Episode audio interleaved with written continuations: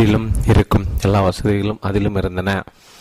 அந்த கார் ஒரு அற்புதமான சாதனையாகும். பயணிப்பதற்கு மிகவும் வசதியாக இருந்த அந்த காரின் செயல்பாடு மற்ற ஆடம்பர கார்கள் விஞ்சி நின்றது. விமர்சகர்கள் கூட அதை நேசித்தனர். ஆனால் ஒரே ஒரு பிரச்சனை, அத்தனை சிறப்பு அம்சங்கள் இருந்தும் அது சொற்ப எண்ணிக்கையில் மட்டுமே விற்பனையானது. யாருக்குமே எதுவும் புரியவில்லை. வோல்ஸ்வாகன் என்ன செய்யும் என்று நாம் நம்பிக்கொண்டிருந்தோமோ அதோடு அந்த கார் ஒத்துப்போகவில்லை. வோல்ஸ்வாகன் என்றால் மக்களின் கார் என்று பொருள். பல தலைமுறைகளாக அந்நிறுவனம் சாமானிய மக்களுக்காக கார்களை தயாரித்து வந்தது. மக்களுக்கு அதிகாரம் அளிக்கப்படுவது வோல்ஸ்வாகன் நம்பிக்கை கொண்டிருந்தது. காலகாலமாக நல்ல தரமான கார்களை சாதாரண மக்களால் வாங்க முடிகிற விலையில் அது விற்பனை செய்து வந்தது. திடீரென்று அது போட்டான் காரை அறிமுகப்படுத்திய போது அது தன்னுடைய நோக்கத்தோடு கடுமையாக முரண்பட்டது. செலரி தெரிவி அது முட்டை வாங்கிவிட்டது. அதனால் தான் அது போனியாகவில்லை.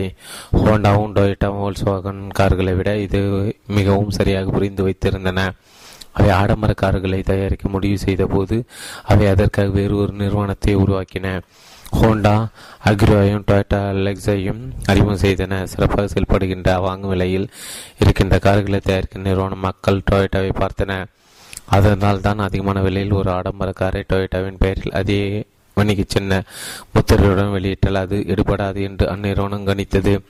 வோல்ஸ்வாகன் பெரும் விலை கொடுத்து ஒரு படிப்பினை கற்றுக்கொண்டால் மீண்டும் தவறு செய்யவில்லை. எந்த ஒரு நிறுவனம் தன்னுடைய நோக்கத்தோடு ஒட்டாத காரியங்களை திரும்ப திரும்ப செய்தால் அது தன்னுடைய நம்பகத்தன்மை தொலைத்து தன்னுடைய விசுவாசிகளை இழந்துவிடும். பகுதி 5 வெற்றி தான் மிகப்பெரிய சவால். அத்தியாயம் 11 ஏன் என்பது தெளிவற்று இருக்கும்போது சிறகடித்து படைந்து கொண்டிருக்கும் நிறுவனங்களும் கற்பனை கூட செய்ய முடியாத அளவில் பெரிய தொகை சம்பளம் என்ற பெயரில் நிறுவனங்களிலிருந்து கலந்து கொண்டிருக்கும் அதன் முதன்மை நிர்வாகிகளும் இப்போது என்ன செய்து கொண்டிருக்கிறார் தெரியுமா? அவர்கள் உண்மையில் மேலிருந்து கொள்ளையடித்து கொண்டிருக்கிறார்கள். அவர்கள் வேறு யாரை பற்றியும் அக்கறை கிடையாது. இது எனக்கு பெருங்கவலை அளிக்கிறது. இன்று அமெரிக்க தொழில் எதிர்கொண்டிருக்க பல மோசமான விஷயங்கள் இதுதான் முக்கியமானது. சமீபத்தில் அமெரிக்க வர்த்தக வரலாற்றில் அதிகமாக சேறு வாரியரைக்கப்பட்ட ஒரு நிறுவனத்தின் நிறுவனர் தான் இப்படி வருத்தப்பட்டிருக்கிறார். அது சாம் வால்டன், வால்மார்ட்டை தோற்றுவித்தவர்.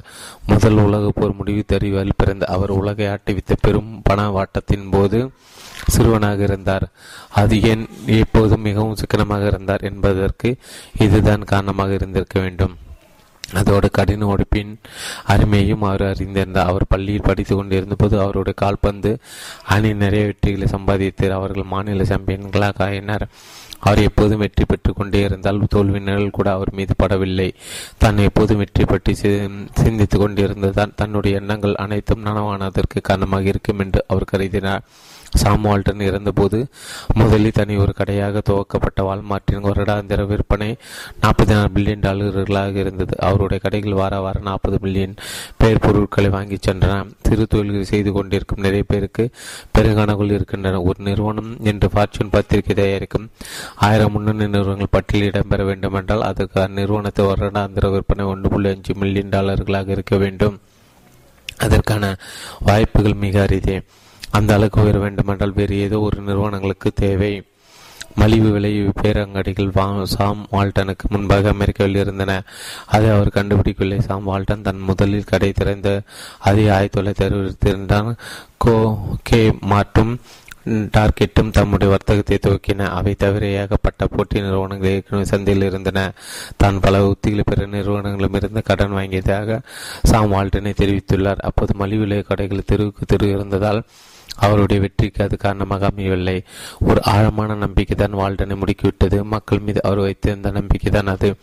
மக்களை தான் கவனித்துக் கொண்டால் மக்கள் தன்னை கவனித்துக் கொள்வார் என்று அவர் நம்பினார். வால்மார்ட் தன்னுடைய ஊழியர்களுக்கும் வாடிக்கையாளருக்கும் தான் சார்ந்த சமூகத்திற்கும் அதிகமாக கொடுத்ததால் அந்த ஊழியர்களும் அந்த வாடிக்கையாளர்களும் அந்த சமூகத்தினமும் அதற்கு அந்த அளவு திரும்பி கொடுப்பார் என்று அவர் நம்பினார். நாங்கள் எல்லோரும் இணைந்துதான் பணியாற்றுகிறோம், அதுதான் ரகசியம் என்று அவர் கூறினார். வெறுமனை தங்களுடைய சேமிப்பு வாடிக்கையாளருக்கு மாற்றுவது அல்ல இது. வாடிக்கையாளர் சேவை என்பது மட்டும் ஆல்டனை உந்தி தள்ளவில்லை. எல்லோருக்கும் சேவை செய்ய வேண்டும் என்பதுதான் அவரை முடுக்கியது. தன் சக மனிதர்களை சேவை செய்யதான் வால்டன் வால்மார்ட்டை உருவாக்கின. சேவை ஒரு உன்னதமான நோக்கம். ஆனால் அவர் இறந்த பிறகு அவருடைய நோக்கம் பிசு பிசித்து போய்விட்டது. அந்த நோக்கம் சரியாக அடுத்த தலைமுறையினரிடம் போய் சேரவில்லை. அவர்கள் மக்களை தங்கள் விருப்பத்திற்கு ஏற்ற வலைக்கு முயற்சியில் இறங்கினர். மலிவு விலை ஒன்றை தாரக மந்திரமாக ஆனது. வால்டனுக்கு பிந்தைய வால்மார்ட் அதற்கு அதிக விலை கொடுக்க வேண்டியிருந்தது. அடுத்த 10 ஆண்டுகளுக்கு வால்மார்ட் மீதியாக பட்ட புகார்கள் தலை தூக்கின. அனைத்து வால்மார்ட் தன்னுடைய ஊழியர்களையும் வாடிக்கையாளரையும் நடத்திய முறை தொடர்பானவையே. 2008 ஆண்டு வாக்கில் சம்பள ஏய்ப்பு தொடர்பாக வால்மார்ட்டின் மீது 73க்கும் மேற்பட்ட வழக்குகள் நிலவியில் இருந்தன. அதற்கு முன்பே வால்மார்ட் நாஸ்டேடு கொடுப்பதற்கு மில்லியன் கணக்கில் செலவழித்திருந்தது. சமூகத்திற்கும் தனக்கிடையே ஒரு சிறப்பான உறவை வளர்ப்பதில் கவனம் செலுத்திய ஒரு நிறுவனத்தின் இன்றைய நிலை இது. முன்பு ஒரு ஊரில் வால்மார்ட்டின் கடை திறப்பதற்கு சட்டசபை உறுப்பினர் சட்டத்தையே திருத்துவார். இன்று அதே சட்டசபை ஒரு வால்மார்ட் தங்கள் ஊருக்கு வருவதை தடுப்பதன் மும்முரமாக ஈடுபட்டுள்ளன. வால்மார்ட் புதிய கிளைகளை திறப்பதற்கு நாடெங்கிலும் எதிர்ப்பு வலுத்து வருகிறது. உங்கள் வெற்றியை கொண்டாடுங்கள், தோல்வியை பார்த்து நகையுங்கள்.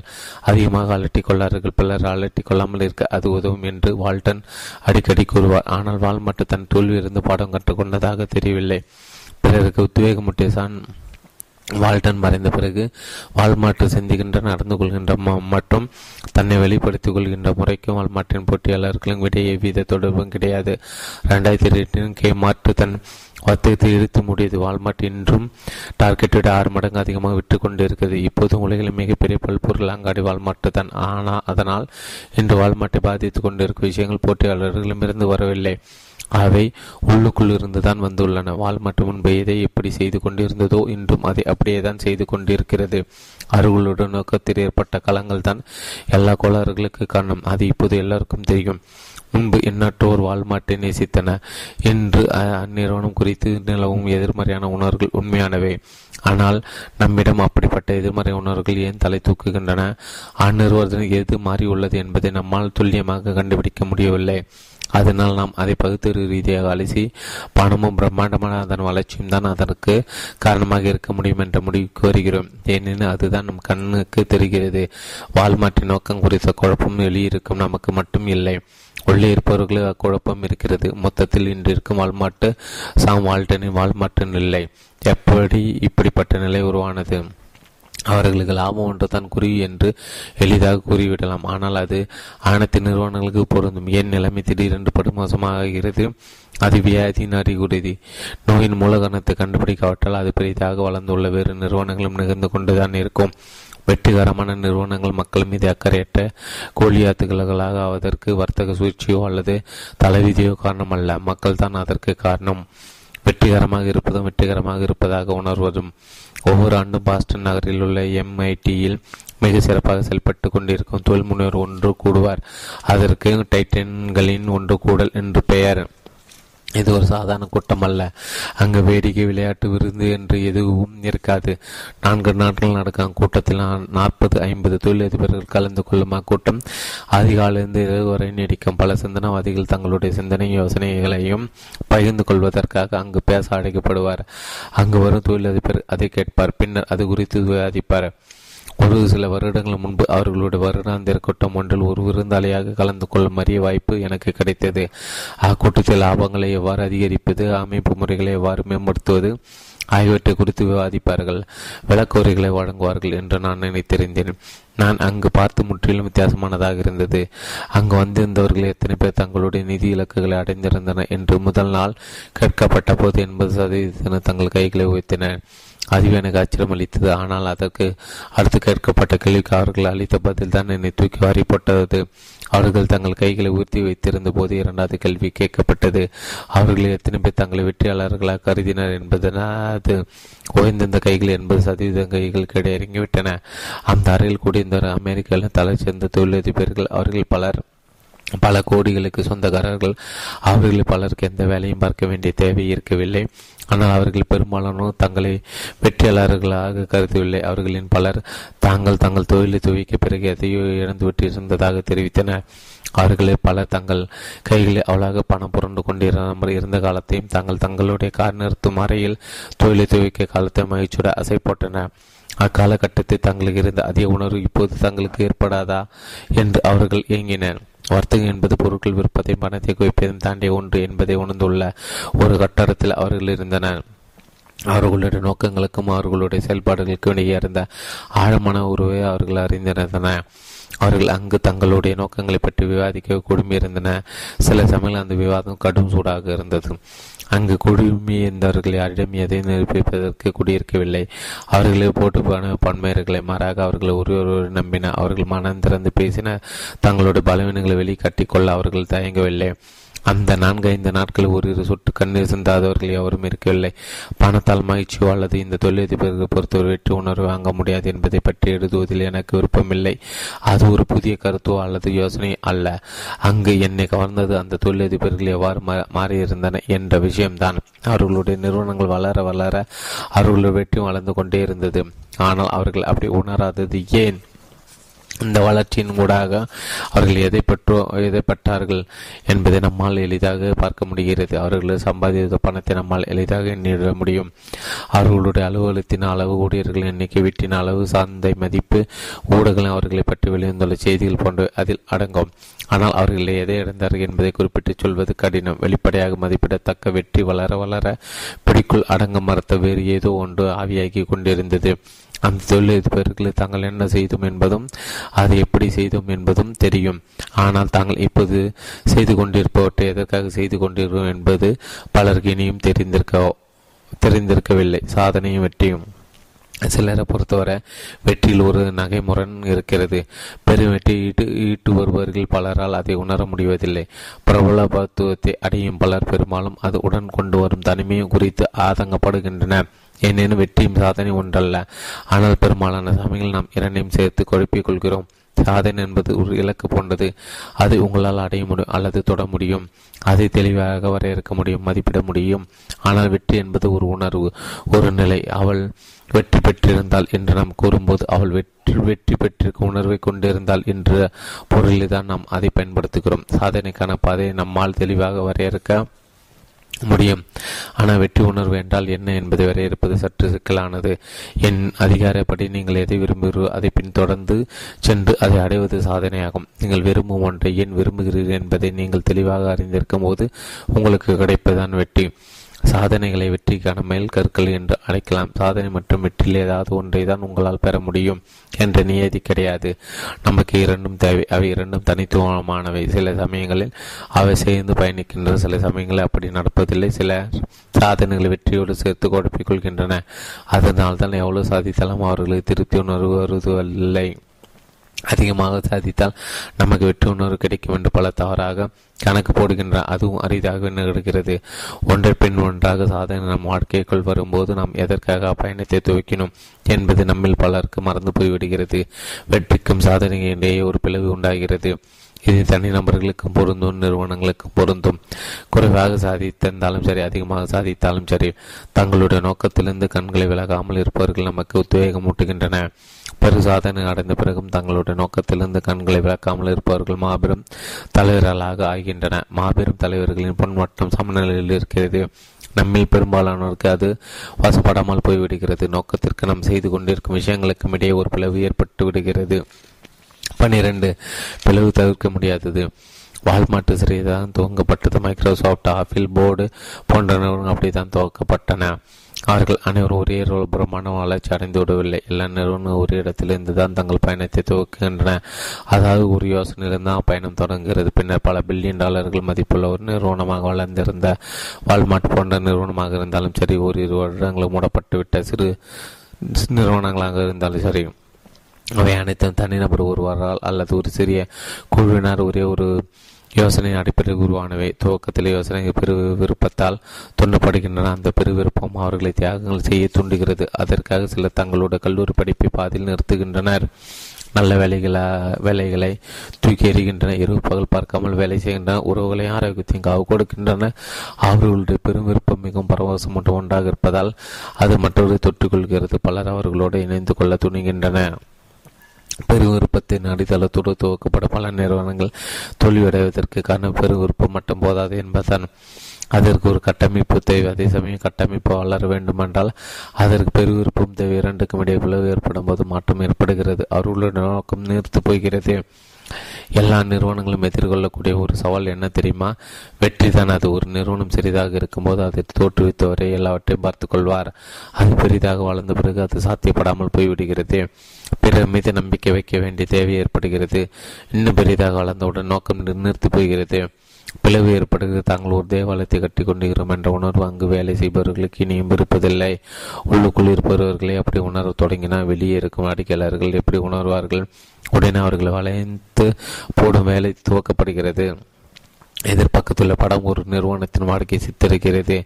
மேலே உள்ள கோடு அந்நிறுவனம் என்ன செய்து கொண்டிருக்கிறது என்பதை பிரதிநிதிப்படுத்துகிறது. பெரும்பாலும் அது பணத்தால் அளவிடப்படுகிறது. லாபம், வருமானம், பங்குகளின் மதிப்பு போன்றவை இதற்கான எடுத்துக்காட்டுகள்.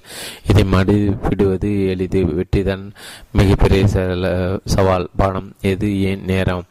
இரண்டாவது கோடு அந்த நிறுவனத்தின் நோக்கத்தை குறிக்கிறது. மேலே இருக்கும் கூட வளரும் போது கீழே இருக்கும் கூட அதை ஒட்டி போய் கொண்டிருக்க வேண்டும். வேறு வார்த்தைகள் கூற வேண்டும் என்றால் ஒலிபெருக்கும் சப்தம் அதிகரிக்கும் போது அது தொடர்ந்து தெளிவாக இருக்க வேண்டும், விசிறடிக்க கூடாது. ஒரு நிறுவனம் தொடர்ந்து சிறிதாக இருப்பதை தேர்ந்தெடுக்கும் போது பெரிய பிரச்சனை எதுவும் வருவதில்லை. பிளவியை கடந்து வர விரும்பும் பெரிய நிறுவனம் ஒரு பரிசோதனை தேர வேண்டும். அதற்கு பெரிய பள்ளி பேருந்து சோதனை என்பது ஒரு எளிய உருவாகும். ஒரு நிறுவனத்தை தொற்றுவித்து ஒரு பள்ளி பேருந்தில் அடிபட்டு இருந்துவிட்டால் அந்த நிறுவனம் அவர் இல்லாமல் தொடர்ந்து வெற்றி நடைபெறுமா? எண்ணற்ற நிறுவனங்கள் தனிநபர் மீது அளவுக்கு அதிகமாக சவாரி செய்து கொண்டிருக்கும். அவர் திடீரென்று மறைந்துவிட்டார். நிறுவனம் புயலில் மாட்டிக்கொண்ட படகு போல தள்ளாடும். இது நிகழ்மான கதாது என்பதல்ல கேள்வி. ஏனெனில் எல்லோருமே ஒரு நாள் அந்த இடத்தை காலி செய்யத்தான் வேண்டும். அதற்கு அந்த நிறுவனம் எந்த அளவு முன் தயாரிப்போடு இருக்கிறது என்பதுதான் கேள்வி. இங்கு கேள்வி ஒரு தலைவரை பிடித்து தொங்கிக் கொண்டிருப்பதல்ல, அத்தலைவரின் முன்னோக்கி என்றனும் ஜீவனுடன் வைத்திருப்பதில் எவ்வளவு தூரம் வெற்றி அடைந்திருக்கிறது என்பதுதான் இங்கு கேள்வி. பள்ளி பேருந்து சோதனை வெற்றி பெற வேண்டுமென்றால் ஒரு நிறுவனத்தின் ஞாயிறு காலத்துக்கு பிறகு அந்நிறுவன மக்களுக்கு உத்வேகம் ஊட்டிக் கொண்டும் அவர்களை வழி நடத்தி கொண்டும் இருக்க வேண்டும். அதற்கு அந்த நிறுவனின் நோக்கம் அந்நிறுவனத்தின் கலாச்சாரத்தோடு பிணைந்திருக்க வேண்டும். அதோடு அந்நிறுவனத்தின் நோக்கத்தால் உத்வேகம் பெற்றுள்ள ஒருவர் அடுத்த தலைவராக வருவதற்கு எல்லா ஏற்பாடுகளும் முதலிலே செய்யப்பட்டுவிட வேண்டும். மைக்ரோசாப்ட் நிறுவனம் ஒரு பிளவை சந்தித்தது, ஆனால் அது அவ்வளவு பெரிய பிளவாக இருக்கவில்லை. அதுக்கு முன்பே நிறுவனத்தில் வேலை பார்த்தவர்கள் உலகை மாற்றும் ஒரு வேலையில் தாங்கள் ஈடுபட்டு இருப்பதாக நினைத்து அங்கு வேலைக்கு வந்தனர். ஆனால் மைக்ரோசாப்ட் ஒவ்வொரு வீட்டிலும் ஒரு கணினியை கொண்டு போய் சேர்க்க வேண்டும் என்ற தன்னுடைய லட்சியத்தை அடைந்தவுடன் அவர்களுடைய நோக்கம் கலங்கலாகிவிட்டது. அது மற்றொரு மென்பொருள் நிறுவனமாகிவிட்டது. நீங்கள் மைக்ரோசாப்ட் நிறுவனத்தின் தலைமையகத்துக்கு சென்றால் அந்நிறுவனத்தின் நோக்கம் நிறுத்தி போயிருந்தாலும் ஒட்டுமொத்தமாக தொலைந்து போய்விடவில்லை என்பதை உணர்வீர்கள். ஆனால் தடம் புரண்டு போயுள்ள தங்களுடைய நிறுவனத்தின் போக்கை அவர்கள் விரைவாக சீர் செய்யாவிட்டால் அமெரிக்க ஆன்லைன் நிறுவனத்தின் அந்த கதிதான் இவர்களுக்கும் ஏற்படும். அமெரிக்க ஆன்லைன் ஒரு சமயத்தில் மிகவும் உத்வேகமூட்டிய ஒரு நிறுவனமாக இருந்தது. இன்று கூகுள் நிறுவனத்தில் வேலை பார்ப்பது போல அப்போது அமெரிக்க ஆன்லைனில் வேலை பார்ப்பது பெரிதும் விரும்பப்பட்டது. ஒட்டுமொத்த தேசமும் ஆன்லைனுக்கு செல்ல அந்நிறுவனம் கரைக்கோள் விடுத்தது. அதுதான் அவர்களோட லட்சியமாக இருந்தது. அதுவரை இணையதள தொடர்பு ஒரு மணி நேரத்திற்கு $1 என்ற ரீதியில் கட்டணம் வசூலிக்கப்பட்டது. அமெரிக்க ஆன்லைன் அதை மாற்றி வாதாந்திர வாடகையாக அதை ஆக்கியது. மக்கள் அதற்கு முண்டியடித்து கொண்டதால் அது தற்காலிகமாக தன்னுடைய சர்வர்களை நிறுத்தி வைக்க வேண்டிய நிலைக்கு தள்ளப்பட்டது. அது அவர்களுக்கு மேலும் ஊக்கமளித்தது. இன்னும் கடினமாக உடைக்க அது அவர்களை தூண்டியது. அந்நாட்களில் அமெரிக்க ஆன்லைன் மின்னஞ்சல் ஒன்று வைத்திருப்பது கௌரவமான ஒரு விஷயமாக பார்க்கப்பட்டது. ஏனெனில் அமெரிக்க இணையதள புரட்சியின் மீது ஒரு அங்கமாக நீங்கள் பார்க்கப்பட்டீர்கள். அவர்கள் தங்கள் நோக்கத்தை தொலைத்தவுடன் எல்லாம் தலைகளாக மாறிவிட்டது. இப்போது நீங்கள் அமெரிக்க ஆன்லைன் மின்னஞ்சல் ஒன்றை வைத்திருந்தால் பிற்பகுதியாக பார்க்கப்படுவீர்கள். இன்று அந்நிறுவனத்தை பற்றி யாரும் பேசுவதில்லை. வெற்றிகரமாக தொழில் தங்களுடைய துவக்க காலங்களுக்கு திரும்பிச் செல்ல இயங்குவது ஒரு தற்செயலான நிகழ்வல்ல. பெரிய நிறுவனங்களை மீண்டும் அடிப்படைக்கு செல்வோம் என்று முழங்குவதும் ஒரு விபத்தல்ல. பிளவுக்கு முந்தைய காலத்தை தான் அவர்கள் வெவ்வேறு வார்த்தைகளை வடிக்கின்றனர். வால்மார்ட், மைக்ரோசாப்ட், டெல், ஸ்டார்பாக்ஸ் ஆகிய நிறுவனங்களும் முன்பு ஒரு காலத்தில் சக்கைப்போடு போட்டுக்கொண்டிருந்த பல நிறுவனங்கள் ஒரு சமயம் இப்படிப்பட்ட பிளவுகளை சந்தித்திருந்தன. அதை சரி செய்த நிறுவனங்களை தப்பி படைத்துக் கொண்டன. விளைவுகள் மதிப்பிடத்தக்கவையாக இருக்க வேண்டும். கல்லூரி முதல் வருடம் உரையும் போது பகுதியினர் வேலை ஒன்றுக்காக கிறிஸ்டினா ஹார்பிரிட்ஜ் விண்ணப்பித்துக் கொண்டிருந்தால் சேகரிப்பாளர் ஒருவருக்கு அலுவலக உதவியாளர் தேவை என்று வந்த ஒரு விளம்பரத்தை பார்த்தபோது அவளுடைய ஆர்வம் தூண்டப்பட்டது. பழமை வாய்ந்த பொருட்களை சேகரித்து கொண்டிருந்த சேகரிப்பாளர் அவர் என்று நினைத்து கொண்டதால் அதற்கு அவள் விண்ணப்பித்தால் காகிதங்களின் கோப்புகளை அடுக்குவதான் அந்த வேலை. அந்த அலுவலகத்தை நுழைந்து போதான் வாரா கடன்களை வசூலிக்க நபர் அவர் என்பதை கிறிஸ்டினா தெரிந்து கொண்டாள். அந்த அலுவலகம் ஒரு பெரிய அறையை மட்டும் கொண்டிருந்தது. அதில் 10-12 தொலைபேசிகள் இருந்தன. ஊழியர்கள் ஒரு ஆள் உட்காரம் அளவு தடுக்கப்பட்ட இந்த இடத்தில் அமர்ந்து கொண்டு தங்கள் கைகளில் ஒரு பட்டியலை வைத்துக் கொண்டு தொலைபேசியில் பேசிக் கொண்டிருந்தார். ஒருவர் பேசுவது மற்றொருக்கு கேட்கும். தொலைபேசியில் பேசியவர்கள் கடுமையாக நடந்து கொண்டன. கடன்களை திருப்பி கொடுக்காமல் இருந்தவர்கள் அவர்கள் அச்சுறுத்த கூட செய்தன. ஆனால் அந்த அமைப்பின் முதலாளின் தொலைபேசி பேசிக்கொண்டிருந்தோர் பழகுவதற்கு இனிமையாக இருந்தன, அன்பாக நடந்து கொண்டன. அவர்கள் ஒருவருக்கொரு உதவி கொண்டன, பிறருடைய பிரச்சனை தீர்க்க முன் வந்தன. வார விடுமுறையின் போது நடுத்தருவில் வசித்து வந்த ஒரு குடும்பத்திற்கு அவர்கள் எல்லோருமாக சேர்ந்து உதவி செய்தன. ஆனால் கடனை வசூலிக்க அவர்கள் தொலைபேசி கையில் எடுத்தவுடன் வேறு நபர்களாக மாறினர். ஆக்ரோஷமாக முரட்டத்தனமும் நடந்து கொண்டன. அவர்கள் அடிப்படையில் மோசமான நபர்கள் அல்ல, ஆனால் அப்படி நடந்து கொள்ளும்படி அவர்கள் தூண்டப்பட்டன. அவர்களுடைய துல்ரீதியான நடத்தைக்கு அர்த்தம் இருந்தது. கிறிஸ்டினாவால் புரிந்து கொள்ள முடிந்தது. வரா கடன்கள் என்ற பட்டியலுக்குள் தள்ளப்பட்ட கடன்களை வசூலித்து கொடுத்தால் வசூலிக்கும் தொழில் ஒரு பகுதி வசூலிப்பதற்கு கொடுக்கப்படும். அதனால் அவர்கள் படுமோசமாக நடந்து கொள்ளவும் அச்சுறுத்தும் மற்றும் தயங்குவதில்லை. சிறிது காலத்துக்கு பிறகு கடன்காரர்கள் பேசும்போது தானும் அந்த ஊழியர்கள் போல நடந்து கொண்டதை கண்டு கிறிஸ்டினா ஆச்சரியம் அதிர்ச்சியும் அடைந்தால் அது அவளுடைய இயல்புக்கு நேர்மாறானதாக இருந்து இதற்கு ஒரு மாற்றுவடி இருக்க வேண்டும் என்று அவள் யோசித்தாள். அன்பாக பேசுவதன் மூலம் கடன்களை வசூலிக்கும் ஒரு நிறுவனத்தை தான் ஒரு நாள் துவக்கப் போவதாக அவள் தீர்மானித்தாள். அத்தொழிலில் இருந்தவர்களை அதை கேள்விப்பட்ட போது அவளுடைய வெகுளி தன்னை தேண்டி எண்ணி சிரித்தன. 1993 கிறிஸ்டினா சான் பிரான்சிஸ்கோ நகருக்கு குடிபெயர்ந்தார். அங்கு கடன்களை வசூலித்து கொடுக்கும் ஒரு நிறுவனத்தை அவள் சொந்தமாக துவங்கினார். அதன் பெயர் பிரிட்ஜ் போட்டு பைனான்சியல். மக்கள் மிரட்டுவதற்கு பதிலாக அவர்களை மதிப்பு கொடுப்பதன் மூலம் அவர்களுடமிருந்து கடன்களை வசூலிக்க முடியும் என்று அவள் நினைத்தால் எல்லோருக்கும் பின்னாலும் ஒரு கதை இருக்கும் என்றும் அதை அவர்கள் சொல்ல அனுமதிக்க வேண்டும் என்று அவள் நம்பினாள். தன்னுடைய முகவர்கள் கடன் வாங்கியவர்களை தொடர்பு கொள்ளவும் 3 நிமிடங்களுக்குள் கடன் வாங்கியவர்களோடு அவர்களால் ஒரு பலத்தை ஏற்படுத்திக் கொள்ள முடியும் என்று அவள் கணித்தாள். கடன் வாங்கியிருந்த நபரின் சூழ்நிலை குறித்த தகவல் முடிந்த அளவு சேகரிப்பதான் தொலைபேசி அழைப்பின் இலக்காக இருந்தது. வாங்கிய கடனை திருப்பி செலுத்தும் நிலையில் அவர்கள் இருந்தார்களா? கடனை திருப்பி செலுத்த ஒரு திட்டம் போட்டு கொடுத்தால் அதை அவர்கள் காப்பாற்றுவார்களா? அவர்கள் வாங்கிய கடனை திருப்பி கொடுக்க தவறு தற்காலிகமானதா? மக்கள் எங்களிடம் உண்மை கூற நாங்கள் அவர்களை ஊக்குவித்தோம். எங்கள் நிறுவனத்தின் சட்டப்படி ஒன்று இருந்தது, ஆனால் அதை பயன்படுத்திக் கொள்வதை நாங்கள் தவிர்த்தோம் என்று கிறிஸ்டினா கூறினாள். தன்னுடைய நிறுவனத்தின் நடவடிக்கைகளின் விளைவுகள் பெற கணக்கிடுவதைப் போலவே தானும் கணக்கிட்டால் தன்னுடைய நோக்கம் எவ்வளவுதான் உன்னதமாக இருந்தாலும் பிற கடன் வசூலிப்பவர்கள் நடைமுறையில் பயன்படுத்தும் அதே நடத்தையில்தான் போய் முடியும் என்பதை அவள் அறிந்திருந்தான். அதனால் தன்னுடைய முகவர்களுக்கு ஊக்கத்தொகை வழங்க கிருஷ்ணா ஒரு புதிய வழிமுறையை உருவாக்கினார். கிருஷ்ணா முகவர்களுக்கு அவர்கள் வசூலித்த தொகையின் அடிப்படையில் ஊக்கத்தொகை வழங்கப்படவில்லை, மாறாக அவர்கள் எத்தனை நன்றி அட்டைகளை அனுப்பினார்களோ அதற்கு ஏற்ப ஊக்கத்தொகை வழங்கப்பட்டது. ஆனால் அது அவ்வளவு எளிதான காரியமாக இருக்கவில்லை. தொலைபேசி தங்களுடன் பேசுவதற்கு நேரம் ஒதுக்கிமைக்காக ஒருவருக்கு நன்றி கடிதமான போது ஊக்குவிப்பதற்கு சில விஷயங்கள் கணக்கில் எடுத்துக்கொள்ள வேண்டியிருந்தது. முதலில் தான் நம்பிக்கை வைத்திருந்தவர்களை கிருஷ்ணா வேலைக்கு எடுத்துக்கொள்ள வேண்டியிருந்தது. தாங்கள் என்ன செய்து கொண்டிருந்தோம் என்பதற்கு கொடுத்ததை விட தான் ஏன் அந்த நிறுவனத்தை துவக்கணும் என்பதற்கான கிருஷ்ணா அதிக முக்கியத்துவம் கொடுத்தால் அதன் விளைவாக இரக்கம், பரிவு ஆகியவற்றுக்கு முன்னுரிமை கொடுத்த ஒரு கலாச்சாரம் அவளுடைய நிறுவனத்தில் வேறு ஒன்றியது. ஆனால் அவளுடைய நிறுவனம் எப்படி நடந்து கொண்டிருந்தது என்பதையும் அவளுடைய நிதி நிலைமை எப்படி இருந்தது என்பதையும் தெரிந்து கொள்ள நீங்கள் அவளாக இருக்கிறீர்கள் இல்லையா? அத்துறையின் சராசரி வசூலிப்பில் 3 மடங்கு அதிகமாக கிருஷ்ணா நிறுவனம் வசூலித்தது. அதைவிட நம்புவதற்குரிய ஒரு விஷயம் நடந்தது. கடனை திருப்பி கட்டிய பிறகு அந்த மக்கள் அதே நிறுவனத்தின் முன்பை விட அதிகமான தொழில் உறவை வளர்த்து கொண்டனர். இது அதுவரை கடன் வசூலிப்பு துறையில் எவரும் கேள்விப்பட்டிருந்தது. அதை ஒன்று தாங்கள் செய்து கொண்டிருக்கும் விஷயத்தை அளவிட பெரும்பாலான நிறுவனங்கள் பணத்தை ஒரு அளவுக்குள்ளாக வைத்திருந்தன.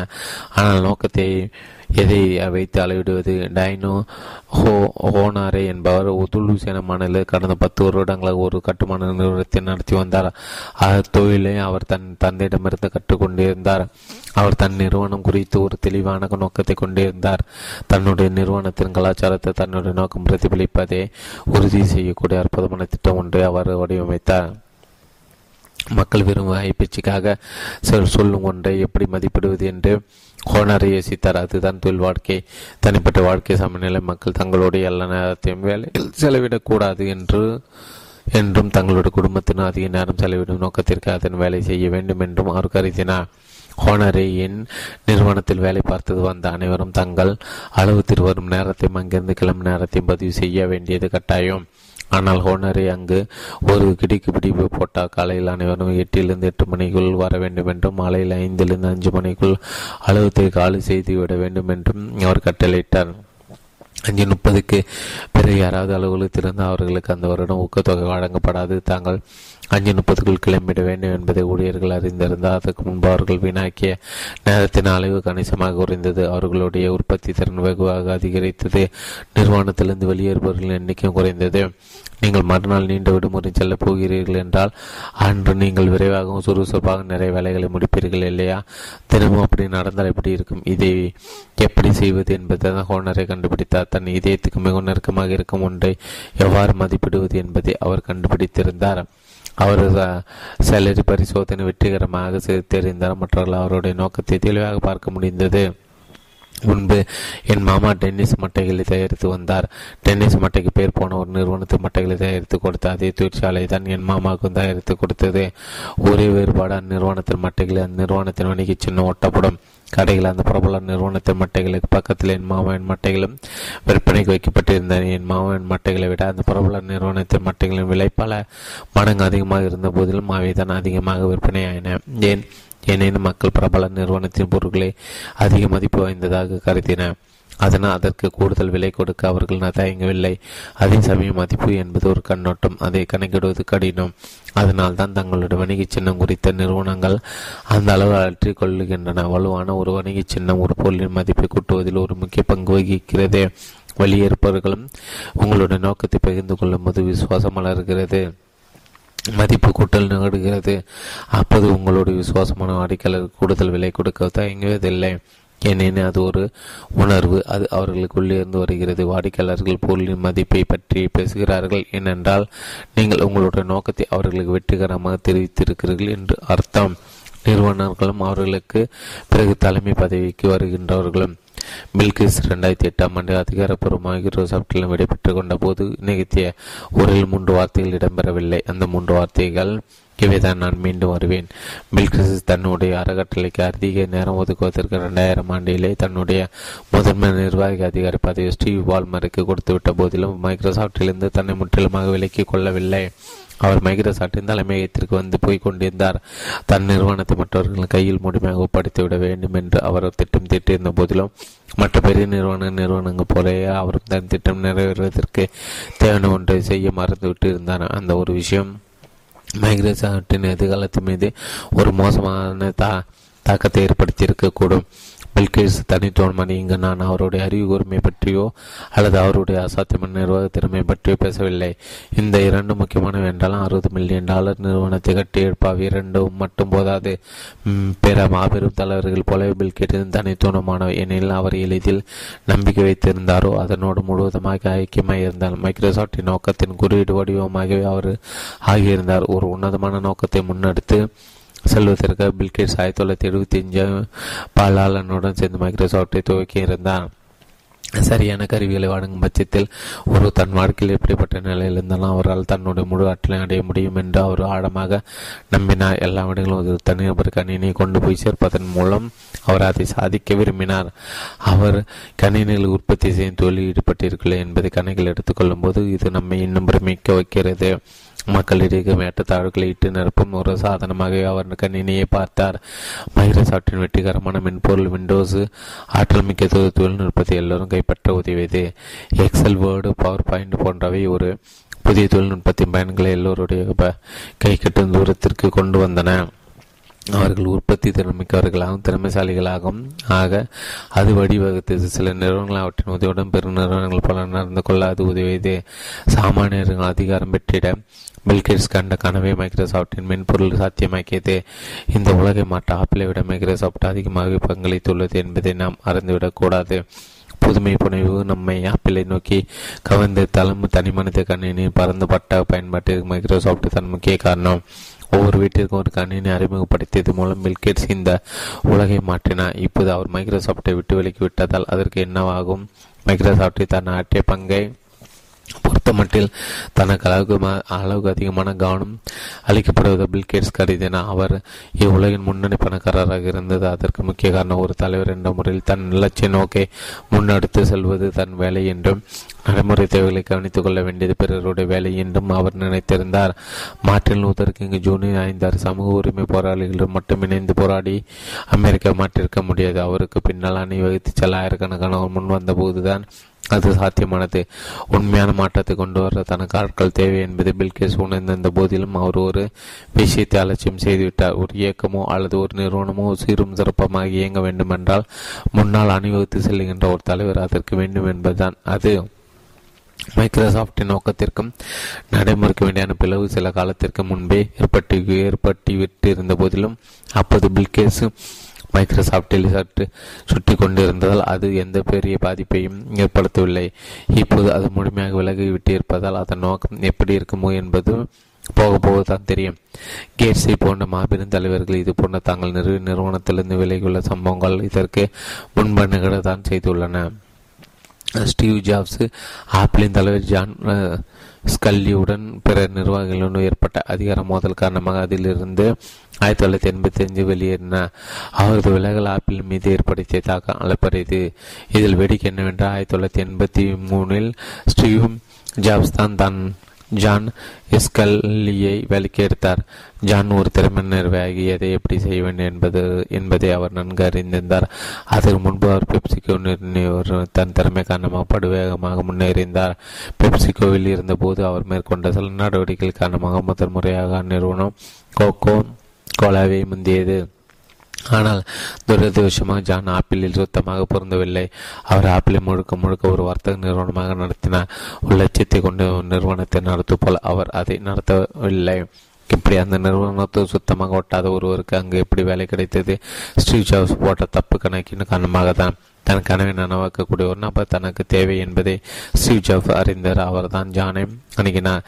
ஏனே ஜான் ஒரு சிறந்த நிர்வாகி என்று பெயர் எடுத்திருந்தார். ஸ்டீவ் ஜாப்ஸ் ஜானியிடம், நீங்கள் உங்கள் வாழ்க்கை முழுவதும் சர்க்கரை தண்ணீர் விட்டு கொண்டிருக்க போகிறீர்களா அல்லது இந்த உலகை மாற்ற விரும்புகிறீர்களா என்று கேட்டார். அப்படி கேட்டது மூலம் அவர் ஜானின் அகங்காரம், ஆசை, பயம் ஆகிய உணர்ச்சிகளை தீனி போட்டு அவரை தன் நிறுவனத்திற்கு எடுத்தார். அதன் மூலம் ஜாப்ஸை தன் தலையில் தானே மண்ணை வாரி போட்டு கொண்டார். ஸ்டீவ் ஜாப்ஸ் ஆப்பிள் என்ற வண்டி ஏற்கனவே நன்றாக முடுக்கிவிட்டு இருந்ததால் அவர் அதிலிருந்து தூக்கி எறியப்பட்ட பிறகும் சிறிது காலத்துக்கு அந்நிறுவனம் நன்றாக ஓடிக்கொண்டிருந்தது. ஆனால் அது அப்படியே தொடரவில்லை. அதன் நோக்கத்திற்கும் அது செய்து கொண்டிருக்கும் காரியங்களுக்கும் இடையே ஒரு பிளவு ஏற்பட்டது. ஆனால் அது அலட்சியம் செய்யப்பட்டது. ஆண்டுகள் ஓட ஓட ஆப்பிள் நிறுவனத்தின் நோக்கம் மேலும் மேலும் கலங்களாகி கொண்டே இருந்தது.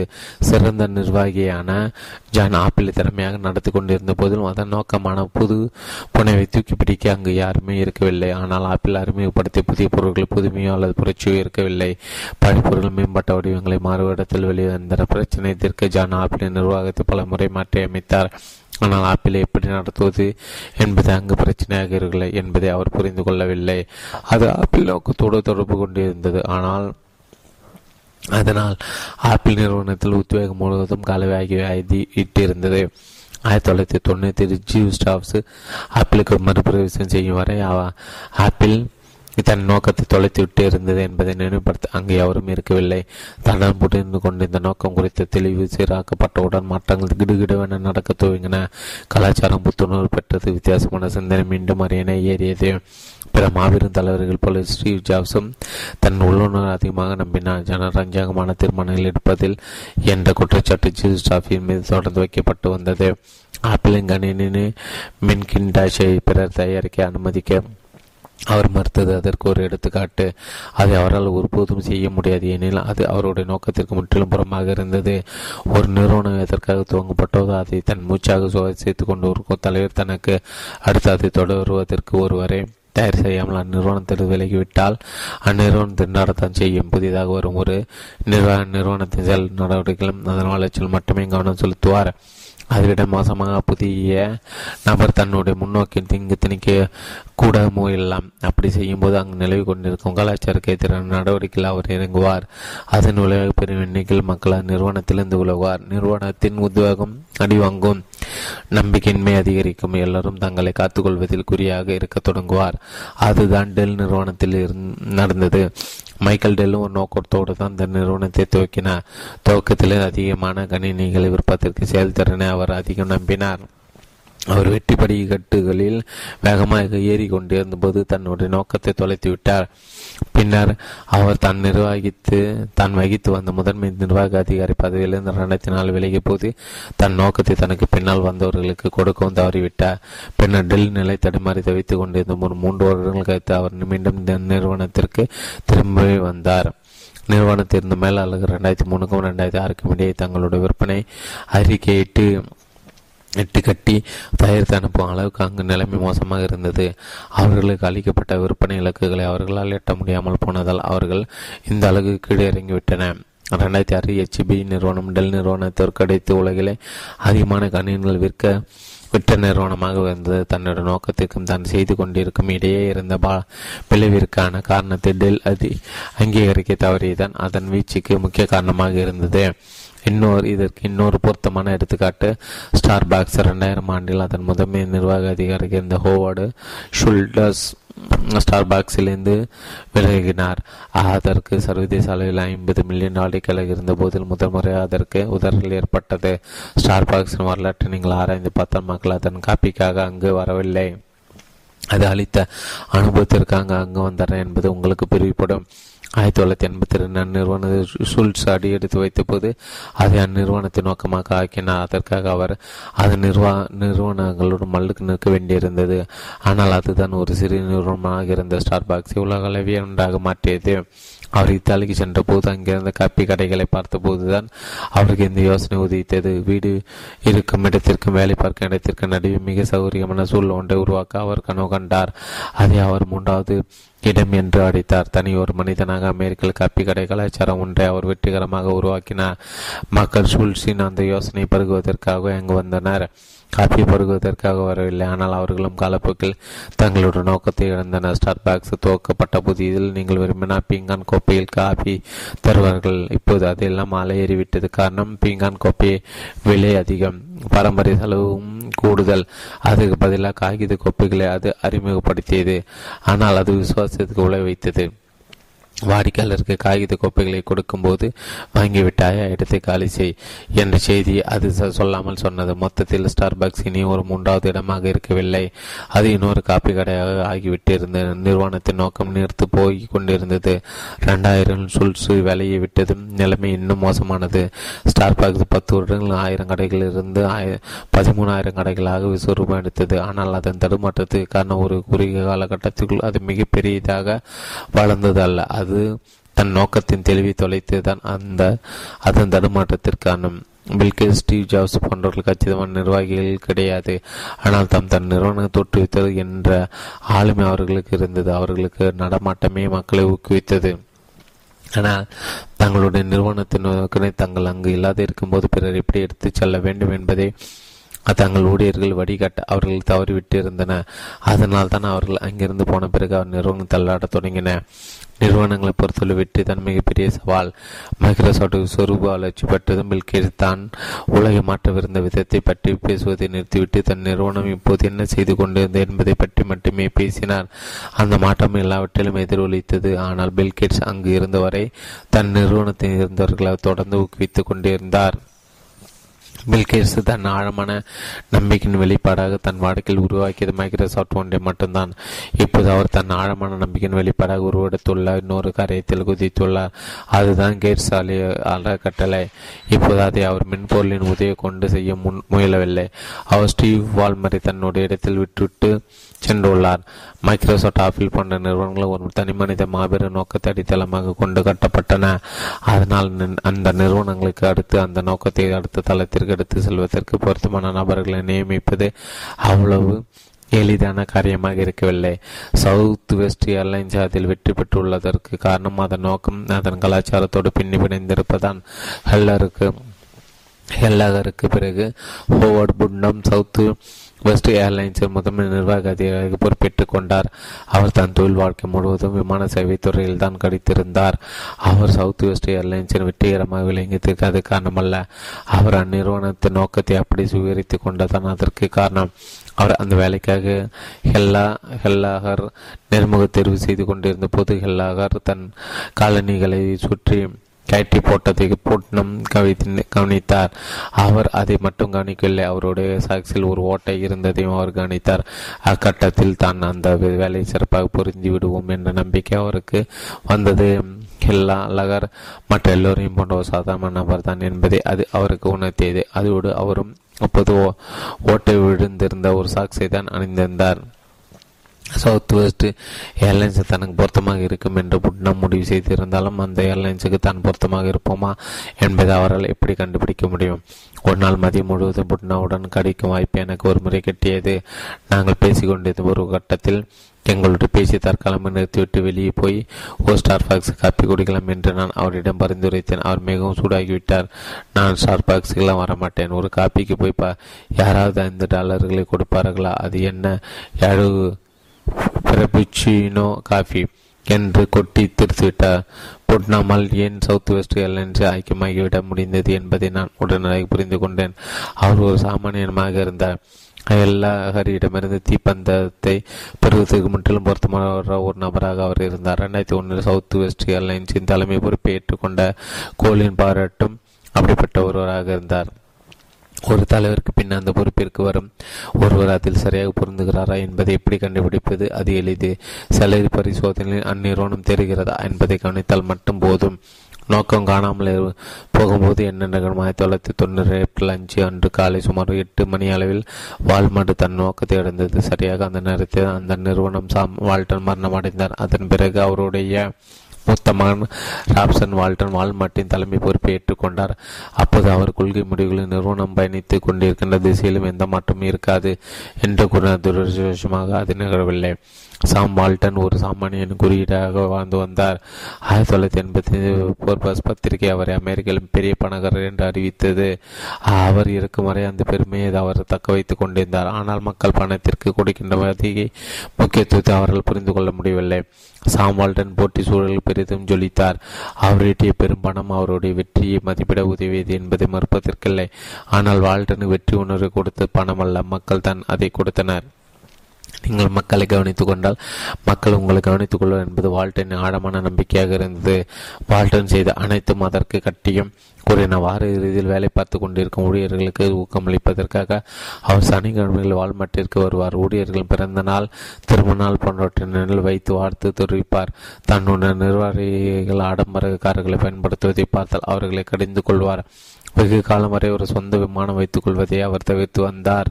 சாம் வால்டன் உயிரோடு இருந்தவரை வால்மார்ட்டின் நோக்கத்திற்கும் அதனுடைய செயல்பாடுகளுக்கும் இடையே எந்த விதமான உரசலும் ஏற்படவில்லை. எனினும் தான் எங்கிருந்து வந்தோம் என்பதை அவர் ஒரு நாளும் மறக்கவில்லை.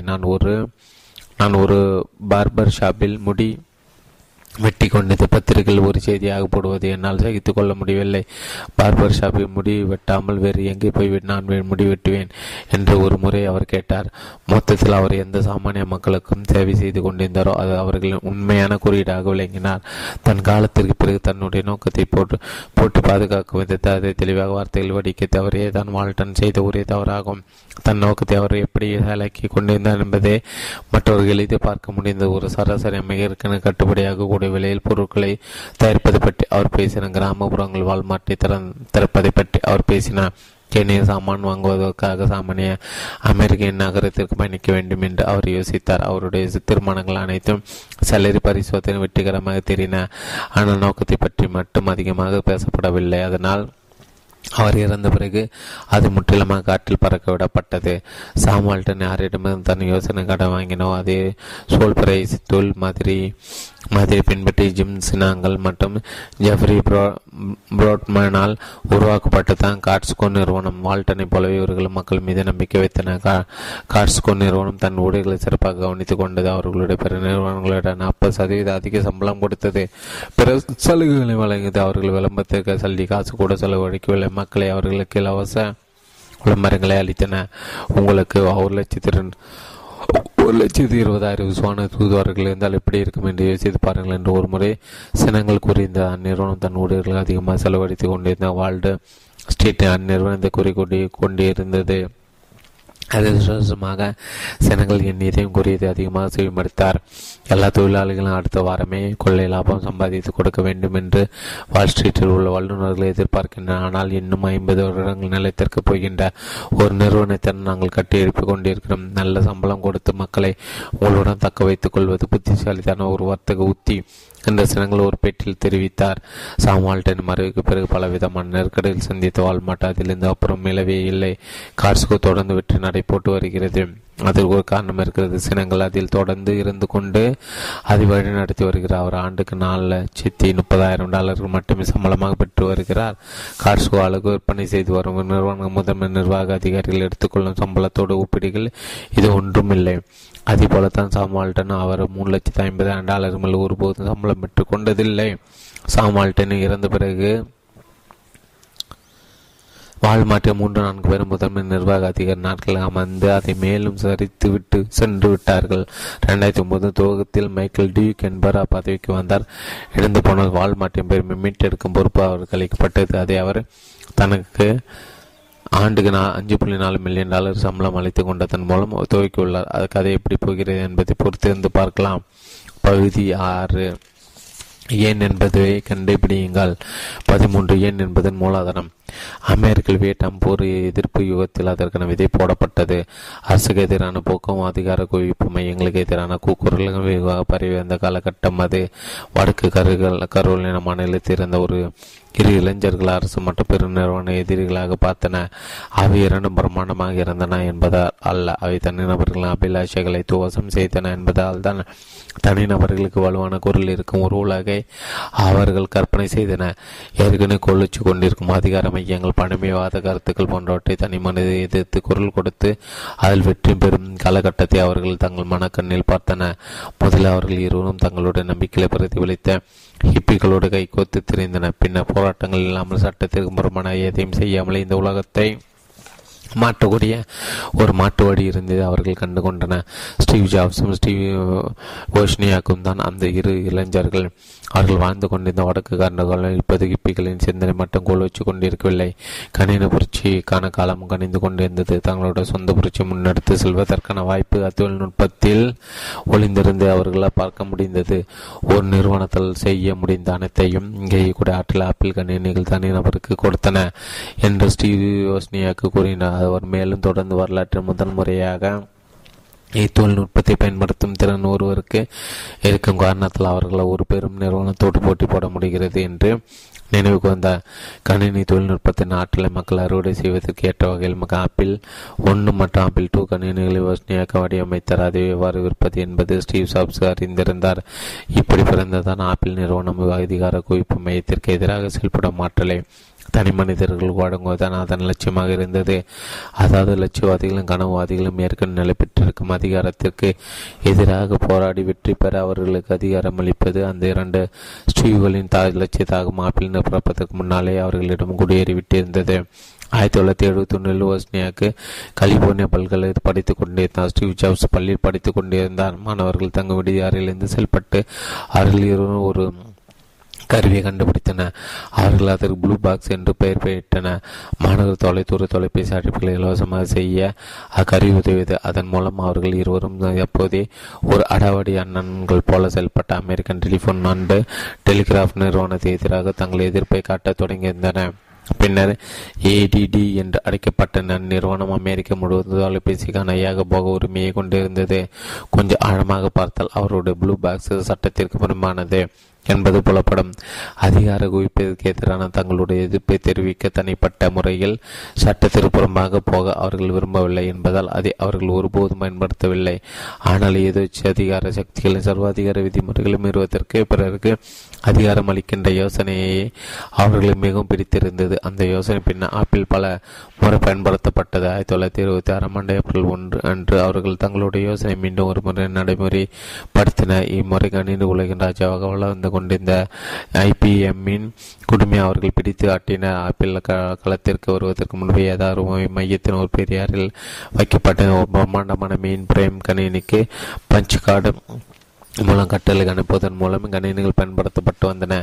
ஐபிஎம் தன் தொழில்நுட்பத்தை கொண்டு பெருநிறுவனங்களை குறிவைத்தது. ஆனால் பெருநிறுவனம் கைகளில் இருந்து அந்த அதிகாரத்தை பறித்து அந்த தனி நபர்களுக்கு வழங்க ஆப்பிள் ஆர்வம் கொண்டிருந்தது. லட்சியத்தில் தெளிவும் வேலையில் தீவிர ஒழுங்கும் இருந்தால் நாம் முன்பு பார்த்தது பரவல் விதியின்படி ஆப்பிள் பெரு வெற்றி பெற்றது.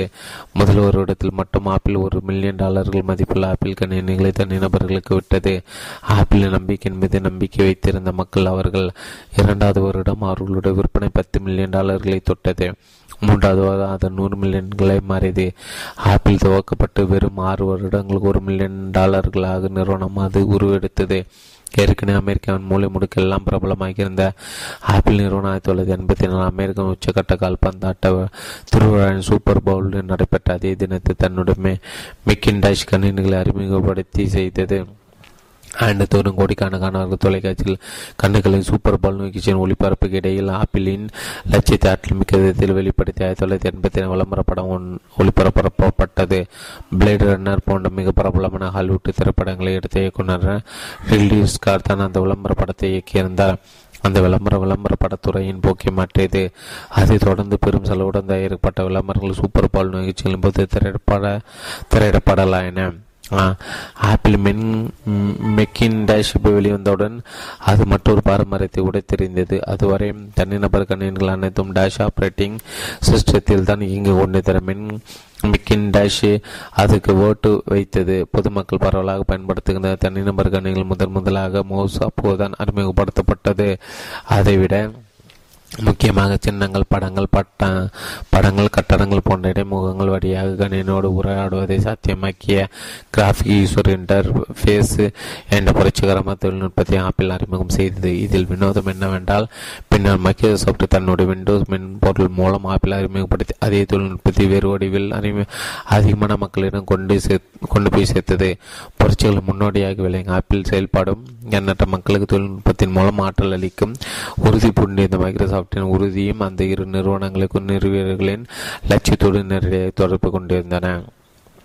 ஆப்பிள் தன்னோட புரட்சிகரமான போக்கை தொடர்ந்து கடைபிடித்து ஐபேட், ஐடூன் போன்றவற்றை அறிமுகப்படுத்தியது. குறிப்பாக ஐடூனின் மூலம் ஆப்பிள் அதுவரை ஏகபோக ஆதிக்கம் செலுத்திய இசைத்தட்டு வெளியீடாக துறையோடு நேரடியாக மோதியது. ஆப்பிள் ஐபோனும் ஏற்கனவே இருந்த நடைமுறையை தூக்கி வெளியே வீசி எறிந்தது. அதுவரை அலைபேசி சேவை அளித்து வந்த நிறுவனங்களை அலைபேசிகளின் வடிவத்தையும் அவற்றில் இருக்க வேண்டிய அம்சங்களையும் தீர்மானித்து வந்தன.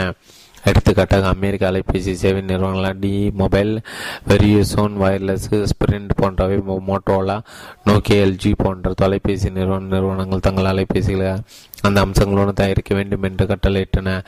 ஐபோனை தயாரிப்பிலும் ஆப்பிள் அதை தலைகீழாக மாற்றி அமைத்தது. அலைபேசிகள் என்னென்ன செய்யும் என்பதை ஆப்பிள் தீர்மானித்தது.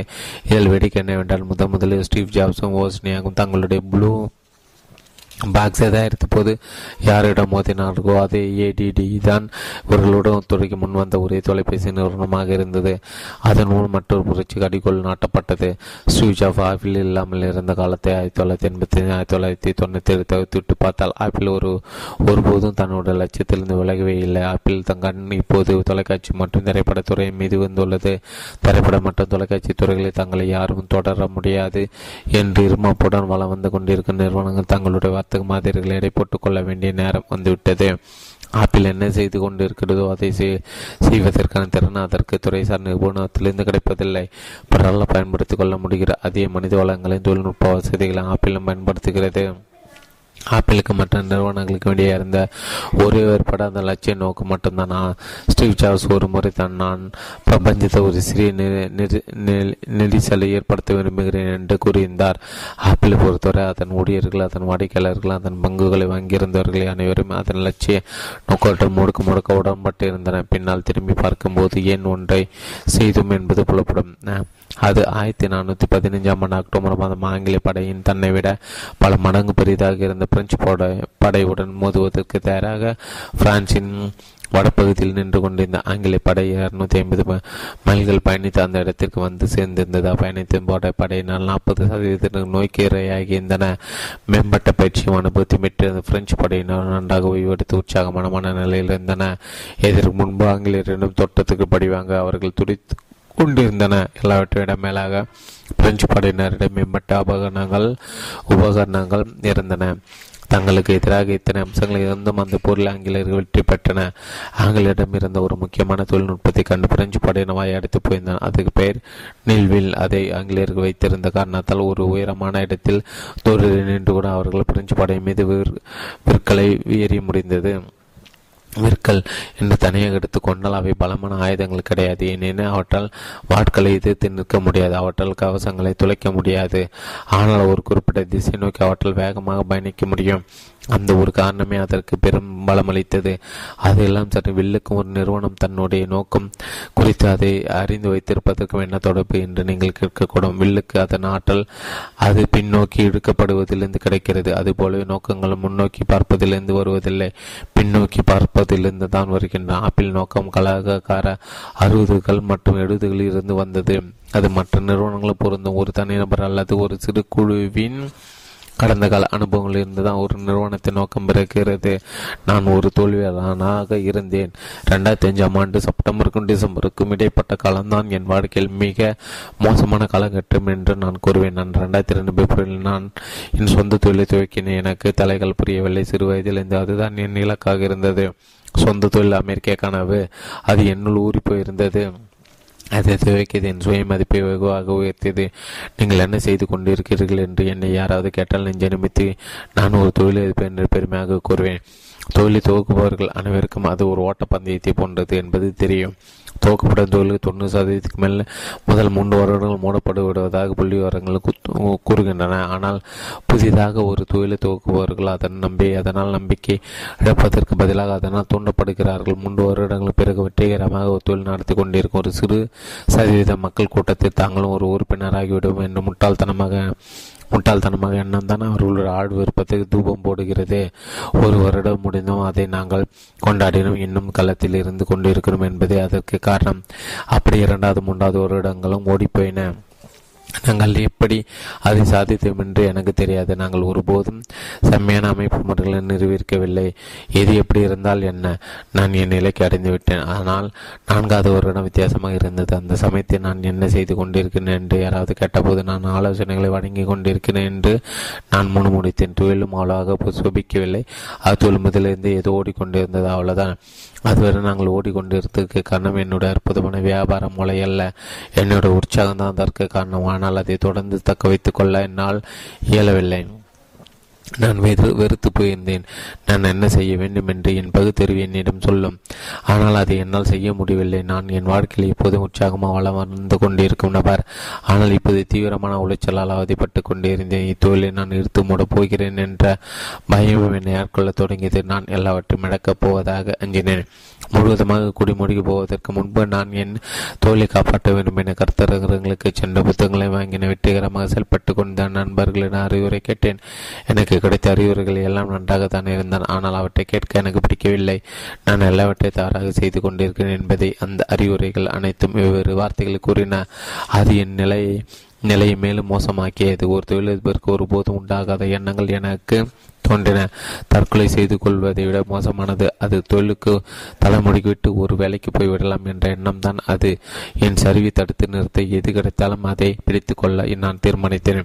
அந்த வருடம் தேங்க்ஸ் கிவிங் விருந்துக்கு நான் என் வருங்கால மைதான வீட்டுக்கு சென்றேன். அங்கு என்னால் இயல்பாக இருக்க முடியவில்லை. பிறரிடம் உரையாட முடியவில்லை. அவர்கள் கேட்ட கேள்விக்கெல்லாம் நான் ஒற்றை வரிகளில் பதில் கொடுத்து கொண்டிருந்தேன். அப்போதுதான் உண்மை எனக்கு உரைத்தது. புள்ளி விவரங்கள் என்ன கூறிய போதிலும் நான் ஒரு தோல்வியாளன் என்ற உண்மைதான் அது. பொதுவாக மக்கள் தாங்கள் எதை செய்து கொண்டிருக்கிறார்களோ அதை ஏன் செய்கிறார்கள் என்பதை அறிந்து கொள்ள நான் எப்போதும் ஆர்வம் காட்டி வந்துள்ளேன். சொந்தமாக தொழிலை துவக்கத்துக்கு முன்பு நான் மார்க்கெட்டிங் துறையில் இருந்தேன். மார்க்கெட்டிங்கில் ஒரு கூற்று உண்டு, மார்க்கெட்டிங்கில் நான் 50% கண்டிப்பாக வேலை செய்யும். ஆனால் எந்த 50% எது என்பதையும் கண்டுபிடிப்புதான் சிக்கல்.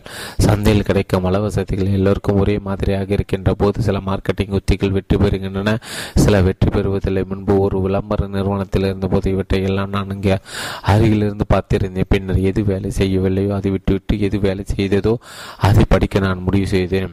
Apple, Southwest, Harley Davidson போன்றவற்றை பற்றி நான் ஆராய்ந்தேன். அவை எல்லாம் ஏன் மாபெரும் வெற்றி பெற்றன என்பதை ஒரு சூத்திரத்துள் அடைக்க நான் முனைந்தேன். அப்படி பிறந்ததான் பொன்வட்டம். ஆனால் அது வெகு காலம் என் கணினிக்குள் தூங்கிக் கொண்டிருந்தது. அது சுவாரஸ்யமாக இருந்தபோது அதை வைத்து கொண்டு நடைமுறையில் என்ன செய்வது என்று எனக்கு புரியவில்லை. அது ஒரு சில மாதங்களுக்கு பிறகு நான் விக்டோரியா ஹாப்பர் என்ற பெண்மணியை ஒரு நிகழ்ச்சியில் சந்தித்தேன். மார்க்கெட்டிங் குறித்த என்னுடைய கருத்து அவருக்கு பிடித்திருந்தது. அவர் மனித நடத்தை குறித்து பெரும் ஆர்வம் கொண்டிருந்தார். அவரிடமிருந்து தான் நான் முதன்மையாக லிம்பிக் மூளையை பற்றியும் நியோ கார்டெக்ஸ் பற்றியும் தெரிந்து கொண்டேன். அவர் கூறிய விஷயங்கள் என் ஆர்வத்தை தூண்டின. மூளை அமைப்பு குறித்த புத்தகங்களை தேடி பிடித்து நான் படிக்கத் தொடங்கின. அப்போதுதான் நான் உண்மையான கண்டுபிடிப்பை மேற்கொண்டேன். மனித நடத்தையும் பொன்வட்டம் ஒன்றோடு ஒன்று கச்சிதமாக புரிந்தன. என் சில மார்க்கெட்டிங் உத்திகள் வெற்றி பெற்றன, சில வெற்றி பெற்றவில்லை என்பது எனக்கு அப்போதுதான் புரிப்பட துவங்கியது. நான் எதிர்ச்சியாக வேறு ஒன்றை கண்டுபிடித்த மக்கள் ஏன் தாங்கள் செய்து கொண்டிருப்பவற்றை செய்கிறார்கள் என்பதுதான் அது. என் மன அழுத்தத்திற்கான உண்மையான காரணத்தை நான் புரிந்து கொண்டேன். எதை எப்படி செய்ய வேண்டும் என்பதை நான் அறிந்திருந்தேன். என்றாலும் நான் ஏன் அதை செய்ய வேண்டும் என்பதை நான் மறந்துவிட்டிருந்தேன். நான் என்னுடைய நோக்கத்தை மீட்டெடுக்க வேண்டியிருந்தது. மக்கள் தங்களுக்கு விருப்பமானதை செய்ய அவர்களுக்கு உத்வேகமூட்டுதல். உங்களால் முடியும் என்று நீங்கள் நினைத்தாலும் சரி, உங்களால் முடியாது என்று நினைத்தாலும் சரி, உங்கள் எண்ணம் சரிதான் என்று ஹென்றி ஃபோர்டு கூறியுள்ளார். தன் நோக்கத்தை தெளிவாக இருந்து பல முன்னோடி சாதனைகளை புரிந்த ஒரு நபர் அவர். நான் என் தொழிலை துவைக்கிய போது அப்படி ஒன்றும் நான் ஒரு படுமுட்டாளாக இருக்கலை. காலப்போக்கில் நான் என் நோக்கத்தை தொலைத்திருந்தேன், அவ்வளவுதான். இப்போது நோக்கம் குறித்த யோசனை என்னை ஆட்கொள்ள தொடங்கியது. நான் என் வாழ்க்கையை திரும்பி பார்த்தபோது நான் இப்போது பிறருக்கு உத்வேகம் கொடுப்பனாக இருந்து வந்திருந்ததை உணர்ந்தேன். நான் எதில் ஈடுபட்டிருந்தால் அதை தான் நான் செய்து கொண்டிருந்தேன். அது மார்க்கெட்டிங்காக இருக்கலாம் அல்லது தொழில்முறை ஆலோசனையாக இருக்கலாம். தங்களுக்கு உத்வேகமூட்டும் விஷயங்களை செய்ய அவர்களை உத்வேகமூட்டுவதுதான் என் நோக்கம் என்பதை இப்போது நான் கண்டு கொண்டேன். அவர்களும் நானும் இணைப்பது உலகத்தை மாற்றலாம். இப்போது அதற்காக நான் என் வாழ்க்கை அர்ப்பணித்து கொண்டுள்ளேன். ஹென்றி ஃபோர்டு என்னை பார்த்து பெருமைப்பட்டிருப்பார். என் யோசனை நான் முதலில் என் மீதை பிரயோகித்து பார்த்தேன். ஒரு கட்டத்தில் நான் ஆதாள பாதாளத்தை தொட்டத்துக்கு என்னுடைய பொன்வட்டம் நிலை குளிர்ந்திருந்ததுதான் காரணம். எனில் நான் உடனடியாக மேற்கொள்ள வேண்டிய காரியம் அதை சமநிலைக்கு கொண்டு வருவதாக தான் இருக்க வேண்டும். ஏன் என்ற கேள்வியிலிருந்து துவக்குவது முக்கியம் என்றால் நான் செய்யும் அனைத்தையும் ஆகிய கேள்வியுடன் தான் துவக்க வேண்டும். நான் என் வாழ்க்கையில் பரிசோதித்து பார்த்த நடைமுறைப்படுத்தாத எதையும் நான் புத்தகத்தில் எழுதவில்லை. என் வாழ்க்கையில் இது வேலை செய்ய தொடங்கியதும் இதை நான் மற்றவர்களுக்கு காட்ட விரும்பினேன். இப்போது என் முன்னே ஒரு முக்கியமான கேள்வி உட்கார்ந்திருந்தது. நான் இந்த யோசனைக்கு காப்புரிமை பெற்று அதன் மூலம் பெருமானத்தை சம்பாதிக்க வேண்டுமா அல்லது அது இலவசமாக அனைவருக்கும் கொடுக்க வேண்டுமா என்பதான் அக்கேள்வி.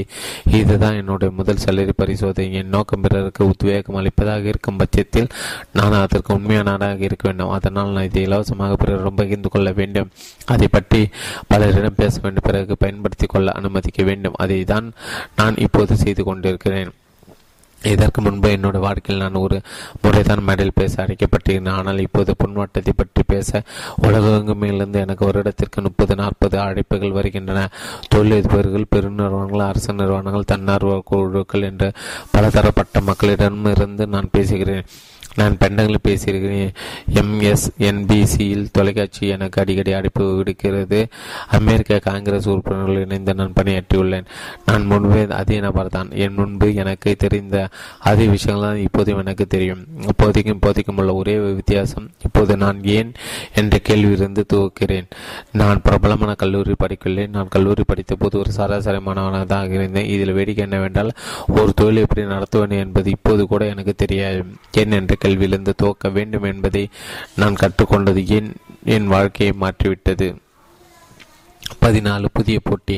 நீங்கள் உங்கள் நோக்கத்தை பின்தொடர்ந்தால் பிறர் உங்களை பின்தொடர்கிறார். டுமில் துப்பாக்கின் சத்தம் கேட்ட அடுத்த கணம் அந்த ஓட்டப்பந்தயத்தில் கலந்து கொண்டு அனைவரும் தலைத்திறக்க ஓட்ட தொடங்கினார். அதற்கு முந்தைய நாள் நடைபெற்றிருந்த அந்த பள்ளி மைதானம் சேரும் சகதியமாக இருந்தது. எல்லோரும் வேகமாக முன்னால் ஓடிக்கொண்ட போது பெண் கோமான் மட்டும் தட்டு தடுமாறி மெதுவாக ஓடிக்கொண்டிருந்தான். அவன்தான் ஹன்னா உயர்நிலைப் பள்ளி குழுவிலே மெதுவாக ஓடக்கூடியவனாக இருந்தான். ஏனேன் அவனுக்கு செரிபிரல் பால்சி என்ற மூளை முடக்க பக்கவாத நோய் இருந்தது. அந்த நோய் பெரும்பாலும் கருவுற்றிருக்கும் போது உருவாகிறது.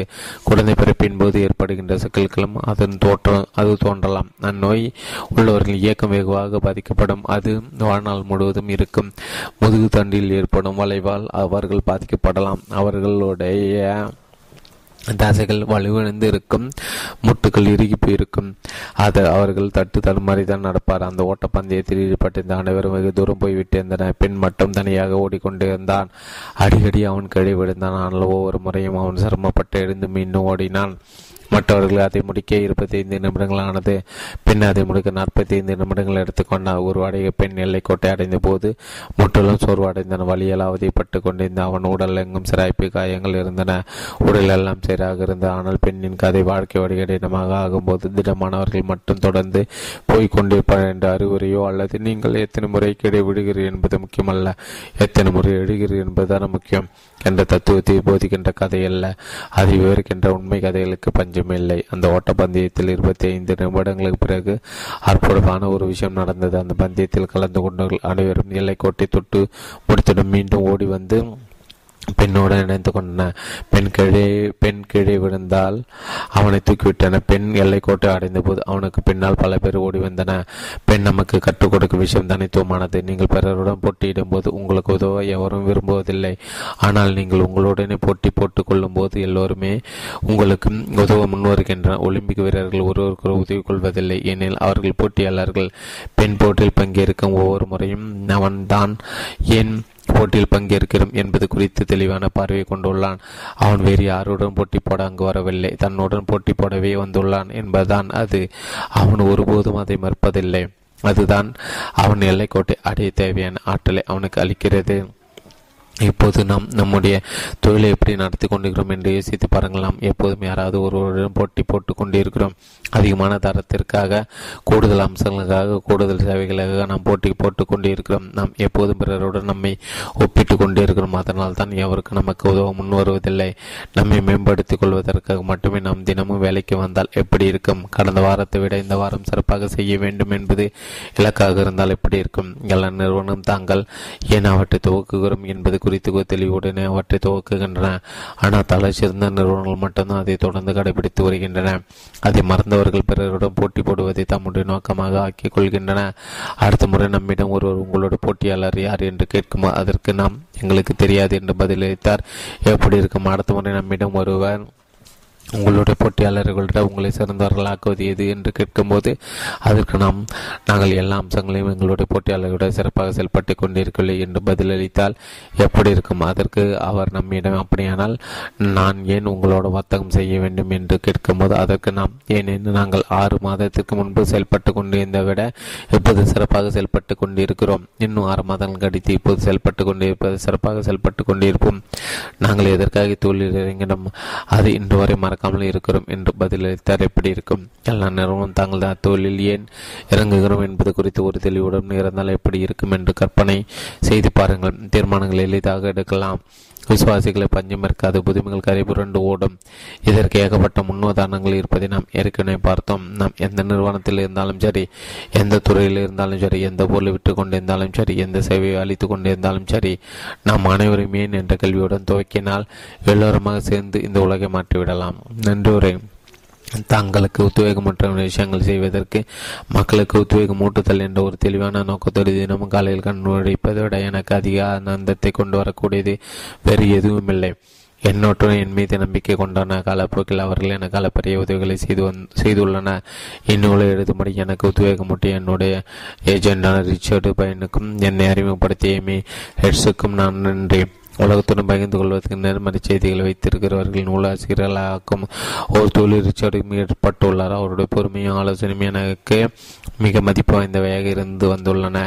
தன்னுடைய பதிப்பாசிரியர் ஜெஃப்ரி கிரேம்ஸுக்கும் என்னை அறிமுகப்படுத்திய ரஸ் எல்டோனுக்கும் நன்றி. பதிப்புத்துறையை புரட்சிகரமாக்குவதில் முன்னணி வகிக்கின்ற ஏடிஎன்லாக்கும் ஹாயமுக்கும் நன்றி. நான் எழுதுவதற்கு தங்கள் வீடுகளில் எனக்கு இடம் கொடுத்த மார்க் ரூபின் டாமுக்கும் அலிசியா ரைப்மாவுக்கும் நன்றி. ஆகாயத்தில் 335,000 அடிகள் உயரத்தில் பறந்தபடி நான் ஏற்றி கொண்டிருந்த போது என்னை நல்லவிதமாக நடித்த டெல்டா ஏர்லைன்ஸுக்கும் நன்றி. புத்தகம் சிறப்பாக உருவாவதற்கு தங்களால் என்று எல்லாவற்றையும் செய்த ஜூலியா ஹார்லிக்கும் போர்ட்போலியோ குழுவினருக்கும் நன்றி. மிக முக்கியமாக இக்கதையை கூற தங்களை அர்ப்பணித்துக் கொண்ட லோரி பிளின் மற்றும் அவருடைய குடும்பத்தாருக்கும் நன்றி.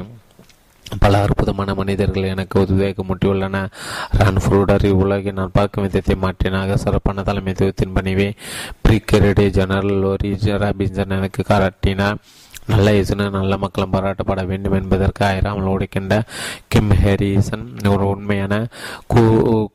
உண்மையான கூட்டு எப்படி இருக்கும் என்பதை எனக்கு கற்றுக் கொடுத்த புத்தகத்தை தங்கள் பங்களிப்பை வழங்கியதற்கு உயிரூட்டிய பின்வரும் நபர்களுக்கு நான் மிகவும் நன்றி கடன் பட்டு இருக்கிறேன். Colin Brad, Gordon Bethune, Ben Homan, Randy Bowler, Christina ஹார்பிச்சி, Dwayne Honor, Howard செரிச்சு மோவிட்ஸ், Guy Kawasaki, Howard Putnam, James Tobin, Acacia ஷாலட்டி, Jeff சம்பட்டா, kernel வில்ஸ்பாக் மற்றும் ஸ்டீவ் ஓஸ்னியாக்.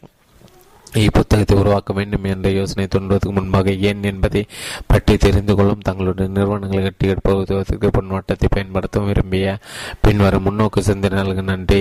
ஹெஃப்ரி ஜியோஸ்கிம், gen butter பால்கை, Khalsa, Victor D ஆலிவரியா, Ben ராஸ்னா, Christopher Bates, விக்டர்சான், Ken டபன்சிங், Richard Baltimore, Rick ஜிம்மர்வேன், Russ notice, Missy Shourie, Morris dump, Cam சலமன், எட்டிஎஸ்எஸ், Elizabeth Hare, பிரான் பைடர் cross எனக்கு உள்நோக்குகளை வழங்கிய பால்ஹோட்ஸ், Stephanie சாண்டலின், Alison Swartz ஆகியோருக்கு நன்றி. பல ஆண்டுகளாக எனக்கு வாய்ப்புகளை கொடுத்து என்னுடைய நோக்கத்தை முன்னெடுத்து செல்ல பலர் உதவியுள்ளன. வகையில் கொலம்பியா பல்கழகத்தில் ஸ்டார் ரட்சிக்கு கம்யூனிகேஷன் இளநிலை பட்ட படிப்பிற்கு இயக்குநராக இருக்கின்ற டுரூரி பால்டுவினுக்கும் என் மீது அளப்பரிய நம்பிக்கை கொண்ட ஜிம் பிரியனுக்கும் கலைப்பு என்றால் என்னவென்று அறியது ஜாக் டெல்லிக்கும் என்னை உந்தி தள்ளிய பேர்ஸ் பாக்ஸ் மற்றும் டென்னிஸ் கிளண்டனுக்கும் எனக்கு ஒரு தொழில் வாழ்க்கையை உருவாக்கி கொடுத்த கெவின் கோயட்ஸ், டோனி கோம்ஸ் மற்றும் பால் கம்பினருக்கும் தற்சாப்பை எனக்கு கற்றுக் கொடுத்த கன்னத் ஹெயின், பீட்டர் இன்டர்மேஜி ஆகியோருக்கும் எனக்கும் பல நல்ல விஷயங்களை செய்து கொண்டிருக்கின்ற பமிலா பபட் மற்றும் ரிக்கு செப்பியாவுக்கும் என்னுடைய கருத்துக்களை பார்வையாளர்களும் பகிர்ந்து கொள்ளும்படி என்னிடம் கேட்டுக்கொண்ட ஆலானா விண்டர் மற்றும் மெட்டர்வைஸுக்கும் என்னை நம்பி என் மீது பந்தயம் கட்ட முன் வந்த டிஆர்டிற்கு ஓட்டு மோல்டருக்கும் நன்றி. வித்தியாசமானவற்றை முயற்சித்து பார்க்கதா எங்காத அமெரிக்க விமானப்படையை சேர்ந்த பல அற்புதமான மனிதர்களுக்கு நான் நன்றி கடன் பட்டு உள்ளேன்.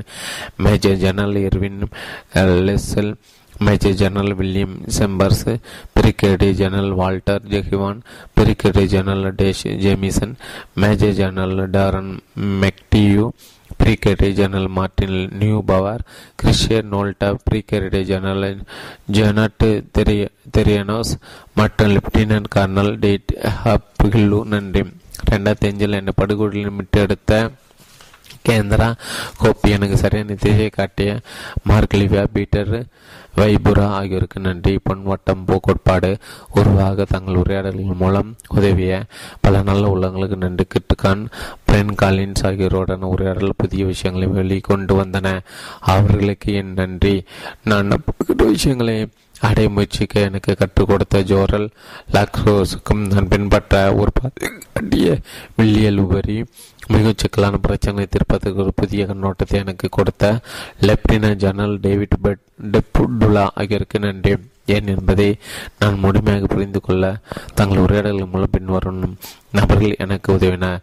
Nick Askew, Richard Baltimore, Christopher Fernand, Christian pets, Aryan D பால்வாய்ஸின், Scott பர்சன்டன், Tony கோன்சா, விமர் டுக்கல், Douglas base ten, Nathan Frankel, ஜீனன் Glasgow, ஹேம்ரன் Herald, John Hitler, Paris ASP, Peter லப்டைர், Kevin லெக்ஸ்லி, நிக்கி Lemon, சென்த்லாய்டு, Bruce லூவே, Corey looker, கார்லன் Mallory, Ari Mallory, ஜெஃபன் Morgan, Peter Martins, Brad Melcher, Nell Merlino, ஆலி Miller, Alan ரீமர், Pamela நோரட்டி, Dick நோரோட்டி, Ellen ரோர, Lance plot, Jeff ரார்ஸ்டைன், Brian Scudamore, Andy சைசிகல், John ஸ்டிப் பில்டன், Rudy Vidal, gathering of Titans குழுக்கள் மற்றும் பால் of mystery குழு அவர்கள் அனைவருக்கும் என்னண்டு சாதாரணமாக இருப்பதை விட சற்று கிறுக்குத்தனமாக நடந்து கொள்வது அதிகமாக குதூகலம் மூட்டும் என்பதை எனக்கு கற்றுக் கொடுத்த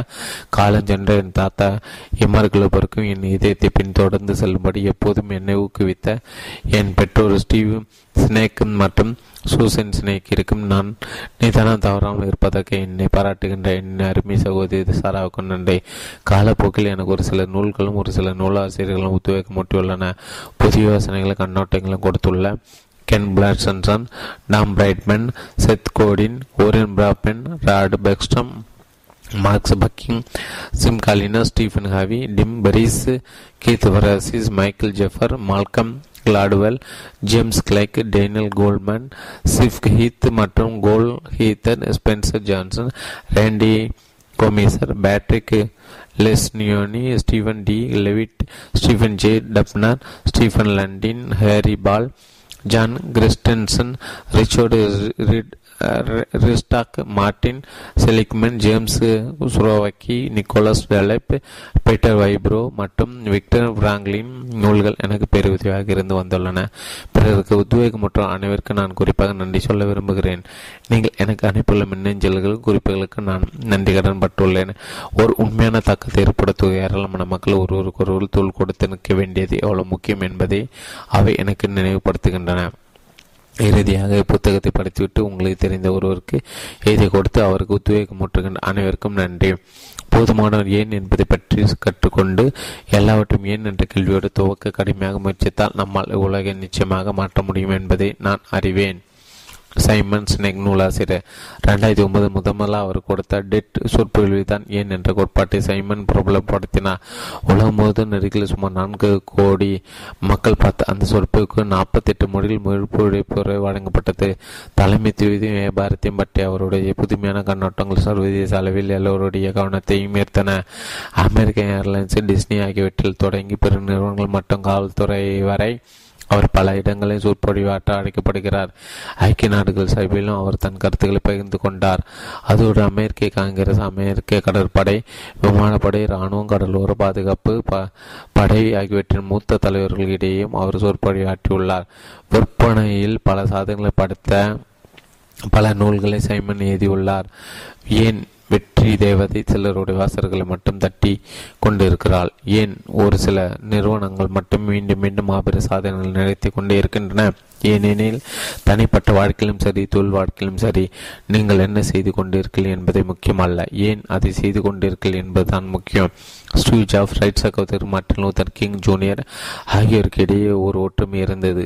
அவர்கள் அனைவரும் ஏன் என்ற கேள்வியிலிருந்து துவக்கினார். பிறரை ஊக்குவிக்க வேண்டும் என்று விரும்புகின்றவர்களுக்கும் சரியான தலைவர்களை அடையாளம் காண ஆசைப்படுகின்றவர்கள் இந்நூல் உறுதுணையாக இருக்கும். கடந்த சில வருடம் படித்ததில் மிகவும் பயனுள்ள ஆற்றல் வாய்ந்த புத்தகம் இதுதான். வில்லியம் யூரி, பிரபல நூலாசிரியர். ஏன் என்ற கேள்வியில் இருந்து கடந்த சில வருடங்களில் நான் படித்ததில் மிகவும் பயனுள்ள ஆற்றல் வாய்ந்த புத்தகம் இதுதான். வில்லியம் யூரி, பிரபல நூலாசிரியர். ஏன் என்ற கேள்வியிலிருந்து துவங்குங்கள். சைமன் சினேக், தமிழில் PSU Kumarasamy. Tamil translation of the global bestseller Start with Why by Simon Sinek.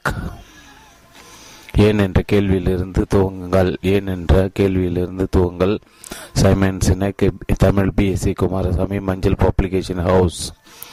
நல்ல யோசனைகளை கண்டறிந்து அவற்றை தலைச்சிறந்த யோசனைகளாக மாற்றும் விக்டோரியாவுக்கு உள்ளடக்கம் முன்னுரை. எதற்காக ஏன் என்பதிலிருந்து துவக்க வேண்டும். பகுதி 1, ஏன் என்ற கேள்வியிலிருந்து தொடங்காத ஒரு உலகம்.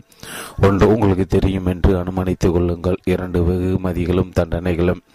பகுதி 2, ஒரு மாற்று கண்ணட்டம். 3, பொன்வட்டம். 4, இது அபிப்பிராயம் இல்லை, இது உயிரியல். 5, தெளிவு, கட்டுப்பாடு மற்றும் சீரான போக்கு. பகுதி 3, தலைவருக்கு தேவை ஒரு தொண்டர் படை. 6, நம்பிக்கையின் உதயம். 7, எல்லை தாண்டினார். பகுதி 4, நம்பிக்கை வைத்துள்ளதை பின்தொடர வைப்பது எப்படி. 8, எப்படி என்பதை அறிந்து வைத்திருங்கள். 9 ஏன் இப்படி ஆகியவற்றுக்கு பிறகு வருவதுதான் எது? 10 காது கொடுத்து கேட்பதன் கருத்து பரிமாற்றம் பகுதி 5 வெற்றிதான் மிகப்பெரிய சவால். 11 ஏன் என்பது தெளிவற்று இருக்கும்போது. 12 பிளவு தவிர்க்கப்பட முடியாதது பகுதி 6 ஏன் என்பதை கண்டுபிடிங்கள். 13 ஏன் என்பதன் மூலாதாரம். 14 புதிய போட்டி. நன்றி உரை நூலாசிரியர் குறிப்பு முன்னுரை. எதற்காக ஏன் என்பதிலிருந்து துவக்க வேண்டும். ஒரு குறிப்பிட்ட வழியில் சிந்தித்து செயல்பட்ட தகவல்களை பரிமாறிக்கொள்ளும் இயற்கையான அணுகுமுறை ஒன்றை பற்றி இதே புத்தகம். அந்த அணுகுமுறை பயன்படுத்தி ஒரு சில தலைவர்கள் தங்களை பின்பற்றுவர்களை ஊக்குவிக்கின்றனர். இயல்பாக இப்படிப்பட்ட தலைமுடன் பிறந்த அப்படிப்பட்ட தலைவர் பிறரை ஊக்குவிப்பதற்காக இந்த அவதாரத்தை எடுத்திருக்கலாம். ஆனால் அத்திறமை அவர்களுக்கு மட்டும் ஏகபோகமாக ஒதுக்கப்பட்டுள்ள ஒன்றல்ல. நம்ம ஒவ்வொருவராலும் அந்த அணுகுமுறையை கற்றுக்கொள்ள முடியும். ஓரளவு கட்டுப்பாட்டுடன் இருந்தால் எந்த ஒரு தலைவரால் தன்னுடைய செல்வாக்கு வட்டத்திற்கு உள்ளே உள்ளவர்களையும் வெளியே உள்ளவர்களையும் தன்னுடைய யோசனைகளை முன்னெடுத்து செல்ல ஊக்குவிக்க முடியும். தலைமையேற்று வழி நடத்துவது எப்படி என்பதை நாம் எல்லோராலும் கற்றுக்கொள்ள முடியும். எவையெல்லாம் சரியாக வேலை செய்யவில்லையோ வெறுமனே அவற்றெல்லாம் சரி செய்ய முயற்சிப்பது இப்புத்தகத்தின் நோக்கமல்ல. மாறாக எவையெல்லாம் வேலை செய்கின்றனோ அவற்றையெல்லாம் சுட்டிக்காட்டி அதில் எப்படி கவனத்தை குவிக்க வேண்டும் என்பதற்கான ஒரு வழிகாட்டியை நான் இந்நூலை எழுதியுள்ளேன். பிறர் வழங்க முன்வரும் தீர்வுகளை எள்ளி நகையாடும் என் நோக்கமல்ல. நிரூபணமான சான்றுகளின் அடிப்படையில் நமக்கு கிடைக்கும் தீர்வுகளை பெரும்பாலும் அவற்றில் குற்றம் ஏதும் கண்டுபிடிக்க முடியாது என்பது உண்மைதான். ஆனால் நாம் தவறான கேள்வியிலிருந்து துவக்கினால் மூல காரணத்தை நாம் சரியாக புரிந்து கொள்ளவில்லை என்றால் நமக்கு கிடைக்கும் சரியான விடைகள் கூட இறுதியில் நம்மை தவறான பாதைக்கு தான் அழைத்து செல்லும். உண்மையில் இறுதியில் எப்போது வெளிப்பட்டே தீரும். இனி வரவிருக்கும் கதைகள் இப்போக்கு இயல்பாக சுவீகரித்து கொண்ட தனிநபர்கள் மற்றும் நிறுவனங்களை பற்றியவை. ஏன் என்ற கேள்வியிலிருந்து துவக்கியவர்கள் அவர்கள்தான். ஒன்று, இலக்கு பெரியதாக இருந்தது. மக்கள் அதில் தீவிர ஆர்வம் காட்டினர். தங்களுடைய பங்களிப்பை நல்க வல்லுநர்கள் துடித்து கொண்டிருந்தன. பணத்திற்கு பஞ்சம் இருக்கவில்லை. வெற்றி உறுதி செய்கின்ற காரணிகள் அனைத்தையும் கைவசப்படுத்தியிருந்த சாமுவேல் பியர்பாண்டு லேங்க்லி 1990களின் துவக்கத்தின் முதல் விமானியாக ஆகும் முழு மூச்சாக இறங்கினார். பெரிதும் மதிக்கப்பட்ட அவர் ஹார்வர்டு பல்கலைக்கழக கணித பேராசிரியராக பணியாற்றி வந்தார். அதோடு மிக பிரபல ஆய்வு மையமான ஸ்மித் சோனியன் இன்ஸ்டிடியூட்டில் ஒரு உயர் அதிகாரியாக அவர் பணியாற்றி வந்தார். அரசாங்கத்தை தொழில்துறையில் பெரும் ஆதிக்கம் செலுத்தி வந்தவர்களுடன் அவர் நெருங்கிய நட்பு கொண்டிருந்த அக்காலகட்டத்தில் உலகின் பெரும் பணக்காரர்கள் ஒருவராக திகழ்ந்த ஆண்ட்ரூ கார்னிக்கியும் பெரிய கண்டுபிடிப்பாளரும் அறிவியல் மேதையுமான அலெக்சாண்டர் கிரகாம் பெல்லும் அவர்களில் அடங்குவார். சாமுவேலின் திட்டத்திற்கு அமெரிக்க அரசின் போர்த்துறை $50,000 மானியம் அளித்தது. அக்காலத்தில் அது ஒரு மிகப்பெரிய தொகை. மிகச்சிறந்த அறிவாளிகள் அடங்கிய குழு ஒன்றை அவர் உருவாக்கினார். ஊடகங்கள் எப்போதும் அவரை மொய்த்து கொண்டிருந்தன. நாடு முழுவதும் அவருடைய கதையில் சொக்கி கிடந்த மக்கள் அவர் தன் இலக்கை வெல்லும் நாளுக்காக அவளுடன் காத்திருந்தனர். அவர் வசம் இருந்த திறமையாளர்களும் இஷ்டத்துக்கு செலவழிக்க அவரிடம் கொட்டி கிடந்த பணமும் அவருடைய வெற்றிக்கு உத்தரவாதம் அளித்தன. அவை உண்மையிலேயே உத்தரவாதம் அளித்தனவா? அந்த இடத்திலிருந்து ஒரு சில 100 மைல்கள் தள்ளி வில்பர் ரைட்டும் ஆர்வில் ரைட்டும் அதே கனவில் மிதந்து கொண்டிருந்தன. வானில் பறக்க வேண்டும் என்ற அவர்களின் தனியாத தாகம் அவர்களுடைய சொந்த ஊரான டேட்டனை அர்ப்பணிக்கக்கூடிய ஒரு குழுவை அவர்களை நோக்கி கவர்ந்திருந்தது. அவர்கள் யாரும் நிதியுதவி செல்லவில்லை. அரசு மானியம் எதுவும் கிடைக்கவில்லை. செல்வாக்கு மிகுந்த தொடர்புகள் எதுவும் அவர்களுக்கு இருக்கவில்லை. அந்த சகோதரர்கள் உட்பட குழுவில் இருந்தவர்கள் எவரும் கல்லூரி பக்கம் காலடி கூட எடுத்து வைத்ததில்லை. மிக சாதாரணமாக ஒரு சைக்கிள் கடையில் ஒன்று கூடிய குழுவினர் கனவை நனவாக்கினர். 1903 டிசம்பர் 17 வரலாற்றை முதன் முறையாக ஒரு மனிதன் பறந்ததை ஒரு சிறு குழுவினர் கண்டுகளித்தனர். மேம்பட்ட சாதனைகளையும் மேம்பட்ட நிதியும் மேம்பட்ட கல்வியும் கற்றிருந்த குழுவினரை கொண்டிருந்த ஒரு நபரால் சாதிக்க முடியாததை ரைட் சகோதரர்களை இவ்வாறு சாதிக்க முடிந்தது கண்டிப்பாக அதிர்ஷ்டம் அதற்கு காரணம் அல்ல. ரைட் சகோதரர்களும் சரி லேங்க்லியும் சரி பெரும் ஊக்கத்துடனே செயல்பட்டன. இரு குழுவினரும் பட்டை திட்டப்பட்ட அறிவில் அறிவு கொட்டி கிடந்தது. அர்ப்பணிக்கு அங்கு பஞ்சம் இருக்கல. இருவரும் ஒரே இலக்கை குறிவைத்திருந்த போதிலும் தங்களுடைய குழுவினர் பிரமாதமாக ஊக்கப்படுத்தும் திறமை உலகை புரட்டி போட்ட ஒரு தொழில்நுட்பத்தை கண்டுபிடிக்க அவர்களை தூண்டிய ஒரு தலைமைத்துவம் ரைட் சகோதரர்கள் மட்டுமே இருந்தன. ஏனென்ற சகோதரர்கள் மட்டுமே ஏன் என்ற கேள்வியிலிருந்து துவக்கினர். 52 1965 பெர்க்லின் நகரில் இந்த கலிபோர்னியா பல்கலைக்கழக மாணவர்கள் கட்டாய இராணுவ பணி தொடர்பாக தங்களுக்கு அனுப்பி வைக்கப்பட்டிருந்த கடிதங்களை பொதுவெளி தீயிலிட்டு கொளுத்தி வியட்நாம் போரில் அமெரிக்காவின் ஈடுபாட்டுக்கு எதிராக தங்களுடைய எதிர்ப்பை காட்டின. வியட்நாம் போருக்கு எதிராக மாணவர்கள் அப்படிப்பட்ட போராட்டத்தில் இயங்கியது. அதுதான் முதன்முறை அரசுக்கு எதிரான மனப்போக்கு வடக்கு கலிபோர்னியாவில் தலைவிரித்து ஆடியது. பெர்க்லி மற்றும் ஓக்லாந்து நகரில் நடைபெற்ற ஆர்ப்பாட்டங்களுக்கும் மோதல்களுக்கும் உலகங்களும் ஒளிபரப்பப்பட்டன. போருக்கு எதிரான போராட்டங்களுக்கு ஆதரவு அளித்த இயக்கங்கள் அமெரிக்காவிலும் ஐரோப்பியிலும் தலை தூக்காது அடிகோலியது. ஆனால் வியட்நாம் போரில் அமெரிக்க ஈடுபாடு நிறைவடைந்து 3 வருடங்களுக்கு பிறகு 1976 தான் முற்றிலும் புதியதொரு புரட்சிக்கு அடிக்கல் நாட்டப்பட்டது. அப்புரட்சிக்கு வித்திட்டார்கள் ஒரு மாபெரும் தாக்கத்தை உருவாக்க விரும்பினார்கள். உலகம் எப்படி இயங்கிக் கொண்டிருக்கின்ற மக்கள் கொண்டிருந்த கண்ணோட்டத்தை அடியோடு மாற்ற அவர்கள் வளைந்தனர். ஆனால் இந்த இளம் போராளிகள் அடக்குமுறைக்கு எதிராக போராட ஆயுதங்களை கையில் எடுக்கவில்லை. மாறாக ஏற்கனவே இருந்த அமைப்பு முறையை அதன் போக்கிலே சென்று மடக்க தீர்மானித்தன. ஆப்பிள் கணினி நிறுவனத்தை ஜாப்ஸ் ஸ்டீவ் ஓஸ்னியாக்கும் தென்றெடுத்த போர்க்களம் தொழில் உலகம். அவர்கள் கையில் எடுத்த ஆயுதம் தனிநபர் கணினி. ஓஸ்னியாக் ஆப்பிள் I கணினியை உருவாக்கிய தனிநபர் கணினி புரட்சியை துவக்கி வைத்தார். அப்போதுதான் லேசாக கவனத்தை கவரத் தொடங்கியிருந்த அந்த தொழில்நுட்பம் தொழில்துறைக்கும் ஒரு கருவியாக பார்க்கப்பட்டது. அப்போது கணினிகள் சிக்கல் நிறைந்ததாக சாமானிய மக்களால் வாங்க முடியாத அளவு மிக அதிக விலை கொண்டவையாக இருந்தன. பணத்தால் ஊக்குவிக்கப்படாமல் இருந்த ஓஸ்னியாக் தொழில்நுட்பத்திற்கு ஒரு மேன்மையான நோக்கம் இருந்ததாக கருதினார். ஒரு சாமானியன் ஒரு பெருநிறுவனத்தின் மூலம் தனிநபர் கணினிகள் உதவும் என்பது அவரது கணிப்பாக இருந்தது. சாதாரண மனிதன் கையில் கணினி தவிர விட தன்னால் எப்படியாவது ஒரு வழியை கண்டுபிடிக்க முடிந்தால் எல்லையற்ற வளங்களை தன் கட்டுப்பாட்டிற்குள் வைத்திருக்கும் ஒரு பெருநிறுவனம் செய்யும் காரியங்களில் பலவற்றை செய்யும் திறனை எந்த ஒரு தனி மனிதனும் கணினிகள் வழங்கும் என்று அவர் எண்ணினார். தனிநபர் கணினிகள் போட்டித்தளத்தில் இருக்கும் எற்ற இறக்கங்களை சமன்படுத்தும் என்று உலகம் இயங்கி கொண்டிருக்கும் விதத்தை அது முற்றிலுமாக மாற்றும் என்று அவர் நம்பினார். முதலில் ஆப்பிள் I கணினி வடிவமைத்த ஓஸ்னியாக் பின்னர் அதை வெகுவாக மேம்படுத்தி ஆப்பிள் II கணினியை அறிமுகப்படுத்தினார். அது பயன்படுத்த எளிதாக இருந்ததோடு பலர் வாங்கக்கூடிய விலையிலும் இருந்தது. ஒரு யோசனை அல்லது ஒரு விற்பனை பொருள் எவ்வளவு பிரமாதமாக இருந்தாலும் எவ்வளவு முன்னோக்குடன் இருந்தாலும் அது எவரும் வாங்கவில்லை என்றால் அதனால் எந்த பயனும் இல்லை. அப்போது 41 வயதை நிறைந்த ஓஸ்னியாக்கின் நெருங்கிய நண்பராக இருந்த ஸ்டீவ் ஜாப்ஸுக்கும் துல்லியமாக என்ன செய்ய வேண்டும் என்பது தெரிந்திருந்தது. உபரி மின்னணு பாகங்கள் விற்றிருந்த அனுபவம் ஸ்டீவ் ஜாப்ஸுக்கு இருந்த போதிலும் தான் ஒரு திறமையான விற்பனையாளர் மட்டுமல்ல என்பதை பின்னாளில் அவர் நிரூபித்தார். இந்த உலகில் ஒரு மாபெரும் தாக்கத்தை ஏற்படுத்த அவர் விரும்பினார். ஒரு மிகப்பெரிய நிறுவனத்தை கட்டியெழுப்பதன் மூலம் அதை அவர் செய்த பிரம்மாண்டமான தன்னுடைய புரட்சியை பற்ற வைக்கும் ஒரு பொறியாக ஆப்பிள் கணினியை அவர் பயன்படுத்தி கொண்டார். துவக்கப்பட்ட முதல் வருடத்தில் ஒரே ஒரு பொருளை மட்டும் விற்பனை செய்த அந்நிறுவனம் $10 லட்சம் பணம் ஈட்டியது. 2வது வருடத்தில் அதன் விற்பனை $1 கோடி, 4வது வருடத்தில் அது $10 கோடி எட்டியது. வெறும் 6 வருடங்கள் ஆப்பிள் நிறுவனம் 3000 ஊழியர்களோடு கூடி 100 கோடி டாலர்கள் விற்பனை செய்து ஒரு நிறுவனமாக பரிணாமித்தது. தனிநபர் கணினி புரட்சியில் ஓஸ்னியாக்கும் ஜாப்ஸும் மட்டும் தனியாக குவித்திருக்கவில்லை. அத்துறையில் இருந்த ஒரே புத்திசாலி அவர்கள் மட்டுமல்ல. இன்னும் சொல்லப்போனால் அவர்களுக்கு வியாபாரத்தை பற்றி சுத்தமாக எதுவும் தெரியாது. படுவேகமாக ஒரு பிரம்மாண்டமான நிறுவனத்தை கட்டியெழுப்ப அவர்களுடைய திறமைக்காக ஆப்பிள் கொண்டாடப்படவில்லை. தனிநபர் கணினிகள் குறித்து வித்தியாசமாக சிந்தித்த திறமை பற்றியது அல்ல, அது தொட்டதெல்லாம் பொன்னாக மாற்றி மீண்டும் மீண்டும் வெற்றியை சாத்தியமாக்கி அவர்களுடைய திறமைக்காகவே ஆப்பிள் பெரிதும் மதிக்கப்படுகிறது. அவர்களுடைய போட்டியாளர்கள் போல இல்லாமல் கணினி தொழில்துறை, மின்னணு துறை, இசைத்துறை, அலைபேசித்துறை, பொழுதுபோக்குத்துறை ஆகியவற்றில் அவர் அதுவரை கோலோச்சி வந்த பாரம்பரியமான சிந்தனை போக்கிற்கு ஆப்பிள் சவால் விட்டது.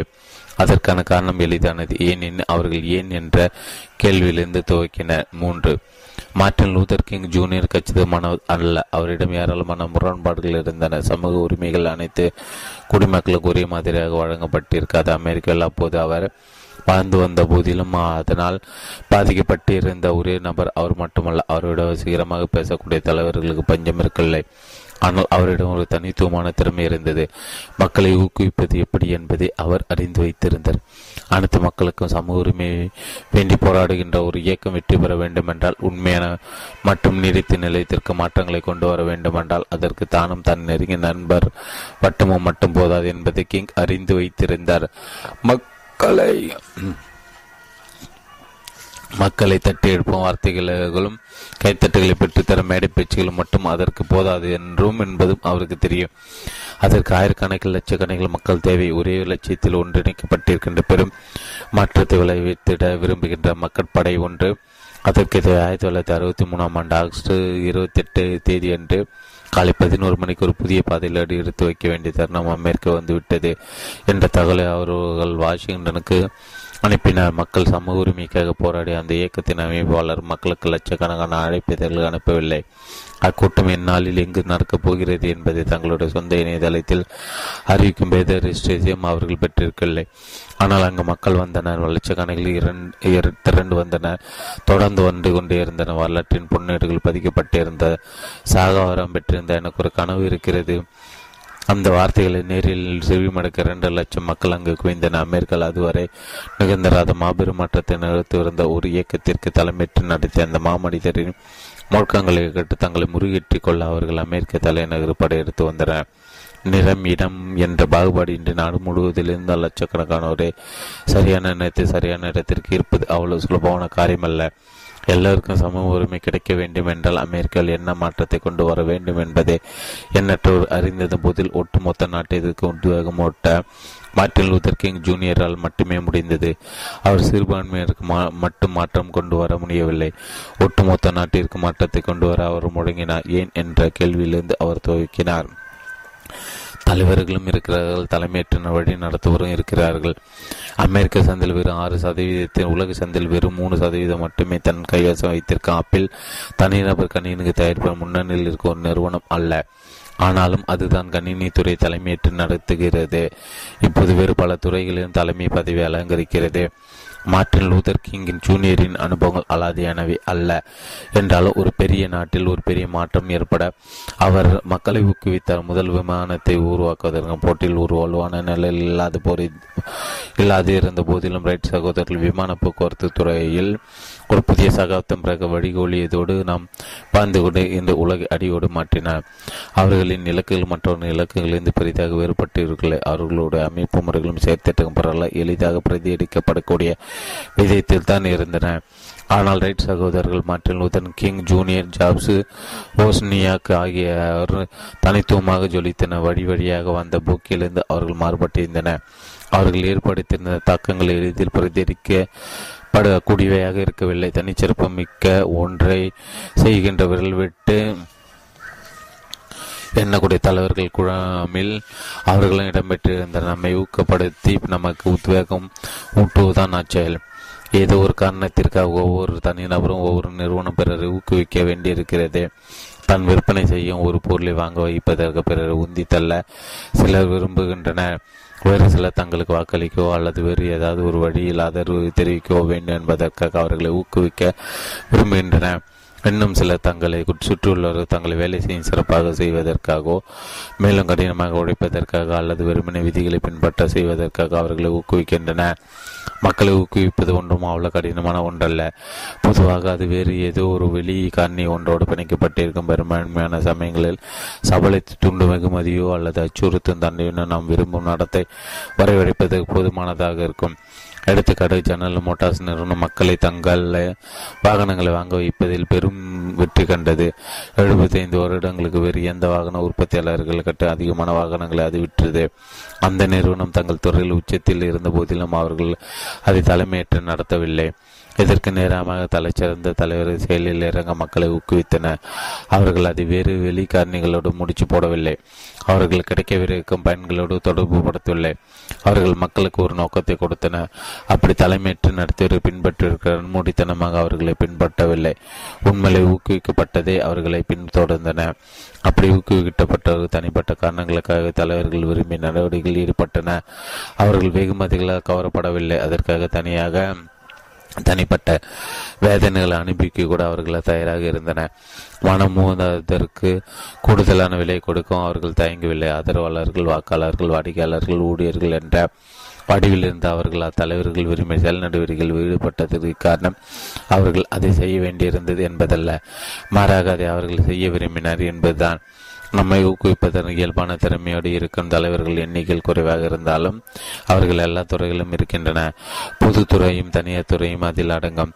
ஆனால் அவர்களின் தாக்கம் பிரம்மாண்டமானது. இருப்பதிலே மிகவும் விசுவாசமான வாடிக்கையாளர்களும் ஊழியர்களும் அவர்கள் வசம் இருந்தன. அவர்களுடைய துறையிலிருந்து மற்றவர்களை காட்டிலும் அவர்கள் அதிக அளவு லாபம் ஈட்டினர். எல்லாவற்றையும் விட மேலாக அவர்கள் தங்கள் தொழிலில் நீண்ட காலம் தாக்கு பிடிக்க முடிந்தது. அவர்களில் சிலர் தாங்கள் சார்ந்திருந்த துறையில் பெருமாற்றத்தை ஏற்படுத்தினர். இன்னும் சிலர் உலகையை மாற்றினர். ரைட் சகோதரர்கள், ஆப்பிள் நிறுவனம், மார்ட்டின் லூதர் கிங் ஜூனியர் ஆகியோர் அதற்கான வெறும் 3 எடுத்துக்காட்டுகள் மட்டுமே.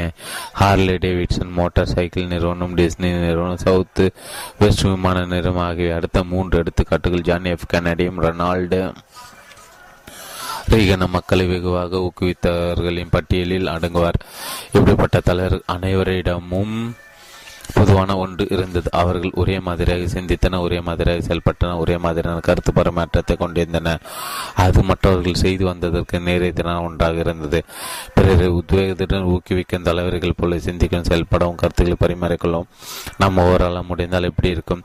விரல் விட்டு எண்ணக்கூடிய நபர்கள் மட்டுமல்ல, பெரும்பாலான பிறரை ஊக்குவிக்கின்ற ஒரு உலகை நாம் கற்பனை செய்து பார்க்கிறேன். அமெரிக்க மக்கள் 80% தங்களை பிடித்த வேலைகளில் இல்லை. பெரும்பாலானவர்கள் பிறரை ஊக்குவிக்க முடிந்தால் இந்த சதவீதம் தலைகளாக இருக்கும். 80% மக்கள் தாங்கள் நேசிக்கும் வேலையில் இருப்பார். அப்போது மக்களின் உற்பத்தி திறன் வெகுவாக அதிகரிக்கும். அவர்கள் மகிழ்ச்சியுடன் வீட்டிற்கு திரும்புவார். மகிழ்ச்சியான குடும்பத்தை உருவாக்க அவர்கள் தங்களுடைய வாடிக்கையாளர்களும் சக ஊழியர்களும் நன்றாக நடத்துவார். உத்வேகம் மூட்டப்பட்ட ஊழியர்கள் சிறப்பான நிறுவனங்களின் வலுவான பொருளாதாரத்தை கட்டி எழுப்புவார். அதற்காக தான் நான் புத்தகத்தை எழுதியுள்ளேன். தங்களுக்கு உத்வேகம் மூட்டக்கூடியவற்றை செய்ய மக்களை ஊக்குவிப்பதன் என் நோக்கம். நீங்கள் என்ன செய்ய வேண்டும் என்பதை புத்தகம் உங்களுக்கு எடுத்துரைக்காது. நீங்கள் செயல்படுவதற்கான ஒரு வழி இது காட்டாது. மாறாக நீங்கள் செயல்படுவதற்கு இது உங்களுக்கு ஒரு காரணத்தை கொடுக்கும். புதிய யோசனைகளை திறந்த மனத்துடன் வரவேற்க தயாராக இருப்பவர்கள், நீண்ட காலம் நிலைத்து நிற்கின்ற மகிழ்ச்சி உருவாக்க விரும்புவார்கள், தங்களுடைய வெற்றிக்கு பிறருடைய உதவி தேவை என்று நம்புவர்கள் ஆகியோருடன் நான் அழுத்தமான ஒரு வேண்டுகோளை வைக்கிறேன். இக்கணத்திலிருந்து ஏன் என்பதிலிருந்து துவக்குங்கள். பகுதி 1 ஏன் என்ற கேள்வியிலிருந்து தொடங்காத ஒரு உலகம். 1. உங்களுக்கு தெரியும் என்று அனுமானித்துக் கொள்ளுங்கள். கடுங்குளிருடன் விடிந்த அந்த ஜனவரி மாதத்தில் ஒரு 43 வயது நபர் தன் நாட்டின் தலைவராக பதவியேற்று கொண்டார். அவர் அருகே நின்று கொண்டிருந்தவர் அவருக்கு முன்னால் பதவி வகித்திருந்த அந்த பிரபலமான இராணுவ ஜெனரல். அதற்கு 15 வருடங்களுக்கு முன்பு ஜெர்மனி முறியடிப்பில் முடிந்த அந்த பெரும்போரில் அந்த ஜெனரல் தன் நாட்டின் படைகளுக்கு தலைமையேற்றிருந்தார். அந்த இளம் தலைவர் ரோமன் கத்தோலிக்க மத நம்பிக்கையில் வளர்க்கப்பட்டிருந்தார். 5 மணி நேரம் நீடித்த அந்த அணிவகுப்பு கொண்டாட்டத்தை அவர் ரசித்து பார்த்து கொண்டிருந்தார். நான் யாரை பற்றி பேசிக் கொண்டிருக்கிறேன் என்பதை நீங்கள் யூகித்து சரிதானே? ஜான் எஃப் கென்னடியை பற்றி நான் பேசிக் கொண்டிருப்பதாக உங்களில் பலரும் யூகித்திருப்பீர்கள். ஆனால் நான் ஹிட்லர் பற்றி தான் பேசிக் கொண்டிருந்தேன். அந்த ஜனவரி 30, 1933. நான் இங்கு கூற வருவது இதுதான். நாம் நிறைய விஷயங்களை அனுமானித்துக் கொள்கிறோம். நமக்கு கிடைக்கும் குறைவான அல்லது தவறான தகவல்களை வைத்துக்கொண்டு நம்மை சுற்றியுள்ள உலகத்தை பற்றி நாம் அனுமானிக்கிறோம். நாம் மேலே கூறிய இந்த விஷயம் அறக்குறையானது. உங்களில் பெரும்பாலானோர் நான் கென்னடியை பற்றி தான் பேசிக்கொண்டிருக்கிறேன் என்று உறுதியாக நம்பியிருந்திருப்பீர்கள். நான் ஒரே ஒரு சிறு தகவலை அதனுடன் சேர்த்த போது எல்லாமே மாறிவிட்டது. அந்த ஜனவரி 30, 1933 என்ற தகவல் அதுதான். இது மிகவும் முக்கியமானது. ஏனெனில் நம்முடைய அனுமானங்கள் நம்முடைய நாதரின் மீது பெரும் தாக்கத்தை ஏற்படுத்துகின்றன. நமக்கு என்ன தெரியும் என்று நாம் நினைத்து கொண்டு இருக்கிறோமோ அதன் அடிப்படையில் நாம் சில தீர்மானங்களை மேற்கொள்கிறோம். சில நூற்றாண்டுகளுக்கு முன்பு வரை கூட உலகம் தட்டையானது என்று பெரும்பாலான மக்கள் நம்பிக்கொண்டிருந்தனர். அந்த தவறான நம்பிக்கை அவர்களுடைய நடத்தில் பெரும் தாக்கத்தை ஏற்படுத்தியிருந்தது. அந்த காலகட்டத்தில் அதிகமான ஆய்வு பயணங்கள் நிறைந்திருக்கவில்லை. ஏனெனில் தொலைதூரம் பயணத்தால் தங்கள் பூமியின் முனையிலிருந்து கீழே விழுந்துவிடக்கூடும் என்று மக்கள் பயந்தனர். பூமி உருண்டை என்ற உண்மை வெளிப்பட்ட மக்களின் நடத்தில் பெரும் மாற்றம் ஏற்பட்டது. உடனே மக்கள் 4 திசைகள் பயணிக்க தொடங்கினர். கடல் வழி பாதைகள் உருவாக்கப்பட்டன. பலதரப்பட்ட பொருட்கள் வணிக ரீதியாக பரிமாறிக்கொள்ளப்பட்டன. கணிதம், போன்ற புதிய யோசனை சமுதாயங்களுக்கு இடையே பங்கு போட்டுக் கொள்ளப்பட்டன. அது எண்ணற்ற கண்டுபிடிப்புகளுக்கு முன்னேற்றங்களும் வழிவகுத்தது. ஒரு தவறான அனுமானம் கலந்தறியப்பட்டவுடன் மனிதர்களும் வீறு கொண்டு இருந்தது. இப்போது நிறுவனங்கள் எவ்வாறு உருவாக்கப்படுகின்றன, அவற்றில் தீர்மானங்கள் எவ்வாறு எடுக்கப்படுகின்றன என்பதை குறித்து யோசியுங்கள். ஏன் ஒரு சில நிறுவனங்கள் வெற்றி அடைகின்றன, வேறு சில நிறுவனங்கள் மண்ணை கவுகின்றன என்பதை பற்றி நமக்கு உண்மையிலே தெரியுமா? அல்லது அது குறித்து அனுமானித்துக் கொள்கிறோமா? ஒரு குறிப்பிட்ட தொகையை சம்பாதித்தால் நிறுவனத்தில் ஒரு குறிப்பிட்ட லாபத்தை எட்டுதல், ஒரு பெரிய பதவி உயர்வை அடைதல், ஏழைகளுக்கு உணவளித்தல் போன்ற நம்முடைய இலக்குகளை நாம் கிட்டத்தட்ட ஒரே மாதிரி தான் அடைகிறோம். நம்மில் சிலர் அது கூட்டாம்போக்காக அடைக்கிடும். ஆனால் பெரும்பாலானவர்கள் அது குறித்து தங்களால் முடிந்த அளவு தகவல்களை திரட்டி ஒரு தீர்க்கமான தீர்மானத்திற்கு வருகின்றன. தகவல் திரட்டு இந்த நடவடிக்கை முறைப்படி செய்யப்படுகிறது. சந்தை ஆய்வு மேற்கொள்ளுதல், கேள்வி படிவங்கள் மூலமாக தகவல்கள் திரட்டப்படுதல் போன்றவை இதற்கான சில எடுத்துக்காட்டுகள். சில சமயங்கள் இது மேலோட்டமாக செய்யப்படுகிறது. நண்பர்கள் மற்றும் தெரிந்தவர்களிடம் விசாரித்தல், அறிவுரை கேட்டல் அல்லது நம்முடைய சொந்த அனுபவங்களிலிருந்து நாம் கற்றுக்கொண்ட படிப்பினைகளை புதிய சூழலுக்கு பொருத்தி பார்த்தல் போன்றவை இதற்கான சில எடுத்துக்காட்டுகள். நம்முடைய இலக்குகள் என்னவாக இருந்தாலும், நம்முடைய செல் நடவடிக்கைகள் எப்படி இருந்தாலும், நம் அனைவரும் தகவல்களின் அடிப்படையில் அமைந்திற்கு தீர்க்கமான தீர்மானத்தை எடுக்க விரும்புகிறோம். அதைவிட முக்கியமாக நம் அனைவரும் சரியான தீர்மானங்களை எடுக்கவே விரும்புகிறோம். நாம் எவ்வளோ அதிகமான தகவல்களை திரட்டினாலும் நாம் எடுக்கும் தீர்மானங்கள் அனைத்தும் சரியாக இருக்க வேண்டிய அவசியமில்லை என்பதை நாம் அறிவோம். நாம் எடுக்கும் தவறான தீர்மானங்கள் விளைவு சில நேரங்கள் குறிப்பிடத்தக்கதாக இருக்காது. சில நேரங்கள் அது பேரழிவை ஏற்படுத்தக்கூடும். விளைவுகள் எப்படி இருந்தாலும் இவ்வுலகை குறித்து நாம் வைத்திருக்க அனுமானங்களின் அடிப்படையிலே நாம் தீர்மானங்களை மேற்கொள்கிறோம். ஆனால் அவை சரியாக இல்லாமல் போகலாம். கடந்த முறை நாம் மேற்கொண்ட ஒரு தீர்மானம் நமக்கு சாதகமாக சென்ற காரணத்தால் நாம் அதை மீண்டும் மேற்கொள்ளும் போது அது மீண்டும் நமக்கு சாதகமாக அமைய வேண்டிய கட்டாயமில்லை. என்னுடைய நண்பன் ஒருவன் தான் சம்பாதித்த பணத்தை பங்கு சந்தைகளில் முதலீடு செய்து வழக்கமாக வைத்திருந்தான். அது சரியாக சென்றால் சரியான பங்குகளை திறமையாக தண்டெடுக்க தன்னுடைய திறமை காரணமாக அது ஏற்பட்டது என்று அவன் மாத்தட்டி கொள்வான். அதே சமயம் அதன் அந்த முதலீட்டை நஷ்டம் முடிந்தான். அவன் அந்த சந்தை மீது பழி போடுவான். அவனோட வெற்றிக்கும் தோல்விக்கும் ஏதாவது ஒன்று மட்டுமே காரணமாக இருக்க முடியும். அப்படியான நம்முடைய தீர்மானங்கள் நாம் அனைத்தும் சிறப்பான விளைவுகளை ஏற்படுத்துவதை நாம் எவ்வாறு உறுதி செய்து கொள்வது? அதிகமான தகவல்களும் கூடுதலான புள்ளிவிவரம்தான் இதற்கான தீர்வு என்று தர்க்க அறிவு கூறுகிறது. துல்லியமாக அதை தான் நாம் செய்து வருகிறோம். நாம் புத்தகங்களை படிக்கிறோம், கருத்தரங்களை கலந்து கொள்கிறோம், இணையதளத்தில் மேய்கிறோம், நண்பர்களும் தெரிந்தவர்களிடம் கேட்கிறோம். நாம் என்ன செய்ய வேண்டும் அல்லது எப்படி நடந்து கொள்ள வேண்டும் என்ற தீர்மானத்தை எடுப்பதற்கு அந்த கூடுதல் தகவல்கள் உதவும் என்பதான் அதற்கு காரணம். ஏராளமான தகவல்களும் புத்திசாலித்தனமான அறிவுரைகள் இருந்தும் கூட சில சமயங்கள் நம் தீர்மானங்களிலும் நாம் தீர்த்து விளைவுகளை கொடுப்பதில்லை. என்னுடைய முதல் கேள்வி ஹிட்லர் என்று யூகித்தவர்களுக்கு ஒரு சிறு குறிப்பு. நான் கொடுத்த தகவல் இருவருக்கும் பொருந்தும். உங்களுக்கு என்ன தெரியும் என்று நீங்கள் நினைக்கிறீர்களா? அது குறித்து நீங்கள் கவனமாக இருக்க வேண்டும். தீவிர ஆய்வுகளின் அடிப்படையில் அமைந்திருந்தால் கூட அனுமானங்கள் தவறாக போகக்கூடும். உள்ளுணர்வு ரீதியாக நாம் இதை அறிந்துள்ளோம். மலையளவு தகவல்களும் சிறப்பான அறிவுரைகள் இருந்தும் சரியான விளைவுகள் ஏற்படவில்லை என்றால் ஏதோ ஒரு விஷயத்தை நாம் தவற விட்டுவிட்டோம் என்பதை நாம் புரிந்து கொள்கிறோம். பொதுவாக அது சிறிய தகவலாக இருந்தாலும் முக்கியமான ஒன்றாக இருக்கும். அப்படி நேர்போது நாம் துவக்க இடத்திற்கு சென்று கூடுதலான தகவல்களை சேகரித்து முதலிருந்து மீண்டும் ஆரம்பிப்போம். எல்லா சமயங்களும் கூடுதலான தகவல்கள் உதவிகரமாக இருப்பதில்லை. குறிப்பாக தவறான அனுமானங்களின் அடிப்படையில் நாம் காய்களை நகர்த்தியிருக்கும் பட்சத்தில் வேறு சில காரணிகளையும் நாம் கணக்கில் எடுத்துக்கொள்ள வேண்டும். தர்க்க ரீதியாக அலசுகின்ற அறிவுபூர்வமாக செயல்படுகின்ற இப்போது தகவல் பசியோடு இருக்கின்ற நம்முடைய மூளைக்கு வெளியே அந்த காரணிகளை நாம் தேட வேண்டும். சில நேரங்களில் நம்மிடம் எந்த விதமான தகவலும் இருந்திருக்காது அல்லது நம் முன் இருந்த தகவலை அல்லது நமக்கு வழங்கப்பட்ட அறிவுரையை நாம் அலட்சியப்படுத்திவிட்டு நாம் உள்ளுணர்வு காட்டி பாதையில் நாம் சென்றிருப்போம். அப்போது நாம் எதிர்பார்த்ததை விட அதிகமான சிறப்பான விளைவுகள் ஏற்பட்டிருக்கலாம். அறிவுபூர்வமான செயல்பாட்டிற்கும் உள்ளுணர்வு ரீதியான நடவடிக்கையும் இடையே நாம் நடக்கும் இடுபறி போராட்டம் பெருமளவுக்கு நம் தொழில் வாழ்க்கையும் தனிப்பட்ட வாழ்க்கையும் தீர்மானிக்கிறது. நாம் புறப்பட்ட இடத்திற்கே நாம் மீண்டும் வந்து சேர்ந்துள்ளோம். சரியான விளைவுகள் ஏற்படுத்துகின்ற மீண்டும் மீண்டும் செயல்படத்தக்க தீர்மானங்களை எவ்வாறு மேற்கொள்வது? அமெரிக்க கார் தயாரிப்பு நிறுவனம் ஒன்றை சேர்ந்த நிர்வாகிகள் குழு ஜப்பான் தொழிற்சாலை ஒன்றுக்கு விஜயம் செய்த போது நடந்த சம்பவம் குறித்து ஒரு சுவாரஸ்யமான கதை ஒன்று உள்ளது. தொழிற்சாலை தயாரிப்பு பணியின் கடைசி கட்டத்தில் அமெரிக்காவில் நடைபெறுவது போலவே அங்கும் காரின் கதவுகள் தானியங்கி முறையில் காரில் பொருத்தப்படும் பணி நடந்தது. நடந்து கொண்டிருந்தது. ஆனால் அங்கு ஏதோ ஒன்று விடுபட்டு போயிருந்ததாக அமெரிக்க நிர்வாகிகளுக்கு தோன்றியது. அமெரிக்கா பணி முடிந்தோன்னு அது சரியாக புரிந்துள்ளதா என்பதை சோதிக்க ஒரு தொழிலாளி ஒரு மர சுத்தியலா கதவின் முனைகளை தட்டி பார்ப்பார். ஆனால் ஜப்பானில் அந்த பணியில் யாரும் ஈடுபடவில்லை. அதனால் குழப்பமடைந்த அமெரிக்க நிர்வாகிகள் ஜப்பானியர்காரின் கதவு சரியாக பொருந்திருக்கிறதா என்பதை சரிபார்க்கும் சோதனை எந்த கட்டத்தில் நடைபெறும் என்று வினாவினார். ஜப்பானியர்கள் அவர்களை மேலும் கீழும் பார்த்துவிட்டு ஒரு விஷயம் புன்முறலோடு வர பதிலளித்தனர். காரிய வடிவமைக்கும் போது அது சரியாக பொருந்துவதை நாங்கள் உறுதி செய்துவிட்டோம். ஒரு பிரச்சனை ஏற்பட்டு அது குறித்து மலையளவு தகவல்களை சேகரித்து அவற்றை வைத்து கொண்டு அப்பிரச்சனைகளை சிறந்த தீர்வை எட்டும் முறையே அந்த ஜப்பானியக்கார நிறுவனம் கண்டுபிடிக்கவில்லை. எந்த விளைவுகளை பெற அவர்கள் விரும்பினாரோ அது எப்படி பெறுவது என்பதை அவர்கள் முதலிலே தீர்மானித்து விட்டனர்.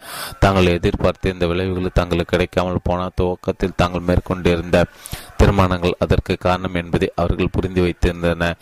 தொழிற்சாலை விட்டு வெளியே வரும்போது அமெரிக்கக்காரர்களும் ஜப்பானியக்காரர்களும் சரி கச்சிதமாக பொருந்தும் கதவுகளுடன் வெளியே வந்தன.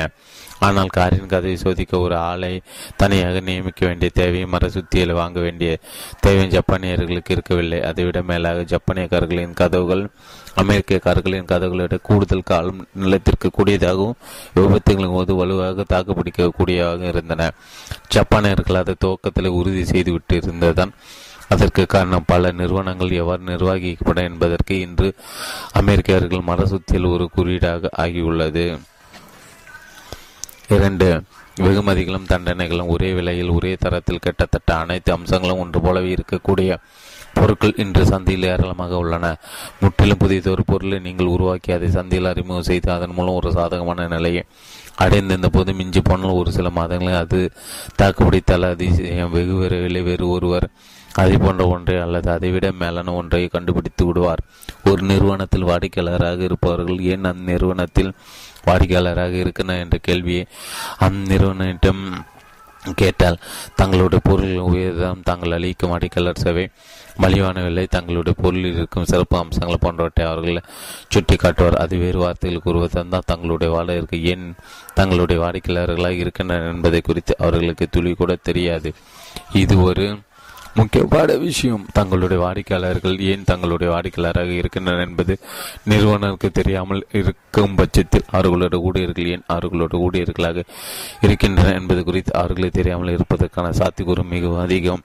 தங்களுடைய வாடிக்கையாளர் ஏன் தங்களுடைய வாடிக்கையாளர்களாக இருக்கின்றனர் என்பது குறித்தும் தங்களுடைய ஊழியர்கள் ஏன் தங்களுடைய ஊழியர்களாக இருக்கின்றனர் என்பதும் குறித்தும் நிறுவனங்களுக்கு தெரியாமல் இருக்கும் பட்சத்தில் புதிய திறமை வாய்ந்த ஊழியர்களுக்கு அமைந்திருப்பதோ ஏற்கனவே இருக்கும் ஊழியர்களை தக்க வைத்துக் கொள்வதோ எவ்வாறு சாத்தியப்படும்? இன்றுள்ள தொழில் நிறுவனங்கள் பெரும்பாலானவை ஏவை தங்களுடைய வணிகத்தை உந்து தள்ளுகின்றன என்பது குறித்த தவறான அல்லது முழுமையற்ற அனுபவங்களின் அடிப்படையிலே தங்களுடைய தீர்மானங்கள் மேற்கொள்கின்றன என்பதுதான் இன்றைய யதார்த்தம்.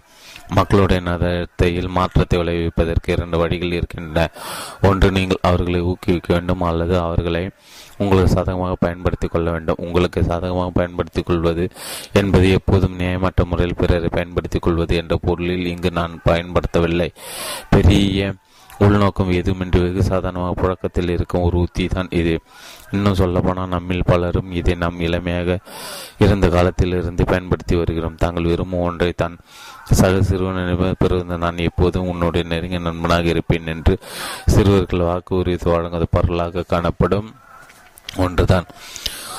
ஒரு நெருங்கிய நண்பன் கிடைக்கலாம் என்ற நம்பிக்கையுடன் தன் கையில் இருக்கும் மிட்டாயை ஒரு சக சிறுவனுக்கு தானம் கொடுத்துள்ள எந்த ஒரு சிறுவனும் இது உண்மையிலே வேலை செய்கிறது என்று சத்தியம் செய்வான். வணிகத்திலிருந்து அரசியல் வரை பிறரை பயன்படுத்திக் கொள்ளுதல் என்பது சர்வசாதாரணமாக கையாளப்படுகிறது. ஒரு விற்பனை பொருளின் விலையை குறைத்தல், தள்ளுபடி, இலவசம் போன்ற சலுகைகளை வழங்குதல், பயத்தை பயன்படுத்தி கொள்ளுதல், ஆசை காட்டுதல், சகாக்களின் பரிந்துரைப்பு, புதுமையான புகுத்த போவதாக முழங்குதல் போன்றவை இதற்கான எடுத்துக்காட்டுகள். தங்களுடைய வாடிக்கையாளர்கள் ஏன் தங்களுடைய வாடிக்கையாளராக தொடர்ந்து இருக்கின்றன என்பது குறித்து தெரியாமல் இருக்கும் நிறுவனங்கள் தாங்கள் விரும்பும் விளைவுகளை பெற தங்களுடைய வாடிக்கையாளரை தங்களுக்கு சாதகமாக பயன்படுத்திக் கொள்ளும் உத்திகளை அளவுக்கு அதிகமாக பயன்படுத்துகின்றன. அதற்கு ஒரு வலுவான காரணம் இருக்கிறது. அந்த உத்தி மிக சிறப்பாக வேலை செய்கிறது என்பதுதான் அது. விலை. ஒரு பொருளின் விலை மாற்றி அமைப்பதன் மூலம் வாடிக்கையாளர்கள் தங்களுக்கு சாதகமாக பயன்படுத்தி கொள்ளும் உத்தியை பயன்படுத்த பல நிறுவனங்கள் தயங்குகின்றன. என்றாலும் அது நன்றாக வேலை செய்கின்றன என்ற காரணத்தால் அதை பயன்படுத்த வேலை செய்கின்றன. நடைமுறையில் அது மிக மிகச் சிறப்பாக வேலை செய்வதால் அதை பயன்படுத்த வேண்டும் என்பது என்ற சபலத்தை கட்டுப்படுத்தி கொள்வதே அவர்களை சிரமமாக உள்ளது. நீங்கள் உங்கள் விற்பனை பொருளின் விலை நன்றாக குறைத்தால் மக்கள்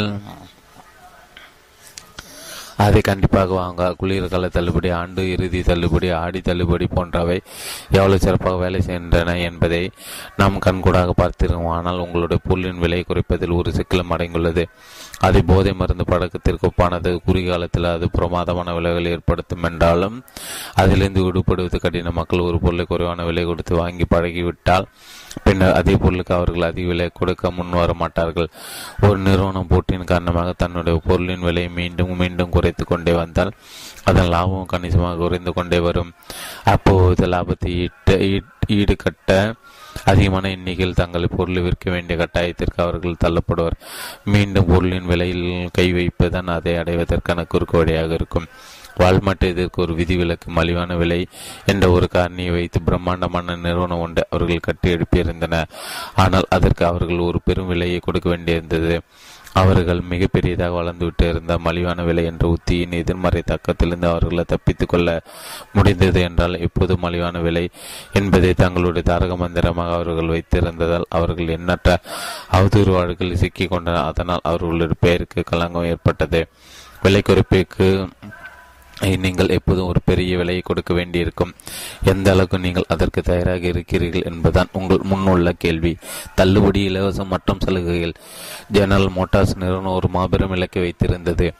அமெரிக்க கார் விற்பனையில் முதலிடத்தை பெற்று சந்தையின் பெரும்பகுதி தன் கையில் வைத்திருப்பதுதான் அது. 1950 அமெரிக்காவில் General Motors, Ford, Chrysler, American Motors Corporation ஆகிய 4 கார் தயாரிப்பு நிறுவனங்கள் மற்றும் அடிக்கலர்களை தென்றிருப்பது இருந்தன. வெளிநாட்டு கார் நிறுவனங்கள் அமெரிக்கர்கள் நுழைவதற்கு முன்பு வரை ஜெனரல் மோட்டார்ஸ் அங்கு கோலுச்சி வந்தது. புதிய போட்டிகள் அவர்கள் தங்கள் இலக்கை அடைவதற்கு தடையாக நின்றன. 1990 அமெரிக்க கார் சந்தை 7.8% இருந்த ஜப்பானிய கார் தயாரிப்பு நிறுவனம் டொயோட்டாவின் பங்கு 2007 16.3% உயர்ந்தது. அதிகாலத்தை ஜெனரல் மோட்டார்ஸின் சந்தை பங்கு 35 22.3% குறைந்தது. அதுவரை யாரும் நினைத்து கூட பார்த்தினா 1 2008 நிகழ்ந்த அமெரிக்காவில் தயாரான கார்களை விட அதிக எண்ணில் வெளிநாட்டு கார்களை வாங்கினர். ஜப்பானியர்கள் கடும் போட்டியின் காரணமாக சுருங்கி கொண்டிருந்த தங்களுடைய சந்தையை கட்டுப்படுத்த அமெரிக்க கார் தயாரிப்பு நிறுவனங்கள் தள்ளுபடி வாரி இறைக்க தொடங்கின. ஜெனரல் மோட்டார்ஸ் தங்களுடைய கார்களையும் லாரிகளையும் வாங்கிய வாடிக்கையாளருக்கு $500 முதல் $7,000 தள்ளுபடி வழங்கியது. இந்த உத்தி வெகு காலம் பலன் அளித்தது. ஜெனரல் மோட்டார்ஸ் கார்களின் விற்பனை மீண்டும் அதிகரிக்க தொடங்கியது. இது நீண்ட காலம் நீடித்த காரணத்தை ஜெனரல் மோட்டார்ஸ் லாபம் கடுமையாக பாதிக்கப்பட்டது. 2007 ஆண்டு வாக்கில் இந்த தள்ளுபடியின் காரணமாக ஜெனரல் மோட்டார் ஒரு காருக்கு $729 நஷ்டம் அடைந்து கொண்டிருந்தது. இனியும் தன்னால் இதை தொடர முடியாது என்பதை உணர்ந்த ஜெனரல் மோட்டார்ஸ் தள்ளுபடியின் அளவை குறைத்து கொண்டது. உடனடியாக அதன் விற்பனை சரிய தொடங்கியது. தள்ளுபடி இல்லையா, வாடிக்கையாளர்களும் இல்லையா? இந்த வாகன தயாரிப்பு நிறுவனங்கள் வாடிக்கையாளர்களுக்கு கற்றுக் கொடுத்த ஒரு போதை பழக்கம் முழு விலை என்று கிடையாது என்கின்ற எதிர்பார்ப்பாளர்கள் வாடிக்கையாளரிடம் தோற்றுவித்தனர். 2 வாங்கினால் 1 இலவசம் என்ற விளம்பரமோ அல்லது உள்ளே இலவச பொம்மை உள்ளது என்ற அறிவிப்பு விற்பனையாளர்கள் வாடிக்கையாளர்கள் தங்களுக்கு சாதகமாக பயன்படுத்திக் கொள்ளும் உத்திகள் என்பதை நம்மில் பலரும் உணர்வதில்லை. அடுத்த முறை ஒரு டிஜிட்டல் கேமரா வாங்க நீங்கள் கடைக்கு செல்லும் போது எது உங்கள் முடிவை தீர்மானிக்கிறது என்பதை கவனிங்கள். நீங்கள் விருப்பம் இருக்க அம்சங்களுடன் 3-4 கேமராக்கள் கண்டிப்பாக அந்த கடையில் இருக்கும். அதில் ஒன்று இலவச மெமரி கார்டு அல்லது இலவச பேக் ஒன்று அளிக்கலாம். மற்ற அம்சங்கள் சமமாக இருக்கும் பட்சத்தில் நீங்கள் அதை நோக்கி சாய்வதற்கான வாய்ப்புகள் அதிகம். ஒரு நிறுவனம் இன்னொரு நிறுவனத்துடன் வணிகம் செய்யும் போது இப்படி வழங்கப்படும் சலுகைகள் மதிப்பு கூட்டுதல் என்று அழைக்கப்படுகிறது. சில்லர் விற்பனை துறையில் வாடிக்கையாளர்கள் தங்களுக்கு சாதகமாக பயன்படுத்திக் கொள்கின்ற இப்படிப்பட்ட சலுகை திட்டங்கள் மிகவும் சாதாரணம். அதில் சில திட்டங்கள் சூழ்ச்சிகரமாக வடிவமைக்கப்பட்டிருக்கும். அவர்கள் அறிவித்திருக்கும் சலுகைகள் பெரும் முறை வேண்டுமென்றே சில சிக்கலானதாக அசௌகரியமானதாக இருக்கும். அதன் காரணமாக பலர் தங்கள் வாங்கியுள்ள பொருளுக்கு தள்ளுபடி விலைக்கு பதிலாக முழு விலையும் கொடுத்திருப்பார். சில நிறுவனங்கள் தள்ளுபடி பெறுவதற்கு நீங்கள் குறிப்பிட்ட படிவத்தை பூர்த்தி செய்து அதன் பில்லையும் வேறு சிலவற்றையும் அவர்களுக்கு அனுப்பி வைக்க வேண்டும் என்று நிபந்தனை விதிக்கும். அதில் நீங்கள் ஏன் என்ற கேள்வியிலிருந்து துவங்குங்கள். 37ஆம் பக்கம் தொடர்ச்சி. தள்ளுபடி, இலவசம் சலுகைகள். ஜெனரல் மோட்டார்ஸ் நிறுவனம் ஒரு மாபெரும் இலக்கை வைத்திருந்தது. அமெரிக்க கார் விற்பனையில் முதலிடத்தை பெற்று சந்தையின் பெரும்பகுதி தன் கையில் வைத்திருப்பதுதான் அது. 1950 அமெரிக்காவில் ஜெனரல் மோட்டார்ஸ், ஃபோர்டு, கிரைஸ்லர், அமெரிக்க மோட்டார்ஸ் கார்பரேஷன் ஆகிய தனக்கே 4 கார் தயாரிப்பு நிறுவனங்கள் மட்டுமே வாடிக்கையாளர்களை தேர்ந்தெடுப்பதற்கு இருந்தன. வெளிநாட்டு கார் நிறுவனங்கள் அமெரிக்காவில் நுழைவதற்கு முன்பு வரை ஜெனரல் மோட்டார்ஸ் அங்கு கோலோச்சி வந்தது. புதிய போட்டிகள் அவர்கள் தங்கள் இலக்கை அடைவதற்கு தடையாக நின்றன.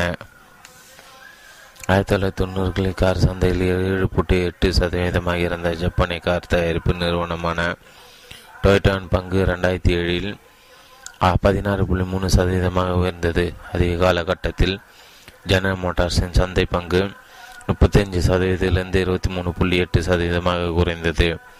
அதுவரை யாரும் நினைத்து கூட பார்த்திராத ஒன்று 2008 நிகழ்ந்தது.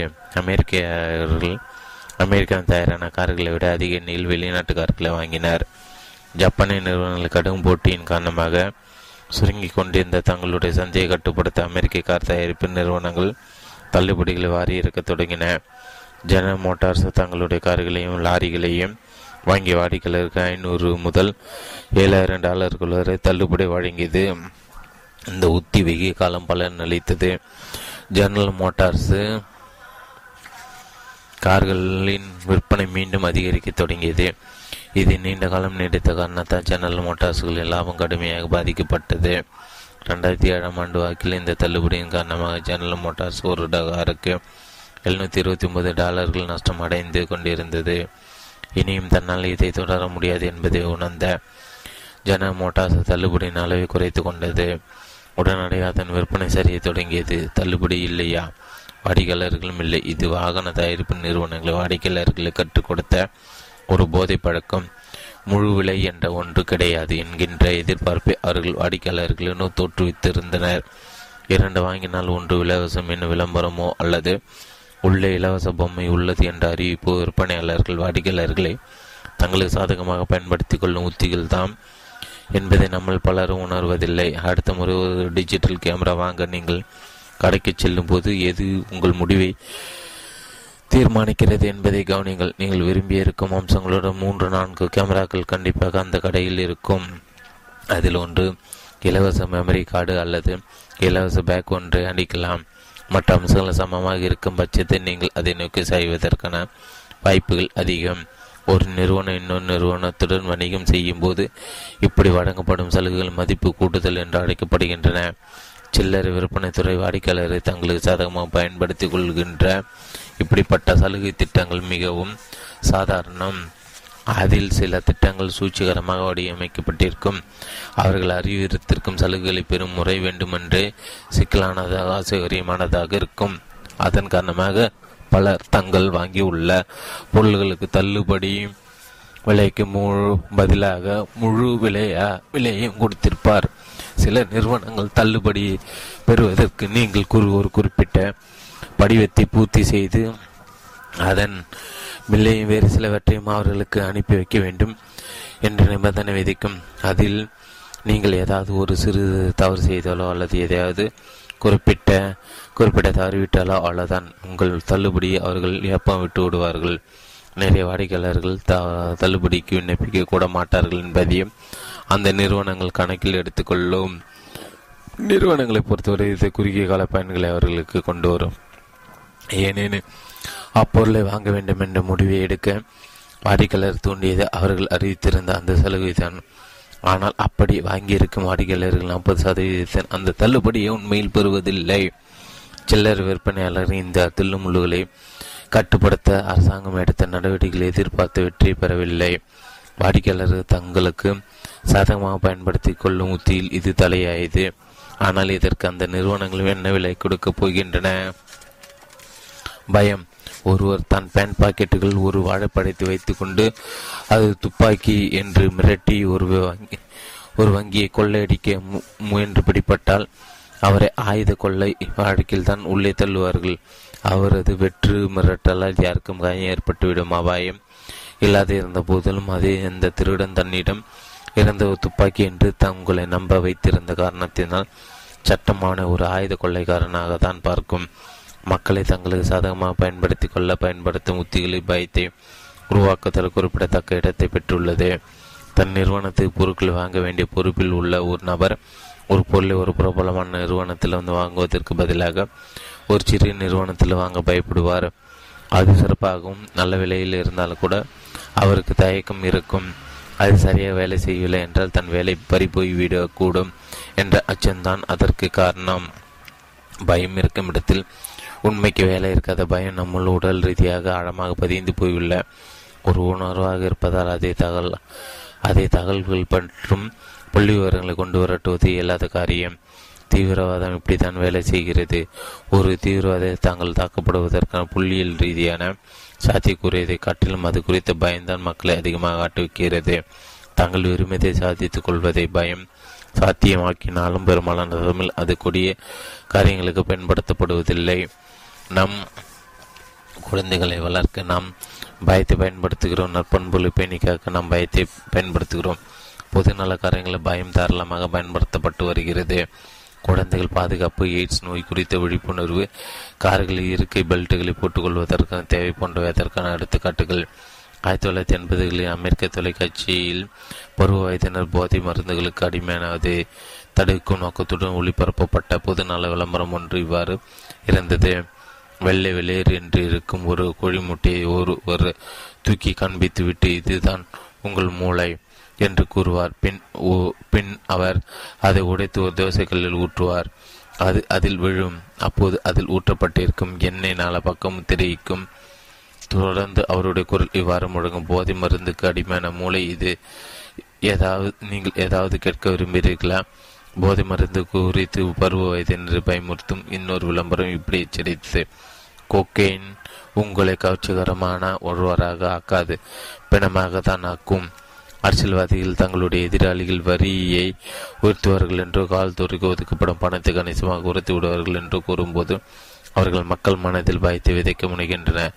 அதேபோல ஒரு தொலைக்காட்சி நிறுவனம் நீங்கள் அன்றைய இரவு 11 மணிக்கு ஒரு நிகழ்ச்சிக்கான உடல்நலம் அல்லது பாதுகாப்பு குறித்து ஒரு முக்கியமான தகவலை நீங்கள் தவற விட்டு விடுவீர்கள் என்று உங்களை எச்சரிக்கும் போதுதான் அவர்கள் உங்கள் மனத்தில் பயத்தை தூவதான் முயற்சிக்கின்றனர். தொழில் நிறுவனங்களும் தங்கள் இலக்கை அடைய பயத்தை பயன்படுத்த தயங்குவதில்லை. நீங்கள் ஒரு பொருளையோ அல்லது சேவையோ வாங்கவில்லை என்றால் உங்களுக்கு மோசமான விஷயம் ஒன்று நிகழக்கூடும் என்று அவர்கள் கூறாமல் கூறுவார். 36 வினாடிகளுக்கு ஒரு முறை யாரோ ஒருவர் மாரடைப்பால் மரணம் அடைந்து கொண்டிருக்கிறார் என்பது உங்களுக்கு தெரியுமா என்று எச்சரிக்கிறது உள்ளூர் இதய நோய் மருத்துவர் ஒருவரின் விளம்பரம். கடந்த காலம் கடந்து விடுவதற்கு முன்பு ஒரு ஆயுள் காப்பீட்டை வாங்கிவிடுங்கள் என்று ஆயுள் காப்பீட்டு நிறுவனம் எச்சரிப்பதை நாம் எல்லோரும் பார்த்திருப்போம். ஒரு பொருளை நீங்கள் வாங்காவிட்டால் அதன் விளைவுகளை நீங்கள் சந்திக்க நேரிடும் என்று யாராவது உங்களை பயமுறுத்தும் போது அவர்கள் உங்கள் நெற்றி போட்டு அருகே ஒரு துப்பாக்கி வைத்து அச்சுறுத்திருந்தன என்றுதான் அதை எடுத்துக்கொள்ள வேண்டும். அது வெறும் வாழைப்பழமாக கூட இருக்கலாம். ஆனால் எப்படி பார்த்தால் அது வேலை செய்கிறது என்பதுதான் இங்கு முக்கியம்.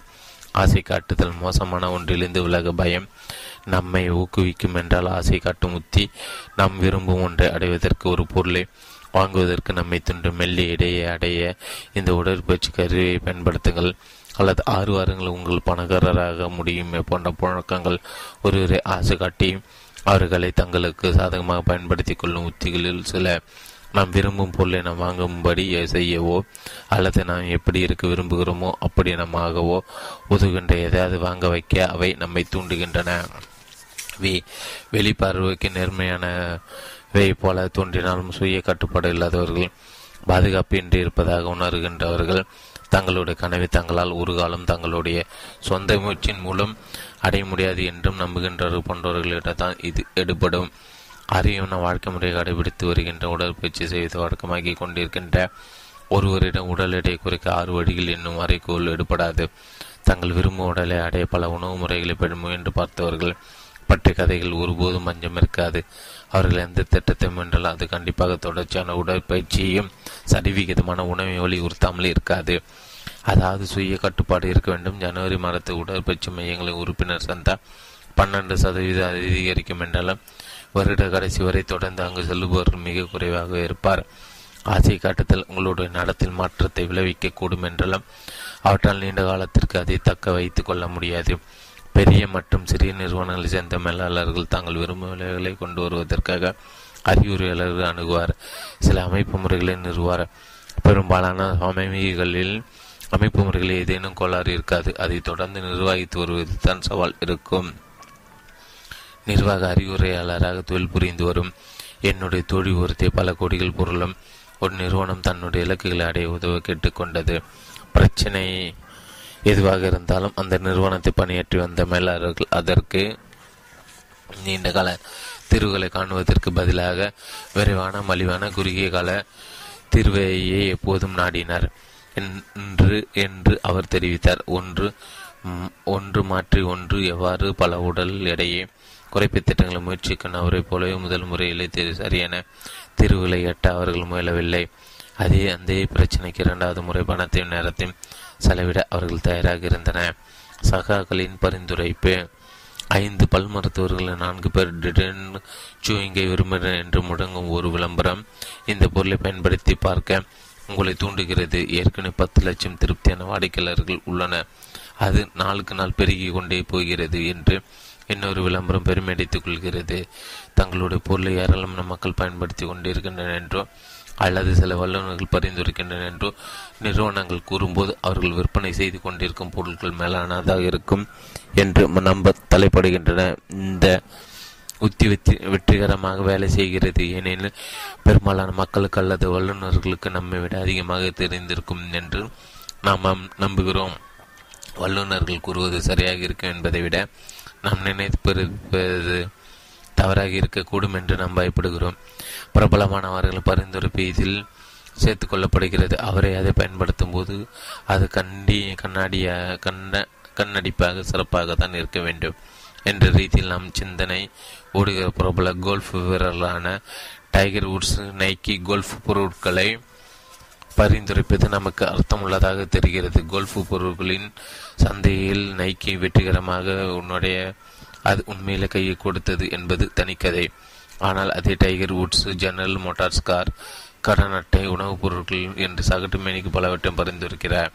பிரபல கைக்கடை நிறுவனம் டாக்கர் ஹோயர் கோல்ஃப் விளையாடுவர்களுக்கு என்று ஒரு பிரத்யேக கைக்கடிகாரத்தை தயாரித்துள்ள டைகர் உட்ஸ் வைத்து ஒரு விளம்பரத்தை வெளியிட்டது. ஐக்கடிகாரம் கடுமையான அழுத்தத்தை தாங்கக்கூடியது என்று அறிமுகப்படுத்த டைகர் உட்ஸ் அதை பரிந்துரைப்பதால் அது சிறப்பான ஒன்றாக தான் இருந்தாக வேண்டும் என்று நாம் அனுமானிக்கிறோம்.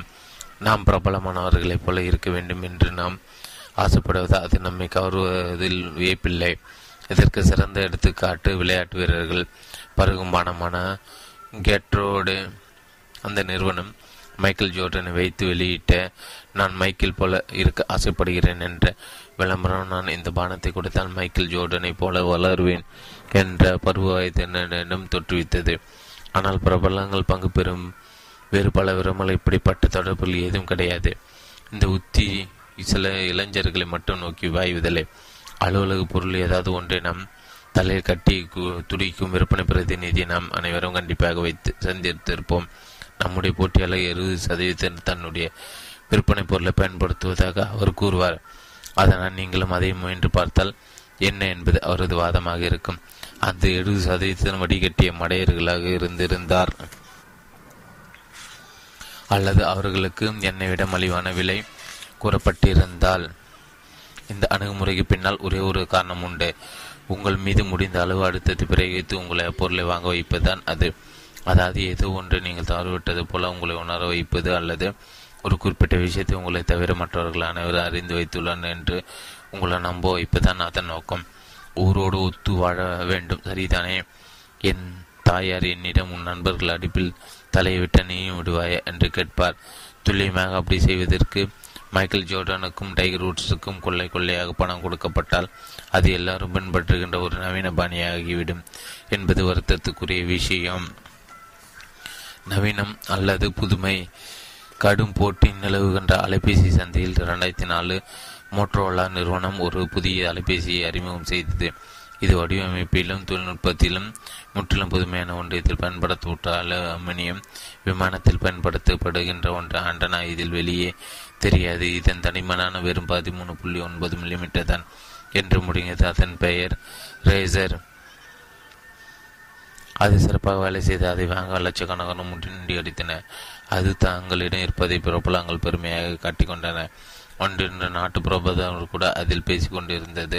மற்றொரு பார்வைக்கு வந்தது. அந்த விற்பனை எண்ணிக்கை 5 கோடியை கடந்தது. ஆனாலும் சிலர் அது ஒன்றும் பெரிய வெற்றி அல்ல என்று விவாதிக்கக்கூடும். அப்போது அதன் முதன்மை நிறுவனம் இருந்த கெட் சாண்டர், இது முற்றிலும் புதுமையானது ஒரு தயாரிப்பு, அலைபேசி துறையில் வருங்காலத்தை எப்படிப்பட்ட படைப்பில் வர வேண்டும் என்பதற்கான வெள்ளோட்டும் இது என்று ரேசர் அலைபேசி குறித்து பெருமையாக பேசினார். அது அந்த நிறுவனத்துக்கு பெரும் லாபத்தை சம்பாதித்து கொடுத்தது. அது ஒரு மிகப்பெரிய புதுமையான படைப்பாக கருதப்பட்டது. அது உண்மைதானா? 4 வருடங்களுக்கு உள்ளாக எட் சாண்டர் அந்த நிறுவனத்திலிருந்து தூக்கி எறியப்பட்டார். பங்கு சந்தையில் அந்த நிறுவனத்தை பங்கு ரேசர் அறிமுகப்படுத்தப்பட்ட போது இருந்த விலையில் பாதி விலைக்கு விற்று கொண்டிருந்தது. அதன் போட்டியாளர் அதைவிட புதுமையான பொருட்களை படைத்து ரேசர் எளிதாக கடந்து சென்று விட்டன. மோட்டோரோலா மீண்டும் 10-11 மற்றொரு அலைபேசி தயாரிப்பு நிறுவனமாக மாறியது. சந்தையில் தள்ளாடத் தொடங்கியது. அவர்களுக்கு முன்பு இருந்த ஏராளமானவர்களைப் போல மோட்டோரோலாவை சார்ந்தவர்கள் நூதானத்தை புதுமை என்று கருதி குழுமிவிட்டனர். உண்மையான புதுமை என்பது ஒரு துறை அல்லது ஒரு சமுதாயத்தை ஒட்டுமொத்தமாக மாற்றக்கூடிய வல்லமையை படைத்தது. மின்சார விளக்கு, மைக்ரோவேவ் அடுப்பு, ஃபேக்ஸ் இயந்திரம், ஐடியூன் போன்ற புதுமை கண்டுபிடிப்புகள் நம் வணிகம் செய்யும் முறையும் நம் வாழும் முறையை மாற்றின. ஐடியூனை பொறுத்தவரை அது இசைத்துறையை புரட்டி போட்டு அதன் வணிக முறையே மறுபரிசீலிப்பு உள்ளாக்கியது. அலைபேசியில் கேமராவை புகுத்தியது புதுமை கிடையாது, ஒரு நல்ல அம்சத்தை அதில் சேர்த்த ஒரு செயல் அது, அவ்வளோதான். அது ஒட்டுமொத்த துறையை அதிர வைக்கவில்லை. இந்த புதிய வரையறையை வைத்து பார்த்தால் மோட்டோவில் ரேசர் அலைபேசியானது உலோகத்தில் அமைக்கப்பட்டிருந்த கூடு, மறைவான ஆண்டனா, சப்பையான விசைப்பலகை, மிகப்பெரிய வடிவமைப்பு ஆகிய பல புதிய அம்சங்களை அடக்கியிருந்த ஒரு புதிய அலைபேசி மட்டும்தான். அதை புரட்சிகரமாக புதுமை படைப்பு என்று வர்ணிக்க முடியாது. மக்களை பரவசப்படுத்த பளபளப்பான ஒரு புதிய அலைபேசியை மோட்டோரோலா வெற்றிகரமாக கண்டுபிடித்திருந்தது. அதிக கவர்ச்சியான இன்னொரு புதிய அலைபேசி கண்டுபிடிக்கப்படுவது அது தாக்குப்பிடித்தது. அவர்கள் தங்கள் பொருளை வித்தியாசப்படுத்தி கொள்ள அந்த புதிய அம்சங்களை லேசரை சேர்த்திருந்தன. அதை மோசம் என்று கூறி ஒதுக்கி தள்ளிவிட முடியாது. அதே சமயம் நீண்டகால நோக்கில் மதிப்பு வாய்ந்த ஒன்று என்று அதை கூற இயலாது. நூதான விற்பனையை தான் தூண்டி அதை பன்மடங்காக பெருக்கும் என்பதில் சந்தேகம் இருக்க முடியாது. ரேசர் அதை நிரூபித்திருந்தது. ஆனால் அதன் தாக்கம் நீண்ட காலம் நிலைக்கவில்லை. ஒரு நிறுவனம் அடிக்கடி நூதனமான அம்சங்களை அறிமுகப்படுத்தி கொண்டே இருந்தால் விலை குறைத்து கொண்டே இருக்கும் போது நிறுவனங்கள் சந்தித்த நிலைமையை அவர்கள் சந்திக்க நேரிடும். 1970களில் 2 விதமான கோல்கேட் பர்பஸ்கள் மட்டுமே இருந்தன. அத்துறையில் போட்டி அதிகரிக்க தொடங்கியவுடன் கோல்கேட்டு விற்பனை கீழே இறங்க தொடங்கியது. அதனால் கோல்கேட்டு ஒரு புதிய அம்சத்துடன் ஒரு புதிய பர்பஸை அறிமுகப்படுத்தியது. முதலில் புளோரைடு அல்லது இன்னொன்று, அதற்கு அடுத்து மற்றும் ஒன்று பற்காரையை கட்டுப்படுத்தும் பொருள், பற்களை பளிச்சென்று வெள்ளையாக்கும் பொருள். 2 வண்ணங்களில் வெளிவரும் பற்பரசி புதிய அம்சங்கள் ஒவ்வொன்றும் விற்பனை உயர்த்தின. ஆனால் அது குறுகிய காலம் வரை நீடித்தது. ஆனால் இந்த போக்கு தொடர்ந்து கொண்டே இருந்தது. கோல்கேட் எத்தனை விதமான பற்பரசிகளை தயாரிக்கிறது என்பது உங்களுக்கு தெரியுமா? 32 குழந்தைகள் என்று பிரத்யேகமாக தயாரிக்கப்படும் 4 பற்பரசிகள் அந்த கணக்கில் வராது. ஒரு நிறுவனம் ஒரு நூதனமான அம்சத்தை அறிமுகப்படுத்தினால் அவர்கள் போட்டியாளர்கள் என்ன செய்வார்? அவர்களும் அதே அம்சத்தை கொண்டிருக்கும் பொருட்களை அறிமுகப்படுத்துவார். இங்கும் அங்கு அதுதான் நிகழ்ந்தது. மக்கள் தண்டெடுப்பது இன்று டஜன் கணக்கில் விதவிதமான பற்பரசுகள் இருக்கின்றன. ஆனால் 1970களில் ஒப்பீடுகளில் இன்று அமெரிக்கில் அதிகமான தங்கள் பற்களை துவக்குகின்றன என்பதற்கு ஆதரவான புள்ளிவரங்கள் எதுவும் இல்லை. இந்த புதுமைக்கு கண்டுபிடிப்புகளின் காரணமாக எது உங்களுக்கு ஏற்ற பற்பசை என்பதை கண்டுபிடிப்பது என்று கிட்டத்தட்ட இயலாத காரியமாகிவிட்டது. எந்த அளவுக்கு பற்பசைகளின் எண்ணிக்கை உயர்ந்திருக்கிறது தெரியுமா? கோல்கேட் நிறுவனம் உங்களுக்கு ஏற்ற பற்பசை தேர்ந்தெடுக்க உங்களுக்கு உதவியை தேவையா என்ற கேள்வியுடன் உங்களுக்கு உதவ தன் இணையதளத்தை ஒரு இணைப்பை உருவாக்கும் அளவு அது அதிகரித்துள்ளது. நிலைமை இப்படி போயிருந்தால் ஒரு கடைக்கு போய் நம்மால் எப்படி நமக்கு ஏற்ற ஒரு பற்பசை தேர்ந்தெடுக்க முடியும்? புதுமை என்ற பெயரை நிறுவனங்கள் அறிமுகப்படுத்தும் பொருட்கள் உண்மையில் மற்றொரு நூதனமான அம்சம் மட்டுமே. இது எல்லா துறைகளும் பரவி படர்ந்து உள்ளது. இது வேலை செய்கிறது என்ற வாடிக்கையாளர்கள் தக்க வைத்துக் கொள்ளும் உத்தியாக இது இருப்பதில்லை. மக்கள் கண்டிப்பாக தங்களுடன் வைத்துக் கொள்ள விரும்பும் அலைபேசியாக மோட்டோரோலாவின் ரசரின் இடத்தை இன்று ஆப்பிளின் ஐபோன் பிடித்து கொண்டுள்ளது. எல்லா பட்டன்களையும் எடுத்துவிட்டு தொடுதுறை அறிமுகப்படுத்தி விட்டது புதுமை கிடையாது. அவை அற்புதமான அம்சங்கள், மற்றவர்களாலும் அதை பிரதி எடுக்க முடியும். ஆனால் ஆப்பிள் மிக முக்கியமான வேறு ஒன்றையும் செய்தது. அலைபேசி துறையை வந்த முறை ஆப்பிள் தலைகீழாக புட்டி போட்டது. ஆப்பிள் நிறுவனம் அலைபேசி காலத்திற்கு வரும் வரை அலைபேசிகளில் என்ன அம்சங்கள் இருக்க வேண்டும், அவை எவற்றை வழங்க வேண்டும் என்பதை அலைபேசி தயாரிப்பாளர்கள் தீர்மானிக்கவில்லை. மாறாக தொலைபேசி இணைப்பை வழங்கி கொண்டிருந்த நிறுவனங்கள் தான் அவற்றை தீர்மானித்தன. தொலைபேசி இணைப்புகளை வழங்கி வந்த Verizon, T Mobile, Sprint, ADT போன்ற நிறுவனங்கள் தான் மோட்டோரோலா, நோக்கியா, எரிக்சன், எல்ஜி போன்ற அலைபேசி தயாரிப்பாளர்கள் என்ன செய்ய வேண்டும் என்பதை தீர்மானித்தனர். பின்னர் ஆப்பிள் அக்காலத்தில் குதித்தது. தங்களுடைய அலைபேசி என்ன செய்யும் என்பதை ஆப்பிள் நிறுவனம் தான் முடிவு செய்யும் என்று அவர்கள் நிபந்தனை விதித்தனர்.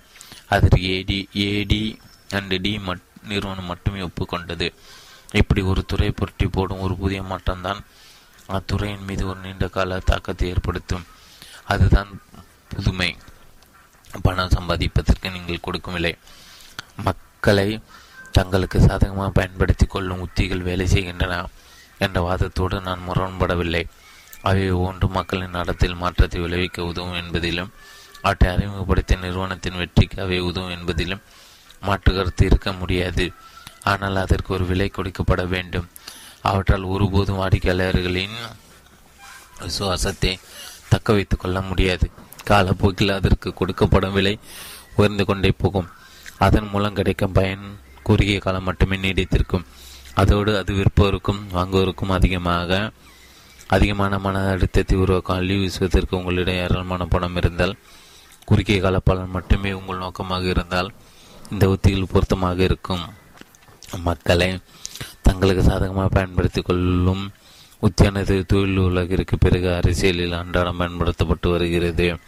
தொழில் உலகில் எப்படி இந்த உத்தியை விற்பனை மட்டுமே உயர்த்தி ஆனால் விசுவாசத்தை வளர்ப்பதில்லையோ அதே போல அரசியலும் இந்த உத்தியை ஒருவரை ஒரு பதவிக்கு தென்றெடுக்க உதவும். ஆனால் ஒரு தலைமைத்துவத்தை வளர்த்தெடுக்க உதவாது. அடித்தாலும் பிடித்தாலும் விடாபடியாக உங்களோடு ஒட்டி கொண்டிருக்கும் விசுவாசமான மக்கள் தான் தலைமைத்துவத்திற்கு தேவை. தலைமைத்துவம் என்பது ஒரே ஒரு நிகழ்ச்சி மக்களை கூட்டும் திறமை அல்ல.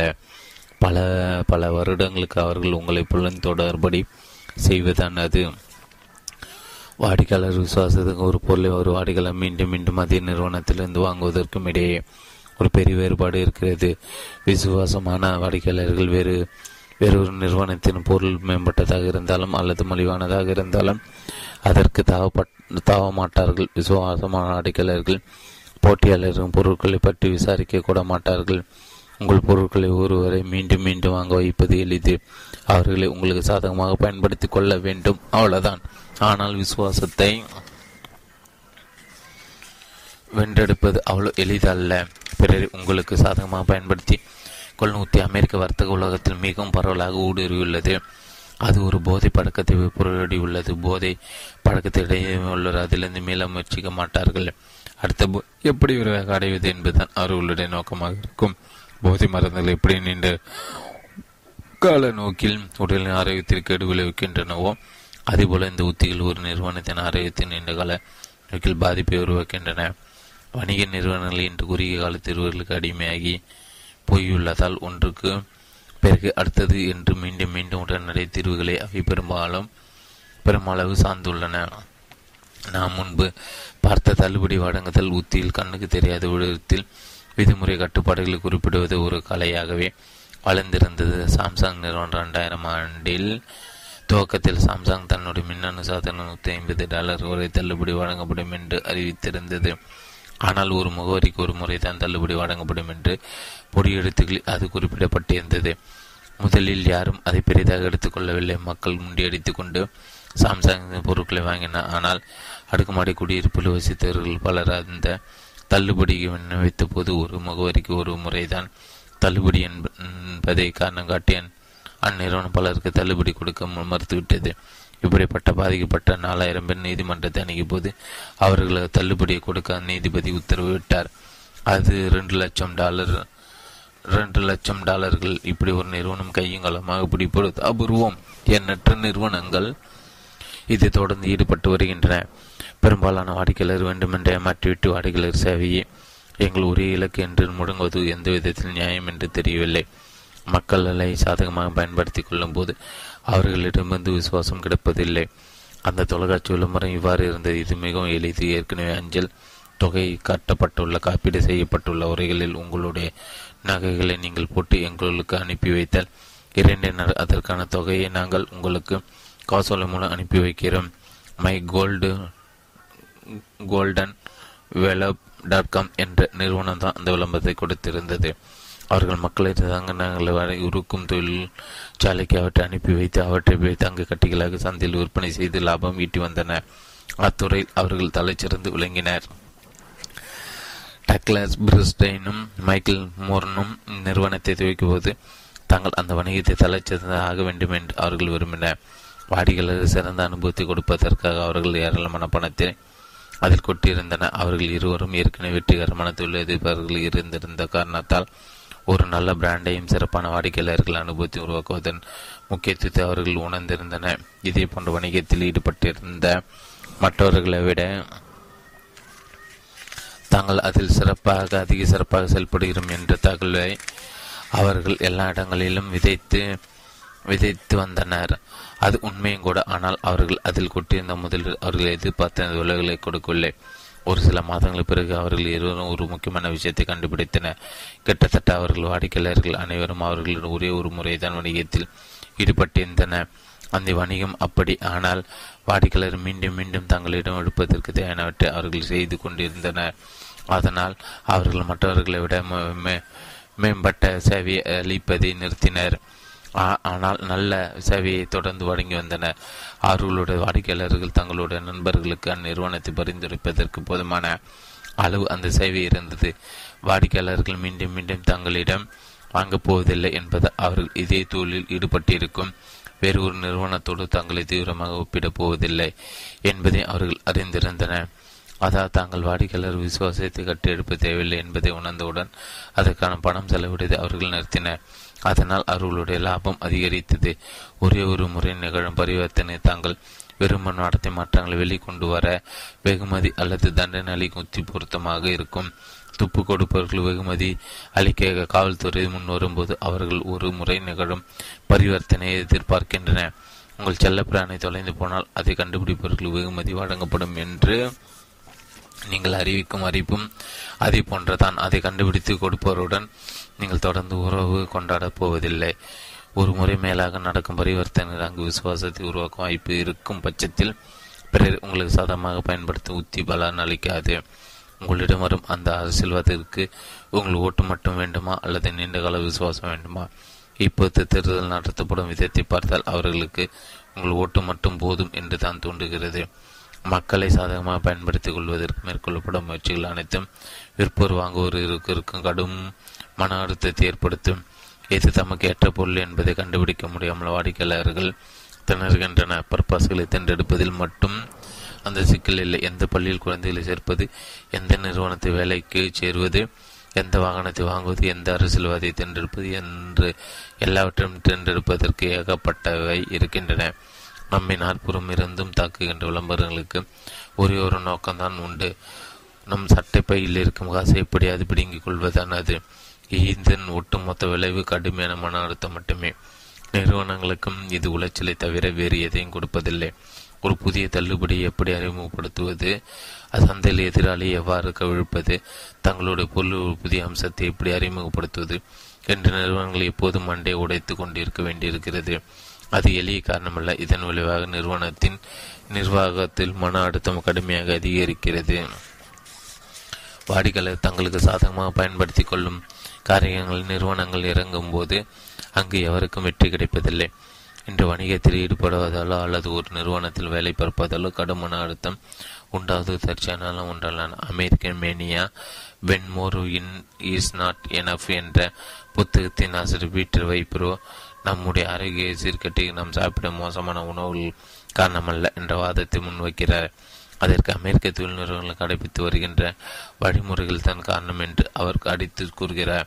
முன்பு எப்போதை காட்டிலும் அமெரிக்கர்கள் இன்று வயிற்றுப்புண், மனசொருவு, உயர் ரத்த அழுத்தம், பதட்டம் மற்றும் புற்றுநோயால் மிக அதிகமாக அவதிப்படுகின்றன. அமெரிக்கர்கள் இன்று வணிகத்தை உந்தி தள்ள கொண்டிருக்கும் குறுகியகால பலன்கள் தான் உண்மையில் நம்முடைய உடல் ஆரோக்கியத்தை கெடுத்து கொண்டிருக்கின்றன என்று பீட்டர் கூறுகிறார். ஒன்று வேலை செய்கிறது என்பதால் அது சரியானதாக இருக்க வேண்டிய அவசியமில்லை. மக்களை தங்கள் சாதகமாக பயன்படுத்திக் கொள்வதில் உள்ள ஆபத்து அது வேலை செய்கிறது என்பதுதான். அது வேலை செய்கிறது என்பதால் அது எழுதப்படாத ஒரு சட்டமாகிவிடுகிறது. அதனால் அதை எல்லா துறைகளிலும் உள்ள சிறிய மற்றும் பெரிய நிறுவனங்கள் அனைத்தும் பின்பற்ற தொடங்கிவிடுகின்றன. இதனால் தப்பி தவறி அதை பின்பற்றாமல் இருக்கும் நிறுவனங்களுக்கு அழுத்தம் அதிகிறது. தங்களுடைய இலக்குகளை அடைய நிறுவனங்கள் விலை குறைப்பு, தள்ளுபடிகள், பயத்தை தூண்டும் அறிவுகள், நூதன அம்சங்களை வடிமுகப்படுத்துதல் போன்றவற்றை பயன்படுத்துவதன் மூலம் தங்களை தாங்களே மேலும் பலவீனப்படுத்திக் கொள்கின்றன. 2008 நிகழ்ந்த மிகப்பெரிய பொருளாதார நெருக்கடி ஒரு தவறான அனுமானம் நீண்ட காலம் நிலைத்திற்கு அனுமதித்தல் என்ன நிகழும் என்பதற்கான ஒரு எடுத்துக்காட்டாகும். ரியல் எஸ்டேட் துறையில் ஏற்பட்ட மாபெரும் சரிவுக்கும் பல வங்கிகள் மூடப்பட்டமைக்கும் மக்களை தங்களுக்கு சாதகமாக பயன்படுத்திக் கொள்ளும் கண்ணோட்டத்துடன் குறுகியகால நோக்கத்துடன் வங்கிகள் மேற்கொண்ட தொடர்பு நடவடிக்கைகள் தான் காரணம். ஆனால் அதற்கு அனைவரும் பெரும் விலை கொடுக்க வேண்டி வந்தது. ஆனாலும் மக்களை தங்களுக்கு சாதகமாக பயன்படுத்திக் கொள்ளும் போக்கு எல்லா இடங்களிலும் தலைவிரித்து ஆடுகிறது. ஆனால் இதற்கு ஒரு நல்ல மாற்று இருக்கிறது. பகுதி 2 ஒரு மாற்று கண்ணோட்டம். 3 பொன்வட்டம் மக்களை உந்தி தள்ளுவதற்கு அவர்களை தங்களுக்கு சாதகமாக பயன்படுத்தி கொள்ளாமல் அவர்களை ஊக்குவிப்பதை தேர்ந்தெடுத்த தலைவர்கள் ஒரு சிலர் இருக்கத்தான் செய்கிறார்கள். அத்தலைவர்கள் ஒவ்வொருவரும் துல்லியமாக ஒரு மாதிரியாக சிந்தித்தனர், ஒரே மாதிரியாக செயல்பட்டனர், ஒரே மாதிரியாக கருத்துக்களை பரிமாறிக்கொண்டனர். அது நாம் செயல்படுவதற்கு முற்றிலும் நேரெதிரானது. அவர்கள் அப்படி செயல்படும் விதத்தை நான் பொன்வட்டம் என்று அழைக்கிறேன். ஏன், எப்படி, எது? இந்த பொன்வட்டத்திற்கான யோசனை பொன் விகிதம் என்ற கோட்பாட்டிலிருந்து எனக்கு கிடைத்தது. அது ஒரு எளிய கணித ரீதியான உறவு. வரலாறு பிறந்த காலத்திலிருந்து அது கணித வேலையர்கள்,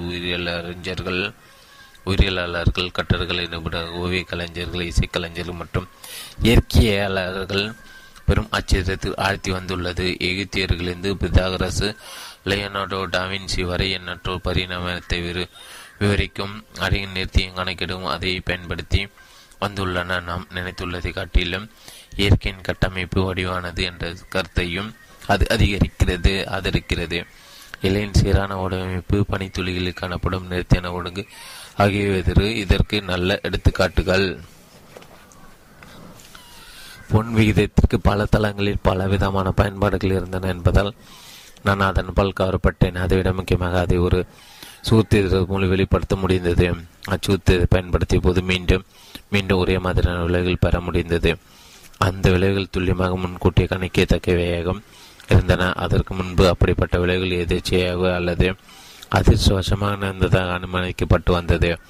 சரியாக கணிக்கப்பட முடியாத ஒன்று என்று பலர் கருதும் இயற்கையை கூட அப்படிப்பட்ட ஒழுங்குமுறை வெளிப்படுத்தியது. இயற்கையில் ஒழுங்குமுறை எதுவும் கிடையாது என்று கணிக்கப்பட்டிருந்த இடங்களில் ஒழுங்குமுறை இருப்பதற்கான ஆதாரங்களை பொன் விகிதம் தந்தது போல் மனித நடத்தை முன்கூட்டியை கணிக்கும் வித்தையை பொன்வட்டம் தருகிறது. இதை வேறு வார்த்தைகளை கூறுவதென்றால் நாம் ஒரு காரியத்தை ஏன் செய்கிறோம், எதற்காக செய்கிறோம் என்பதை புரிந்து கொள்ள அது உதவுகிறது.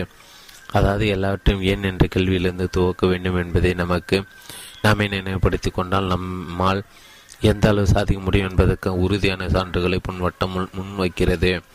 ஒரு சில தலைவர்களால் ஒரு சில நிறுவனங்களால் எவ்வாறு மக்கள் மீது அசத்தியமான தாக்கம் ஏற்படுத்த முடிந்தது என்பதை பார்ப்பதற்கான ஒரு மாற்று கண்டோட்டம் பொன்வட்டம். ஆப்பிள் நிறுவனத்தால் எப்படி பல துறைகளிலும் புதுமையை புகுத்தி அதை தக்க வைத்துக் கொள்ள முடிந்தது என்பதற்கான தெளிவான விளக்கத்தை அது அளிக்கிறது.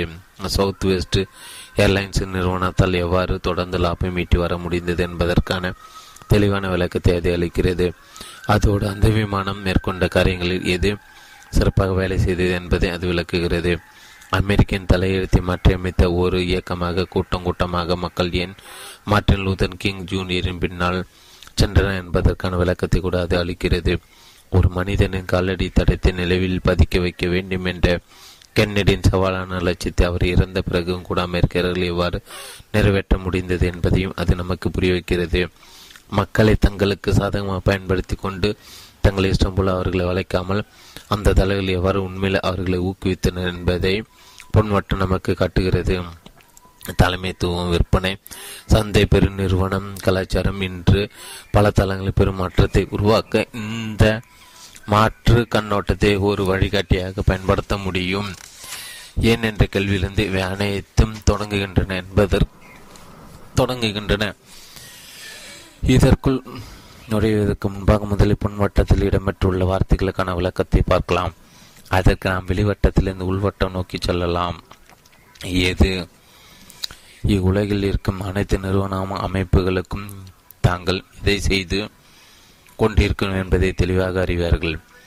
எந்த ஒரு நிறுவனத்தாலும் அது விற்று கொண்டிருக்கும் பொருளை பற்றியோ அல்லது வழங்கி கொண்டிருக்கும் சேவை பற்றியோ தெளிவாக குறிப்பிட முடியும். அதேபோல ஒரு நிறுவனத்தில் அல்லது அமைப்பில் பணியாற்றி கொண்டிருக்கும் ஒருவரால் எதை செய்து கொண்டிருக்கிறார் என்பதை சரியாக விளக்க முடியும். மொத்தத்தில் எது என்பதை தெளிவாக கண்டுபிடித்து விட முடியும். எப்படி தாங்கள் செய்து கொண்டிருக்கும் விஷயங்களை எப்படி செய்து கொண்டிருக்கின்றன என்பதை சில நிறுவனங்கள் அறியும். பெரும்பாலான சமயங்கள் ஒரு ஒன்றை வித்தியாசமாகவோ அல்லது தனித்துவமாகவோ செய்து கொண்டிருப்பதை எப்படி விளக்குகிறது? ஒரு தீர்மானத்தை எடுக்க இது ஒரு உந்து சக்தியாக இருப்பதாக பலர் கருதுகின்றனர். ஏன் தாங்கள் செய்து கொண்டிருக்கும் விஷயத்தை ஏன் செய்து கொண்டிருக்கும் என்ற கேள்வி வேக சில நிறுவனங்களை கேட்கின்றன. லாபம் ஈட்டுவதற்கான தான் அதை செய்து கொண்டிருக்கிறோம் என்று நிறுவனங்கள் பதிலளித்தால் அது இங்கு பொருந்தாது. ஏனெனில் லாபம் ஈட்டுதல் என்பது ஒரு விளைவு. உங்களோட நோக்கம் என்ன, குறிக்கோள் என்ன, உங்களோட நம்பிக்கை என்ன என்ற அர்த்தத்தில் நான் இங்கு ஏன் என்ற கேள்வியை முன்வைக்கிறேன். உங்கள் நிறுவனம் ஏன் இருக்கிறது? நீங்கள் ஏன் தினத்தோறும் காலையில் படுக்கிலிருந்து எழுந்திருக்கிறீர்கள்? பெரும்பாலான நிறுவனங்கள் வெளிவட்டத்திலிருந்து உள்வட்டம் நோக்கி நகர்கின்றன. அதாவது எது என்பதில் தொடங்கி ஏன் என்பதை நோக்கி அவர் நகர்கின்றன. அதில் அர்த்தம் இல்லாமல் இல்லை, ஏனெனில் அவர்கள் தெளிவான ஒன்றிலிருந்து தெளிவற்ற ஒன்றை நோக்கி செல்கின்றன. பெரும்பாலான நிறுவனங்களிடம் எது எப்படி என்பதற்கான பதில் இருக்கும், ஆனால் ஏன் என்பதற்கான பதில் இருக்காது. பிறரை உண்மையிலே ஊக்குவிக்கும் தலைவர்கள் அப்படி செய்வதில்லை. அப்படிப்பட்ட நிறுவனங்களுக்கும் அது பொருந்தும். அது பொன்வட்டத்தில் உள்ளிருந்து வெளியே நோக்கி சிந்துகின்றன, செயல்படுகின்றன. ஆப்பிள் நிறுவனம் இதற்கு ஒரு சிறந்த எடுத்துக்காட்டு. நான் அடிக்கடி ஆப்பிள் நிறுவனத்தை எடுத்துக்காட்டாக குறிப்பிடுவதற்கான அது நம் எல்லோருக்கும் மிகவும் பரிச்சயமான ஒன்று என்பதுதான். அதன் பொருட்களை பற்றி புரிந்து கொள்வதும் அவற்றை பிறவற்றோடு ஒப்பிட்டுக் கொள்வதும் எளிது. அதோடு ஆப்பிள் வெற்றி பெற்ற நிறுவனங்கள் வெற்றியை போன்ற ஒன்றல்ல. அவர்கள் தொடர்ந்து புதுமையிலே புகுத்தி கொண்டிருக்கும் ஒரு புது நிறுவனமாக இருந்து வந்துள்ளனர். கண்மூடித்தனமாக அவர்களை பின்பற்றும் ஒரு பெருங்கூட்டத்தையும் அவர்கள் உருவாக்கி வைத்துள்ளனர். அதனால் பொன்வட்டத்தின் கொள்கைகளை எடுத்துரைக்க ஆப்பிள் நிறுவனம் சிறந்த ஒரு எடுத்துக்காட்டாக இருக்கும். அவர்களுடைய சந்தையிடும் முறை ஒரு குறித்த ஒரு எடுத்துடன் இதை துவக்கலாம். ஆப்பிள் மற்ற நிறுவனங்களைப் போலவே இருந்திருந்தால் அதன் சந்தை விளம்பரங்கள் பொன்வட்டத்தின் வெளியே சுற்றிலிருந்து தொடங்கியிருக்கும். முதலில் தாங்கள் எதை செய்து கொண்டிருக்கிறோம் அல்லது எதை உருவாக்கி கொண்டிருக்கும் என்பதிலிருந்து அது தொடங்கியிருக்கும். பின்னர் அதை தாங்கள் எப்படி போட்டியாளரிடமிருந்து வித்தியாசமாக அல்லது மேம்பட்ட விதத்தில் செய்து கொண்டிருக்கணும் என்பதற்கு தாவும். இறுதியாக அதனால் தான் நீங்கள் எந்த விதமான நடவடிக்கையில் இறங்க வேண்டும் என்பதில் அது முடியும். அதன் விளைவாக மக்கள் தங்கள் தயாரிப்புகளை வாங்குவார் என்று அவர்கள் எதிர்பார்ப்பு ஆப்பிள் நிறுவனம் மற்ற நிறுவனங்களை போல் இருந்தால் அதன் விளம்பர வாசகம் இவ்வாறு இருக்கும். தலைச்சிறந்த கணினிகளை நாங்கள் உருவாக்குகிறோம். அவை மிக அழகாக வடிவமைக்கப்பட்ட பயன்பாட்டிற்கு எளிதானவை. அதில் ஒன்றை வாங்க நீங்கள் விரும்புகிறீர்களா? இதை ஒரு வலுவான விற்பனை முடக்கம் என்று கூற முடியாது. என்றாலும் இப்படித்தான் பரவலான நிறுவனங்கள் தம்முடைய பொருட்களை பற்றி விளம்பரம் செய்கின்றன. அதுதான் இப்போது பரவலாக கடைபிடித்து வரப்படும் வழக்கமாக இருக்கிறது. முதலில் தாங்கள் என்ன செய்கிறோம் என்பதை அவர்கள் கூறுவார். இதுதான் எங்களுடைய புதிய கார். பின்னர் அது என்ன செய்யும் என்று மற்ற கார்களை விட எந்த விதத்தில் அது மேம்பட்டது என்று அவர்கள் தெரிவிப்பார். இதில் தோளில் செய்யப்பட்ட இருக்கைகள் உள்ளன. இதில் பிரமாதமான மைலேஜ் கொடுக்கும் எளிதான முறையில் இதை நீங்கள் வாங்கலாம். பின்னர் நீங்கள் தங்களுடைய கார்களை வாங்குவீர்கள் என்று அவர்கள் எதிர்பார்ப்பார். இதே அணுகுமுறை எல்லா துறைகளிலும் இருக்கிறது. அரசியலும் அதற்கு விதிவிலக்கல்ல.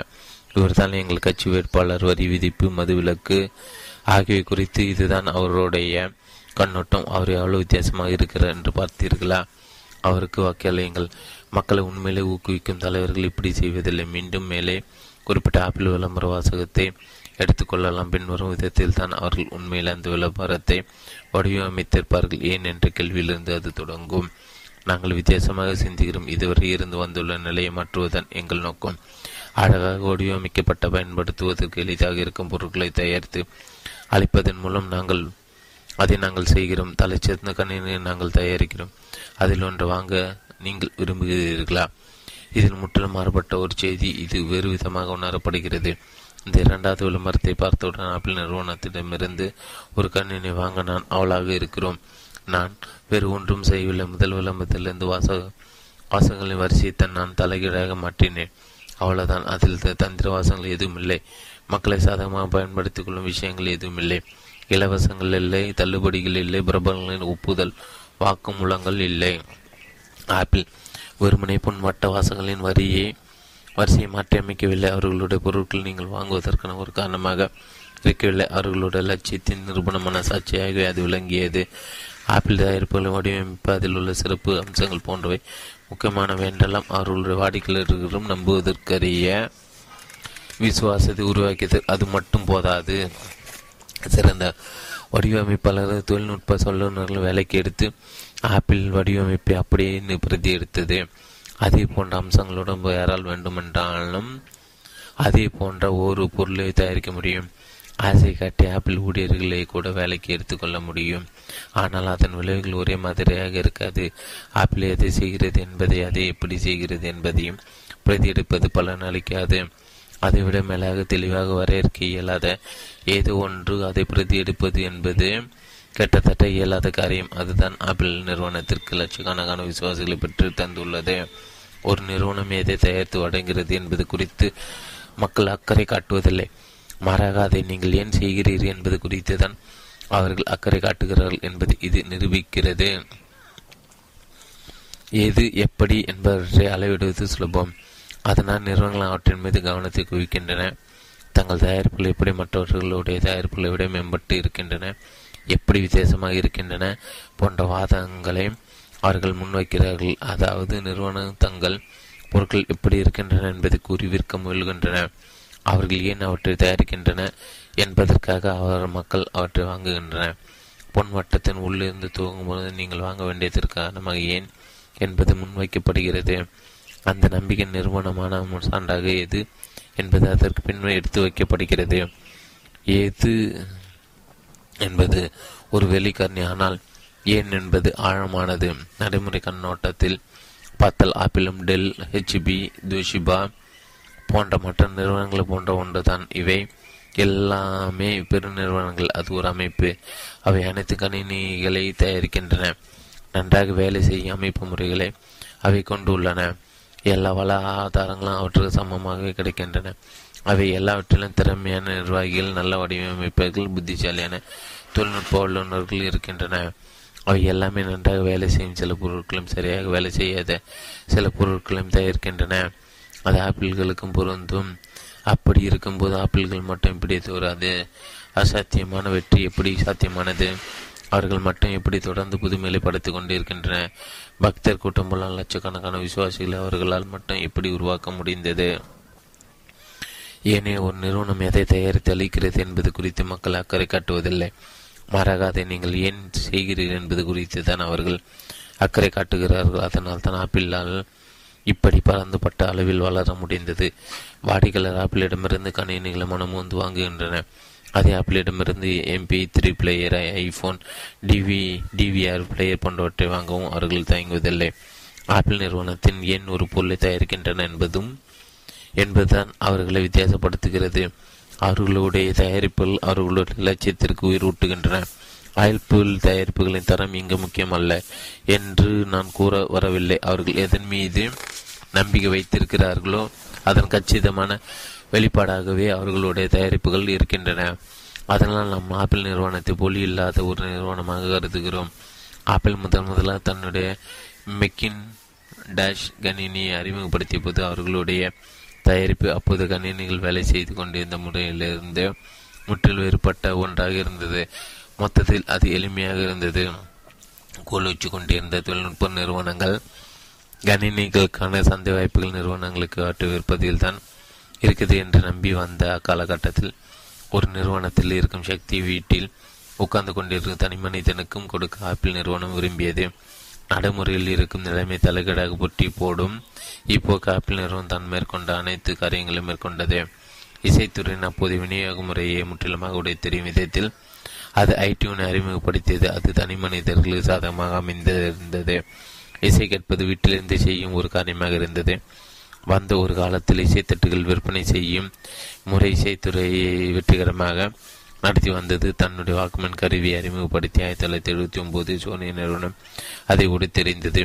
வாக்குமேனையும் அதற்கு பிறகு வந்த டிஸ்க்மேனையும் நீங்கள் பயன்படுத்த வேண்டுமான அக்கருவி ஒளி நாடாக்களை அல்லது குறுந்தட்டுகள் நீங்கள் உங்களோடு எடுத்துச் செல்ல வேண்டும்.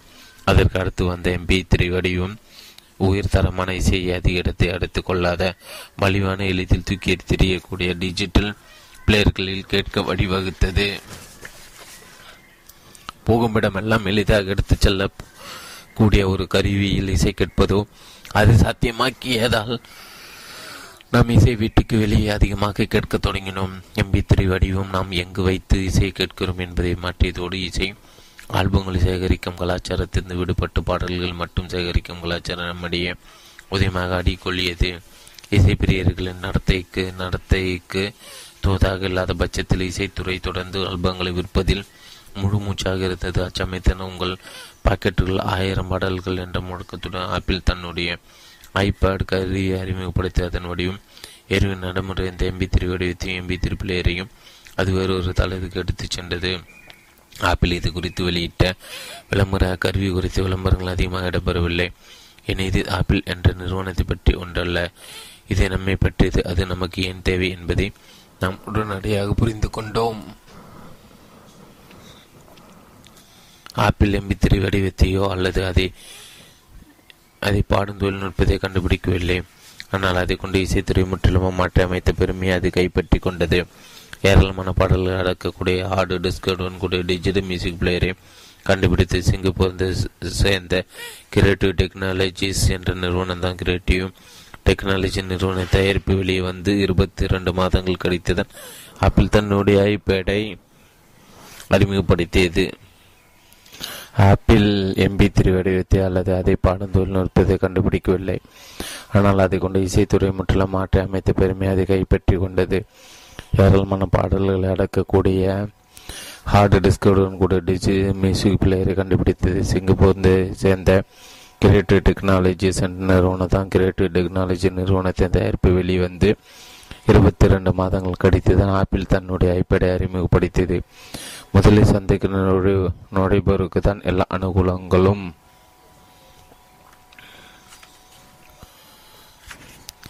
என்ற மாயை இது கேள்விக்குரியதாக்குகிறது. டிஜிட்டல் ஒளித்துறையில் கிரியேட்டிவ் டெக்னாலஜிஸ் நிறுவனத்திற்கு இந்த அனுபவத்தை கலைஞர்கள் எடுத்துக்கொண்டால் டிஜிட்டல் பிளேயரை அறிமுகப்படுத்த ஆப்பிளை விட அதற்கு தான் கூடுதலான தகுதி இருந்தது. ஆனால் கிரியேட்டிவ் டெக்னாலஜிஸ் நிறுவனம் தன்னுடைய தயாரிப்பை 5GB MP3 பிளேயர் என்று விளம்பரப்படுத்தியது. ஆப்பிளின் உங்கள் பாக்கெட்டுக்குள் 1000 பாடல்கள் என்ற முழக்கம் இதுவும் அடிப்படையில் ஒன்றுதான். ஆனால் கிரியேட்டிவ் டெக்னாலஜிஸ் நிறுவனம் தன்னுடைய தயாரிப்பை பற்றி கூறியது. ஆனால் ஆப்பிள் நிறுவனம் அது ஏன் நமக்கு தேவை என்று கூறியது. நமக்கு ஐபேடு தேவை என்று முடிவெடுத்த பிறகுதான் எப்படிப்பட்ட ஐபேடு நமக்கு வேண்டும் என்று நாம் தீர்மானிக்க ஆரம்பிக்கிறோம். 5GB வடிவம் வேண்டுமா அல்லது 10GB வடிவம் வேண்டுமா என்று யோசிக்கிற நம்முடைய தீர்மானம் ஏன் அது நமக்கு வேண்டும் என்பதிலிருந்து முளைத்தது. ஆப்பிளும் அதை முன்வைத்தது. Apple and iPad Creative Technologies நிறுவனத்தின் மாடலான ஜென்னை விட மேம்பட்டது என்று நம்மில் எத்தனை பேரால் அறிந்திட்டு கூற முடியும். ஐபேடில் பேட்டரி பிரச்சனைகள் இருந்தன, அதன் பேட்டரி அதிக நாட்கள் வரவில்லை போன்றவற்றை எடுத்துக்காட்டுகளாக கூறலாம். கிரியேட்டிவ் நிறுவனத்தின் ஜென் மேம்பட்டதாக இருக்கலாம், ஆனால் அதன் தரம் குறித்து நாம் சிறிதும் சட்டை செய்யவில்லை என்பதுதான் யதார்த்தம். ஏன் என்பது குறித்து ஆப்பிள் கொண்டிருந்த தெளிவின் காரணமாக ஆப்பிளால் தன்னை விட தகுதி வாய்ந்த போட்டியாளர் வெல்ல முடிந்தது. அதனால்தான் தன் காலடி எடுத்து வைத்த பிற துறைகளிலும் ஆப்பிள் அபாரமான வெற்றி ஈட்ட முடிந்தது. ஏன் என்பது குறித்து தெளிவற்றிருக்கும் நிறுவனங்களுக்கு இது ஒத்து வராது. கேட்பே நிறுவனம் 2003 தட்டையான தொலைக்காட்சி பெட்டிகளை அறிமுகப்படுத்தியது. அதுவரை தட்டையான கணினி மானிட்டர்களை அது தயாரித்து வந்திருந்த காரணத்தால் அது நிச்சயமாக தொலைக்காட்சி பெட்டிகளை தயாரிப்பதற்கான தகுதி அதற்கு இருந்தது என்பதை மறுப்பதற்கில்லை. ஆனால் 2 வருடங்களுக்குள் அந்நிறுவனம் அதை கைவிட்டுவிட்டது. அதே போல டெல் நிறுவனம் 2002 BDA என்ற கருவியையும் 2003 MP3 பிளேயரும் அறிமுகப்படுத்திய போதிலும் ஒரு சில வருடங்களுக்குள் அதனால் தாக்குப்பிடிக்க முடியவில்லை. இத்தனை டெல் தரமான பிற பொருட்களை தயாரிக்கும் ஒரு நிறுவனம் என்று பெயர் எடுத்திருந்த இந்த நிறுவனங்கள் தாங்கள் எதை தயாரித்து கொண்டிருக்கிறோம் என்பதை கொண்டு தங்களை வரையறுத்து கொண்டதுதான் பிரச்சனையே. கணினிகளை தயாரித்து வந்த நிறுவனமாக டெல் தன்னை காட்டிக்கொண்டது. ஒரு கணினி நிறுவனத்திலிருந்து MP3 பிளேயர் வாங்குவது மக்களுக்கு பொருத்தமாகப்படவில்லை. மக்கள் டெல்லை ஒரு கணினி நிறுவனமாக மட்டுமே பார்த்தனர். டெல் தன்னுடைய அடிப்படை நோக்கத்தை மறுபரிசீலனை செய்து வேறு ஒன்றை செய்ய ஏன் செய்கிறோம் என்பது குறித்து தெளிவுடன் அதில் இறங்காதவரை அதனால் கணினிகள் வேறு எதையும் விற்க முடியாது. தன்னுடைய போட்டியாளர்கள் போல இல்லாமல் ஆப்பிள் நிறுவனம் தான் என்ன செய்கிறோம் என்பதை வைத்து தன்னை வரையறுத்து கொள்ளவில்லை. தான் ஏன் அதை செய்கிறோம் என்பதை வைத்து தான் அது தன்னை வரையறுத்து கொண்டது. ஏற்கனவே இருந்த நடைமுறைகளோடு தெரிந்து தனி நபர்கள் தேர்ந்தெடுப்பது புதிய தேர்ந்தெடுப்புகள் அது வழங்கியது. ஆப்பிள் துவங்கப்பட்ட போது அதன் பெயர் ஆப்பிள் கணினி நிறுவனம் என்று தான் இருந்தது. 2007 தான் ஒரு வெறும் கணினி தயாரிப்பு நிறுவனம் அல்ல என்பதை தெளிவுபடுத்தும் நோக்கத்துடன் அது தன் பெயரை ஆப்பிள் இங்க் என்று மாற்றிக்கொண்டது. நடைமுறையில் பார்த்தால் ஒரு நிறுவனத்தின் சட்டப்பூர்வமான பெயர் என்ன என்பது அவ்வளவு முக்கியமல்ல. ஆனால் தன் பெயரில் கணினி நினைத்திருப்பதை அந்நிறுவனம் விரும்பவில்லை. தங்களை பற்றிய தாங்கள் என்ன நினைத்துக் கொள்கிறோம் என்பதை அது கட்டுப்படுத்துவதாக அவர்கள் நினைத்தனர். நடைமுறை வசதியாக அவர்கள் தங்கள் பெயரை மாற்றிக்கொள்ளவில்லை. அப்பெயர் மாற்றம் அடிப்படையில் தத்துவ ரீதியான ஒன்றுதான். ஆப்பிள் நிறுவனத்தின் ஏன் என்ற கேள்வி 1960களின் இறுதியில் அது துவங்கப்பட்ட போது உருவானது. அது இன்று வரை மாற்றப்படவே இல்லை. தாங்கள் என்ன பொருளை தயாரித்தாலும் எந்த துறையில் நுழைந்தாலும் அது மாறாமல் அப்படியே தான் இருந்து சவாலாக ஏற்றுக்கொள்ளப்பட்ட சிந்தனைக்கு சவால் விடும் ஆப்பிளின் நோக்கம் தீர்க்கதரிசனமானது. ஒரு கணினி தயாரிக்கும் நிறுவனம் என்ற முறையில் கணினி துறையின் போக்கை அவர்கள் முற்றிலுமாக மாற்றினர். ஒரு சிறிய மின்னணு நிறுவனம் என்ற முறையில் அவர்கள் அத்துறையில் ஜம்மானாக விளங்கிய சோனி நிறுவனத்துக்கும் பிலிப்ஸ் நிறுவனத்திற்கும் சவால் விட்டனர். ஒரு அலைபேசி தயாரிப்பு நிறுவனம் என்ற முறையில் இத்துறையில் வேறு ஒன்றிருந்த மோட்டோரோலா, எரிக்சன் மற்றும் நோக்கியா நிறுவனங்கள் ஒட்டுமொத்தமாக ஆட்டம் காண வைத்தார்கள். மொத்தத்தில் ஆப்பிள் தன் காலடி எடுத்து வைத்த அனைத்து துறையும் கொடி கட்டி பறந்தது. ஆப்பிள் நிறுவனம் எதை வேண்டுமானாலும் செய்து கொண்டிருக்கலாம். ஆனால் அது ஏன் இருக்கிறது என்பதை நாம் அறிவோம்.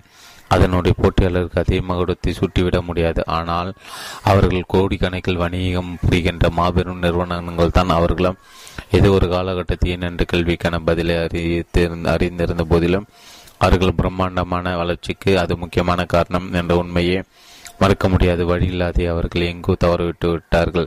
இப்போது அவர்கள் என்ன செய்து கொண்டிருக்கிறார்களோ அதை மட்டும் வைத்து அவர்கள் தங்களை வரையறுத்து கொண்டிருக்கின்றனர். தாங்கள் கணிகளை தயாரித்து கொண்டிருக்கும் வலுவான காரணத்துடன் இங்கே வந்தவர்கள் என்ற பொருட்கள் விற்பனை செய்யும் ஒரு நிறுவனமாக ஆகிவிட்டன. அப்போது விசுவாசமான வாடிக்கையாளர் உருவாக்குவது கடினமாகிவிடும். தங்களை வித்தியாசப்படுத்திக் கொள்ள திணறி கொண்டிருக்கும் நிறுவனங்களை தயாரிப்பவர்கள் சந்தையில் 10-11 மாறிவிடும். பால் தயாரிப்பாளர்கள் யாரை கேட்டாலும் ஒரு நிறுவனத்தின் பாலுக்கும் இன்னொரு நிறுவனத்தின் பாலுக்கும் இடையே குறிப்பிடத்தக்க வேறுபாடு இருக்கிறது என்று கூட. ஆனால் அது கண்டுபிடிப்பது நீங்கள் ஒரு வல்லுநராக இருக்க வேண்டும். அதனால் நுகர்வோரை பொறுத்தவரை எல்லா பாலும் ஒன்றுதான். அதனால் நாம் எல்லா பாலையும் ஒரு கட்டத்தில் அடைத்து விடுகிறோம். இது கட்டத்தட்ட பிற பொருட்கள் அனைத்திற்கும் இது பொருந்தும். ஆனால் இப்படிப்பட்ட பொருட்களை விற்று கொண்டிருக்கும் நிறுவனங்களும் தாங்கள் பொருட்களை எப்படி வித்தியாசப்படுத்தி காட்டுவது என்று தினமும் மண்டை உடைத்துக் கொண்டிருக்கும். ஆனால் ஏன் என்ற கேள்விக்கு விடை அறிந்திருக்கும் நிறுவனங்களுக்கு இந்த பிரச்சனை இல்லை. தங்களுடைய மதிப்பை யாருக்கு நிரூபிக்க வேண்டிய அவசியம் அவர்களுக்கு இல்லை. அவர்கள் வித்தியாசமானார்கள். அதை அனைவரும் அறிவர். ஆப்பிள் தனித்துவதற்கு காரணம் அசாத்தியமான அதன் சந்தை நிர்வாகத்திறன் தான் என்று நம்புகிறவர்களும் இருக்கின்றன. ஆப்பிள் ஒரு வாழ்க்கை முறை விற்பனை செய்கிறது என்று சந்தையில் வல்லுநர்கள் கூறுவார். அப்படி இருந்திருக்கும் பட்சத்தில் அதை வல்லுநர்களால் ஏன் அதை பிற நிறுவனங்கள் பிரதியெடுக்க முடியவில்லை? ஒரு குறிப்பிட்ட விதமான வாழ்க்கை முறையை கடைபிடிக்கும் நபர்கள் ஆப்பிள் பொருட்களை சென்றிருக்கின்றன என்ற கண்ணோட்டத்தில் பார்த்தால் வாழ்க்கை முறை விற்பனை செய்யும் நிறுவனம் என்று அழைப்பதில் தவறில்லை. அது ஒரு குறிப்பிட்ட வாழ்க்கை முறையை கண்டுபிடிக்கவும் இல்லை, ஒரு குறிப்பிட்ட வாழ்க்கை முறை விற்பனை செய்யவும் இல்லை. ஒரு குறிப்பிட்ட வழியில் வாழ்க்கையை நடத்தி வருபவர்கள் ஆப்பிள் போன்ற நிறுவனத்தை நோக்கி கவர்ந்திருக்கப்படுகிறார்கள். அவ்வளோதான். அவர்கள் ஒரு சில குறிப்பிட்ட பொருட்களை வாங்குகின்றன, அதை வைத்துள்ள அதுதான் அவர்களின் வாழ்க்கை முறை நாம் அடையாளம் கண்டுகொள்கிறோம். ஹார்லி டேவிட்சன் மோட்டார் சைக்கிள் சில குறிப்பிட்ட குழுக்களின் வாழ்க்கை முறைக்கு பொருந்துவது போல, பிராடா காலணிகள் வேறு சில குழுக்களின் வாழ்க்கை முறைக்கு பொருந்தியது போல தான் இதுவும் இங்கு வாழ்க்கை முறையை தான் முதலில் வந்தது. ஆப்பிள் வேலை செய்பவர்கள் உட்பட வேறு சிலர் ஆப்பிளை தனித்துவப்படுத்த முழுக்க ஆப்பிள் தோல் பொருட்களின் தரம் தான் என்று வாதிடுகிற பொருட்களின் தரம் முக்கியமானவை என்பது இரண்டாவது கருத்து இருக்க முடியாது. ஏன் என்பது குறித்து என்னதான் தெளிவிருந்தாலும் நீங்கள் விற்பது சரியாக போகாவிட்டால் எல்லாமே கவிழ்ந்துவிடும். ஆனால் ஒரு நிறுவனம் விற்க முயல்கின்ற பொருள் தலை சேர்ந்த ஒன்றாக இருக்க வேண்டும் என்று கட்டாயமில்லை. அது நன்றாக இருந்தால் போதும். வேறு ஏதோடு ஒன்றோடு ஒப்பிடும்போது மேம்பட்டதே சிறப்பானது என்ற பேச்சு எழுகிறது. ஏன் என்பதை முதலில் புரிந்து கொள்ளாவிட்டால் ஒரு விஷயத்தை தீர்மானிப்பவருக்கு இது இந்த ஒப்பீடுகள் ஒரு பயனும் கிடையாது. மேம்பட்டது என்றால் அதை ஒப்பிடுவதற்கு ஒரு அடிப்படை அளவுகோல் இருக்க வேண்டும். அதை எப்படி நிர்ணயிப்பது? Ferrari F430 sports car Honda Odyssey mini வேனை விட சிறந்ததா? எதற்கு உங்களுக்கு ஒரு கார் தேவைப்படுகிறது என்பதை பொறுத்தது அது. உங்கள் குடும்பத்தில் 6 பேர் இருந்தால் 2 இருக்கைகளை மட்டுமே கொண்டிருக்கும் ஃபெராரியால் எந்த பிரயோஜனமும் இல்லை. நீங்கள் வசதியான ஒரு காதலை தேடிக்கொண்டிருந்தால் ஃபெராரியை விட சிறந்த கார் எதுவும் இருக்க முடியாது. ஒரு பொருள் ஏன் இருக்கிறது என்பதை முதலில் ஒரு சிறு தூக்கி பார்க்க வேண்டும். பின்னர் ஒருவர் அதை ஏன் விரும்புகிறார் என்பது அதனோடு ஒத்துப்போக வேண்டும். ஹோண்டா காரின் தொழில்நுட்ப சிறப்புகளை பற்றியது நான் எடுத்துரைக்கலாம். 1 லிட்டர் பெட்ரோலுக்கு அது ஃபெராரியை விட அதிக தூரம் போகும் என்று நான் கூறலாம். ஒரு ஸ்போர்ட்ஸ் காரை தான் வாங்க வேண்டும் என்று உறுதியாக உள்ள ஒருவரை என்னால் இப்படி கூறி ஒப்புக்கொள்ள வைக்க இயலாது. ஒரு ஹோண்டாவை விட ஃபெராரியை நோக்கி கவர்ந்தெடுக்கப்படுகிறார் என்ற செய்தி அந்த காரின் பொறியியல் மேம்பாடுகளை பற்றி தெரிவிப்பதை விட அந்த நபரை பற்றி தான் அதிகமாக தெரிவிக்கிறது. அதனால தான் ஃபெராரி மட்டும் வேண்டும் என்று ஒற்றர்களின் நிற்பவர்கள் சிவப்பு நிற ஃபெராரி வாங்குவதற்கு இன்னும் கூடுதலான விலை கொடுக்க தயாராக இருக்கின்றன. அதே சமயம் ஹோண்டா ஓடிசியை காரை வாங்குபவர்கள் அதன் நிறத்தை பற்றி பெரிதாக கவலைப்படுவதில்லை. ஆப்பிள் கணினிகள் பிறவற்றை விட மேம்பட்டவை என்று முடங்குபவர்களுக்கு எதிராக என்னால் எந்த வாதத்தையும் முன்வைக்க முடியாது. ஒரு தரமான கணினி என்னவெல்லாம் செய்ய வேண்டும் என்று அவர்கள் எதிர்பார்க்கிறார்களோ அவை அனைத்தையும் ஆப்பிள்